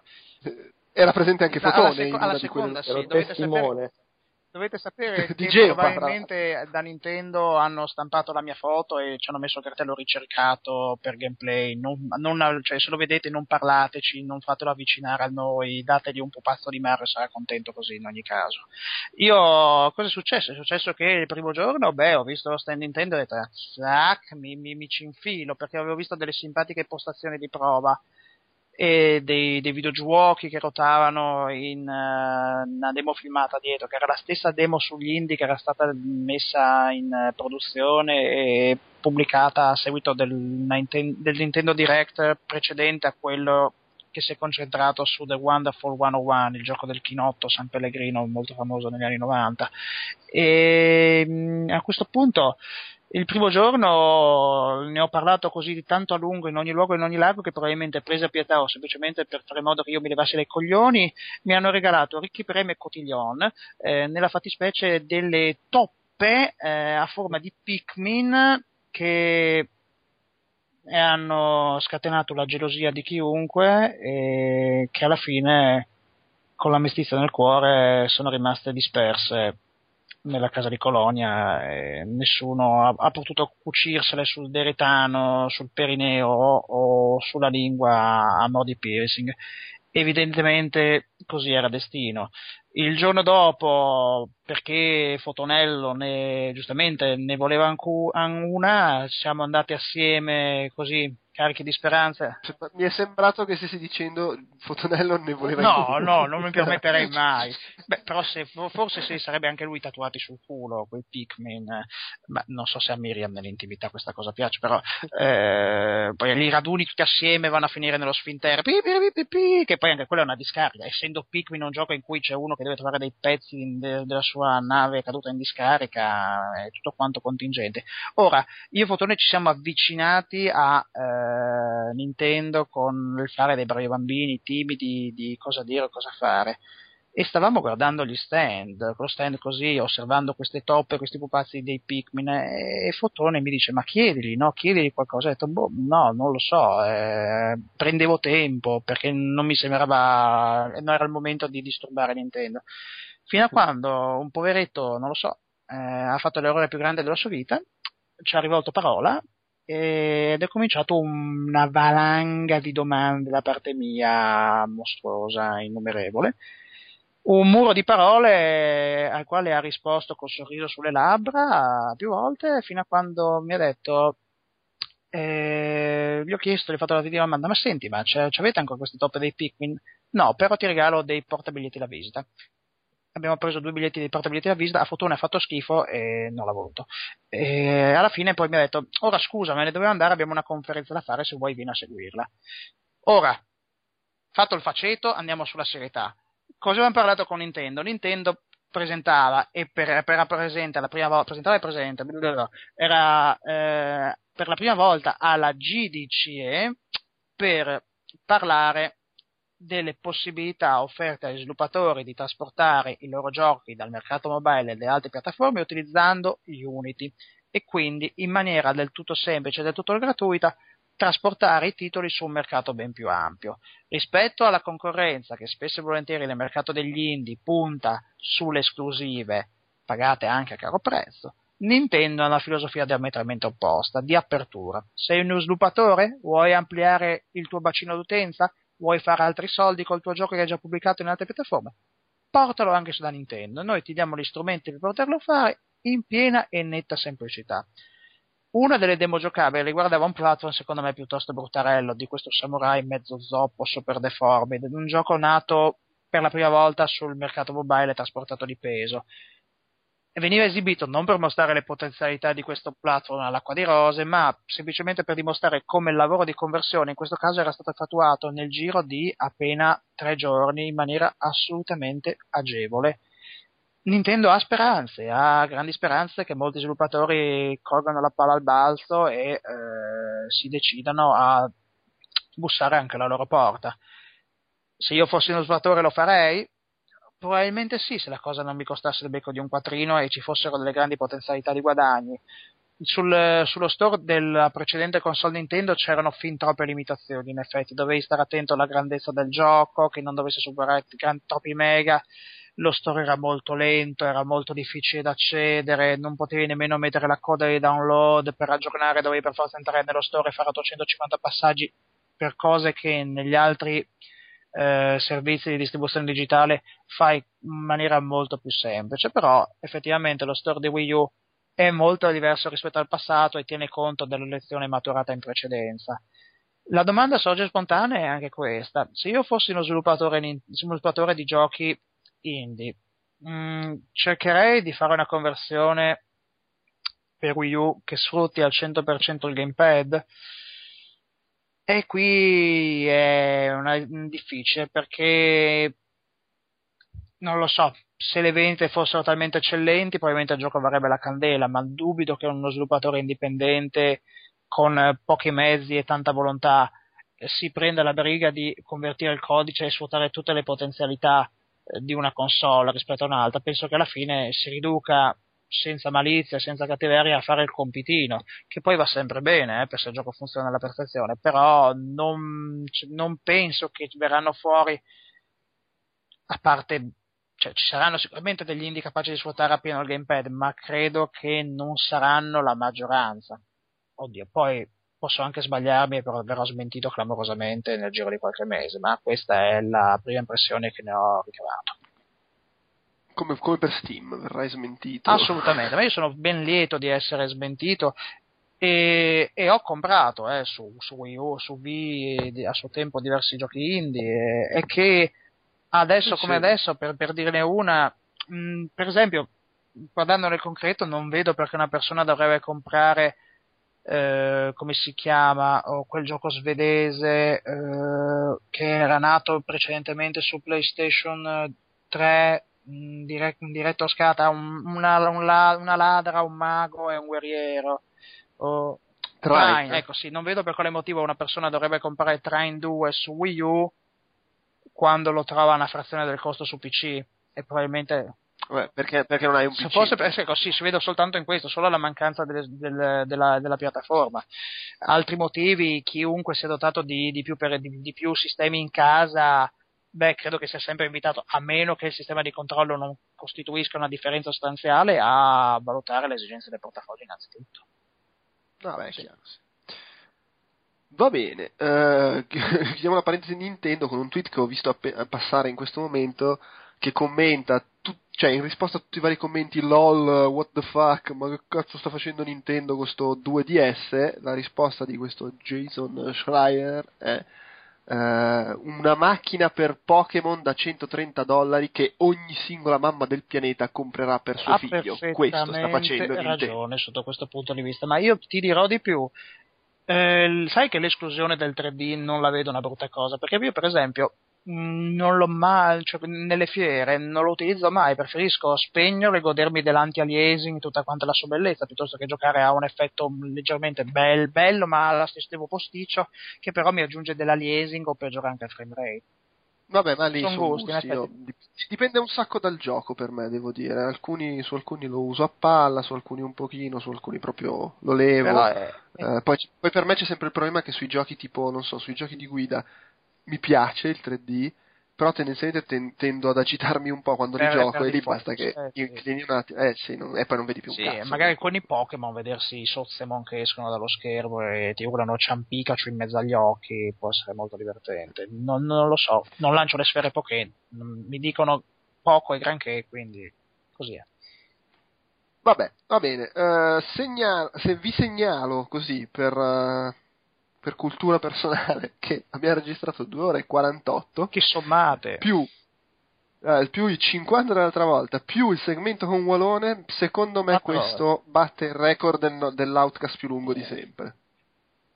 Certo, barando, perché abbiamo registrato in due episodi, però insomma un outcast da Via Crucis, cioè complimenti, riregistrando siamo andati molto più lungo. Comunque è uscito uguale ma meglio. Cioè, le stazioni del gameplay, le stesse robe. Sì, però con cose in più, ricordandoci bene o male, credo. Un sacco di roba che tu, per esempio, esatto. Ad esempio, Joyce, invece di dire l'Eneide, hai detto l'Odissea questa volta. Però vabbè. Sì, ma l'ho fatto apposta, L'ho fatto apposta, perché mentre lo dicevo, perché l'altra volta dopo aver detto l'Eneide avevo pensato l'Odissea mi sarebbe piaciuto di invece più. Invece a me era piaciuto un sacco l'Eneide, che è più... lo so. È più underground, secondo me, come poi. A me piaceva l'Enada, ma l'hanno soppresso.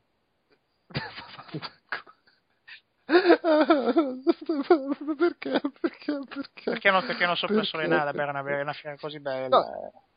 E poi, per dire, questa volta ho parlato in maniera molto più approfondita della cosa di David Cage. Non c'è stato più. Vabbè, comunque, basta. Cioè, che cazzo. Salutare. Sì, ciao amici, ciao, benvenuti, giunti alla fine di questa Via Crucis, vi ringraziamo per l'ascolto. Si chiude qui anche questo estenuante Outcast Reportage, che spero sia comunque risultato interessante e ricco di argomenti. Io vi ricordo come sempre www.outcast.it, il nostro sito ufficiale dove trovate tutto il resto della nostra produzione audio, video e per iscritto, oltre che ovviamente il post con la descrizione di questo episodio, e vi ricordo podcast@outcast.it se volete scriverci. Per quanto riguarda i prossimi appuntamenti con Outcast, in linea di massima fra un paio di settimane, anzi probabilmente anche meno, dovrebbe arrivare il reportage sulla Gamescom 2013, a meno che non si decida così con un twist a sorpresa che ormai sarà troppo tardi per farlo, ma non credo. E poi insomma torneranno gli appuntamenti regolari con Outcast Chiacchiere Borderline e Outcast Magazine, anche perché insomma inizia la stagione grossa del videogioco e sicuramente avremo parecchio di cui parlare. Per il resto adesso vi lascio a un segmento conclusivo nel quale ho tirato in mezzo Walone per chiacchierare velocemente di una singola conferenza a cui aveva assistito lui e che mi sembrava insomma interessante da raccontarvi, e poi perché non allungare ulteriormente il podcast. Buon ascolto, ciao e grazie.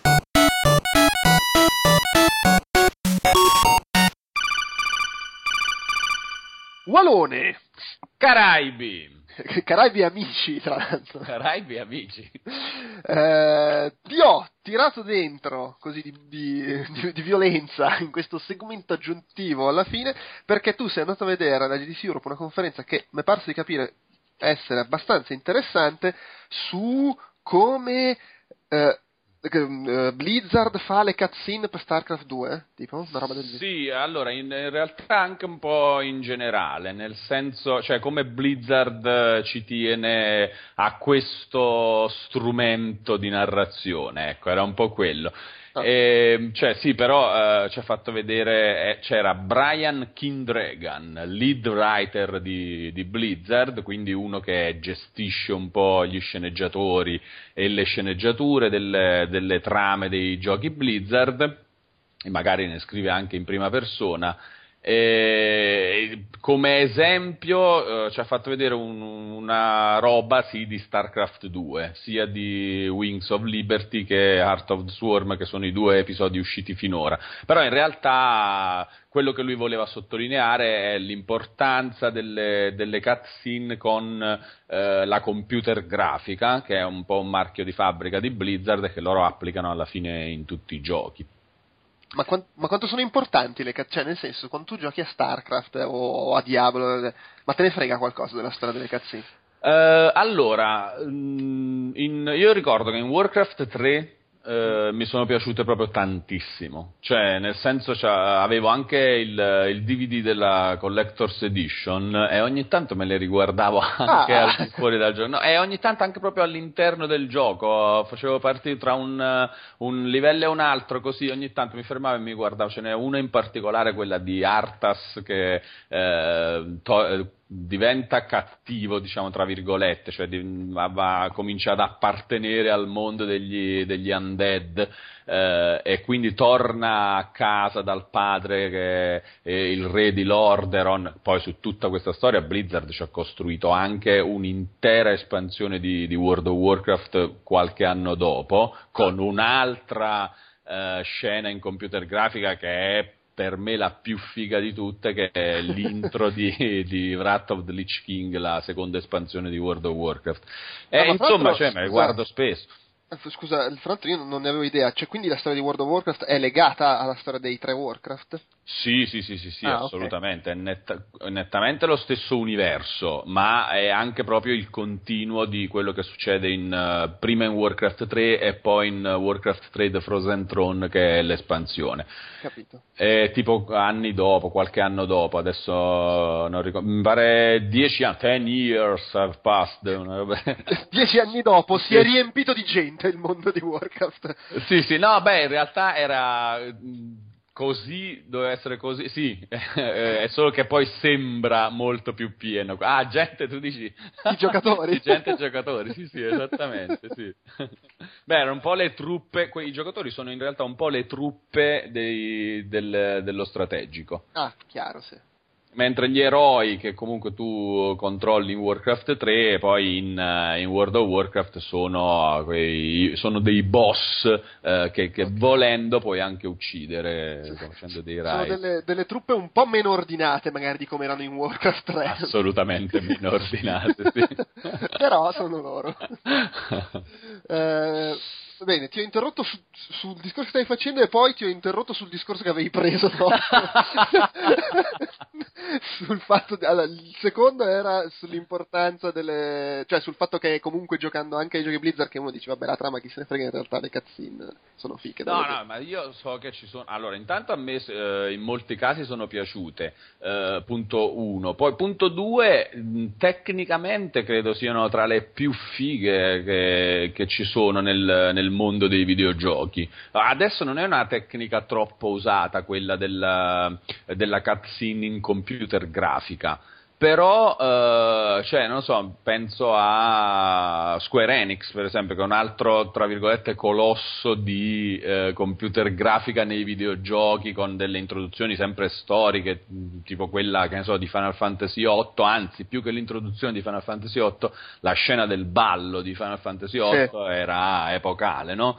E Blizzard è a quel livello, se non forse addirittura un pelino sopra. Anche l'intro di Diablo 3 per esempio, l'ultima che hanno fatto, o forse l'ultima è quella di sono i filmati di Wings of Liberty. Insomma vabbè, tra le ultime cose fatte a livello tecnico siamo a una qualità abbastanza notevole.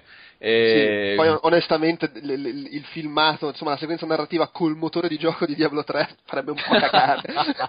Sarebbe un po' strana, ecco, in Warcraft 3 poi c'erano anche queste, cioè c'erano anche i dialoghi. In realtà c'è molta trama nei giochi Blizzard, anzi nell'universo di Warcraft ma anche in quello di Starcraft c'è tutta una serie di personaggi, sottopersonaggi, razze, popolazioni che hanno le loro storie. Vabbè, in World of Warcraft poi si spreca, se vuoi leggere dall'inizio alla fine tutti i dialoghi e tutte le trame delle quest di World of Warcraft, impazzisci. E infatti sono anche romanzi.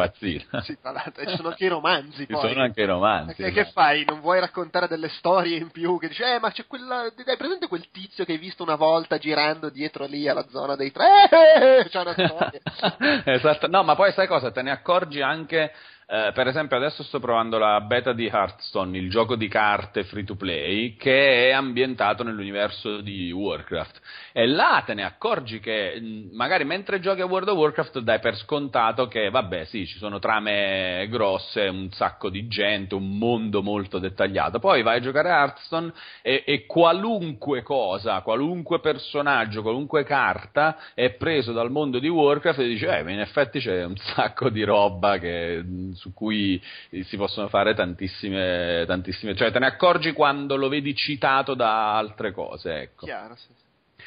Comunque sì, tornando alla lezione, diciamo così, di Brian Kindregan, la prima cosa che mi veniva in mente mentre ero lì e attendevo alla cosa è che era un po' diversa da altre presentazioni, altre chiacchiere tenute alla GDC Europe, nel senso che era un pizzico più spettacolare, diciamo così.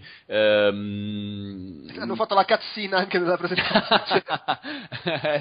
Esatto. Cioè era un po' meno accademico il tono ed era più, hai presente tipo, che ne so, gli extra dei DVD e Blu-ray, più un making of, adesso approfondiamo questa cosa, come noi facciamo questa cosa. Così. Parlava anche guardando un po' verso sinistra, come sì, e ogni tanto gli comparivano, lui parlava tipo in russo e gli comparivano i sottotitoli in inglese sotto, no? Non è vero. Credo sia americano Brian, come un po' chiunque sia di Blizzard, adesso si scopre che invece era appunto russo con... avranno gente che viene un po'... Cioè Pessino, per dire, ha iniziato in Blizzard. Ecco, vedi, sì, no, infatti, vabbè, però Pessino, un cognome che può essere tranquillamente americano. Niente, cioè, in che cosa consisteva la sua lezione? Nel far vedere gli schizzi di i disegni proprio su cui poi dopo si costruisce il lavoro in computer grafica delle scene di StarCraft 2, in particolare della scena introduttiva di uno dei primi filmati in computer grafica di Heart of the Swarm, che è il secondo episodio, quello dedicato agli Zerg, che ha come protagonista Sarah Kerrigan, che è la tizia che fin dal primo StarCraft dell'espansione Broadwar, vedi che c'è tanta storia alla fine, questo rapporto, lei è un po' umana, un po' diventa Zerg, poi torna umana, poi diventa Zerg, così. È un fumetto Marvel in pratica. Assolutamente un fumetto Marvel, con l'altro protagonista di questa scena e in generale un po' della storia di Sara, che è Brian, che Jim, mi dimentico sempre il cognome, ho pure sbagliato nell'articolo, Jim Raynor, e io ho scritto nell'articolo su IGN Jim Reynolds. No, si sono offesi. E insomma c'è questo dialogo tra questi due personaggi e Brian Kindregan ci ha mostrato come questa cosa hanno cambiata tipo 70 volte fino ad arrivare al risultato finale, che poi giustamente dice anche lui, magari non è detto che sia quello giustissimo, però insomma noi quando lavoriamo cerchiamo sempre di tenere in considerazione il ritmo, il tempo, cioè la durata della cutscene non deve essere mai troppo lunga, inutilmente troppo lunga, però al contempo mai mancante delle informazioni giuste da dare. Per loro il fatto di usare spezzoni in computer grafica tra una missione e l'altra di StarCraft, o tra un livello e l'altro di Warcraft, eccetera, insomma nei giochi, serve a dare al giocatore un'immedesimazione con i personaggi principali della trama del gioco e dell'universo, e in più anche proprio la voglia di giocare. Infatti nelle correzioni che lui ci mostrava che facevano alle prime bozze di questa scena, molti dei motivi erano legati al fatto no, secondo noi se questa scena finisce in questo modo poi non ti viene voglia di prendere le parti nel gioco della fazione guidata da questo personaggio. Quindi per esempio c'è il dialogo, in pratica qui questo è il momento di questa scena, è quello in cui Sara torna con gli Zerg, e c'è la parte drammatica di Jim Raynor che dice no, rimani con noi, io ho fiducia in te, anche tu devi avere fiducia nell'umanità, eccetera, così. Tutto questo di fronte a un coreano che vuole solo iniziare a giocare per studiare la nuova tattica. Esattamente, vabbè, ma il coreano proprio questa parte non la vede perché il single player non credo lo giochi. Beh, ma sai, magari per provare i modi per massacrare il prossimo occidentale che incontrerà sul server. E comunque ci ha fatto vedere veramente 3 o 4 finali diversi, non diversi nel fatto vero e proprio che andava a succedere, ma nel modo in cui il filmato ce lo presentava. E quindi lui diceva proprio no, ecco, se finisce così con lei che tipo guarda verso l'orizzonte, e allora è un po' troppo molle e il giocatore è semplicemente triste, dice io intanto nel capitolo precedente Jim degli umani era il tipo figo che io guidavo e quindi mi dava piacere questa cosa e questa immedesimazione con lui, adesso che succede? Vedo questa qui che è una stronza, che cioè lui l'ha salvato, lei se ne vuole tornare dagli Zerg, e lui sconfitto come un povero fesso anche a pregarla di rimanere, e io che devo fare? Devo giocare anche con lei, ma vaffanculo. No, lui diceva proprio una roba del genere, no? E quindi insomma loro lavorano sull'efficacia delle cutscene, proprio nel senso che devono dare al giocatore la voglia di giocare. Cioè, penso sia anche un'ammissione come per dire, lo facciamo perché conviene a noi, cioè lo facciamo per rendere meglio migliore il nostro prodotto. Giustamente. Esatto, e in realtà poi ovviamente cioè a beneficiarne è anche la qualità complessiva del filmato stesso, perché comunque se è efficace per un motivo, a meno che non sia proprio la pubblicità televisiva li voglio vendere queste cose, che è efficace per quello ma fa schifo per tutto il resto, e in questo caso comunque alla fine la qualità del filmato comunque ne trae beneficio. Insomma, è stato abbastanza divertente, poi anche bello proprio perché si vedevano tutte queste i disegni, gli schizzi, cioè, poi la scena animata con gli schizzi a matita è proprio figa da vedere in generale, con l'audio, però con l'audio bellissimo sotto, no? E tu dici, che produzione atipica. Ma si vedono spesso queste cose. Adesso l'altro giorno sono usciti gli storyboard animati di scene che non hanno fatto di Iron Man 3, che hanno sulla musica, i dialoghi sono scritti, però tipo lì si vede dell'azione, delle cose. Wow, ma sarebbe stata figa sta scena vista così. Sì, no, infatti, no, qua è proprio tutto completo, il resto vabbè, perché poi ovviamente l'hanno fatto dopo. Questo lavoro delle scene presentate così, con gli storyboard solo abbozzati a matita così, e sotto poi tutto l'audio completo, musiche e voci degli attori. A proposito di voci degli attori, Brian ha sottolineato che comunque molte delle loro scelte si basano anche sul tipo di attore che hanno a disposizione. Cioè, sei un cane? Esatto, no? Tipo, esatto, se è un cane allora si danno da fare di più, ma altrimenti se, come dice lui, hanno un attore molto figo, adesso non ricordo chi è quello che interpreta Jim Raynor in StarCraft 2, però che lui diceva, guarda, questo qui ti arriva, si rivolge alle truppe e dice per esempio toglietevi, e in questo toglietevi, c'è tutto un sono preoccupato, adesso devo fare una cosa seria, così, e in una parola detta a voce da un attore figo che la sa dire bene. E quindi ok, questa scena non abbiamo bisogno di farla durare 30 secondi per spiegare quali sono le sue preoccupazioni, ma è tutto nel toglietevi.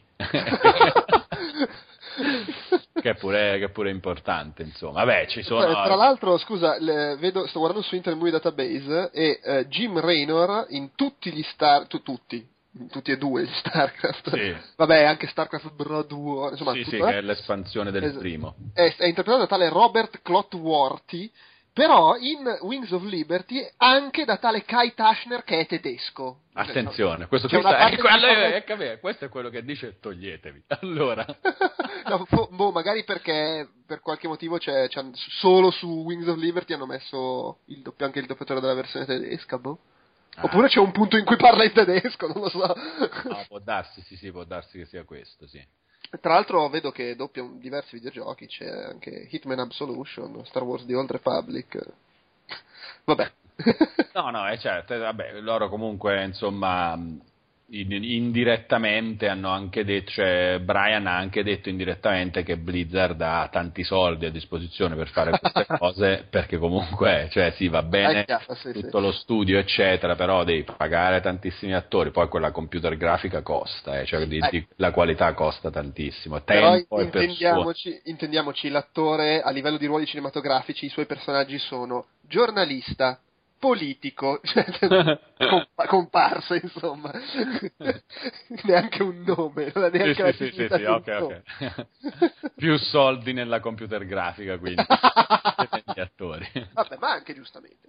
Tra l'altro Brian Kindregan era presente qualche giorno dopo, 1 o 2 giorni dopo, adesso ho perso un po' il conto tra i vari appuntamenti misti GDC e Gamescom, era presente anche alla conferenza Blizzard, che poi si è rivelata essere l'annuncio di Diablo 3 Reaper of Souls, sempre in veste ovviamente di lead writer, e spiegava la trama della nuova espansione di Diablo 3.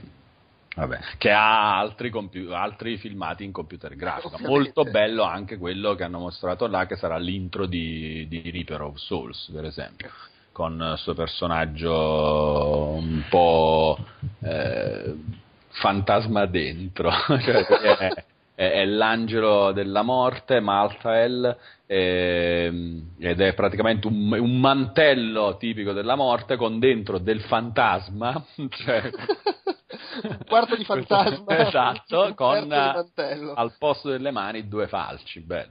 Alle falci nelle mani, esattamente. No, insomma, sì, cioè, secondo me è vero che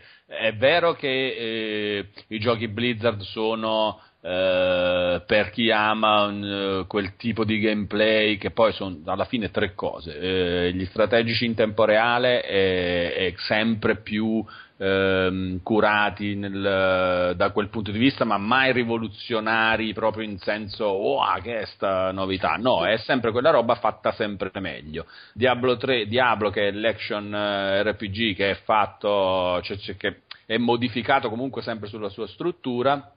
E vabbè, adesso anche il Morpg, però alla fine è sempre quella roba fatta sempre un po' meglio, quindi uno si dice "ah no, è proprio per gli appassionati di quelle tipologie di gameplay", però sì, ma in realtà ci sono le storie e il modo in cui loro le raccontano anche attraverso questi filmati in computer grafica che hanno tanti fan, Cioè io conosco anche proprio persone che dicono no, mi devo, adesso esce il nuovo episodio di StarCraft, non vedo l'ora di sapere come va a finire questa cosa, oltre ad andare a cercare di picchiare i coreani.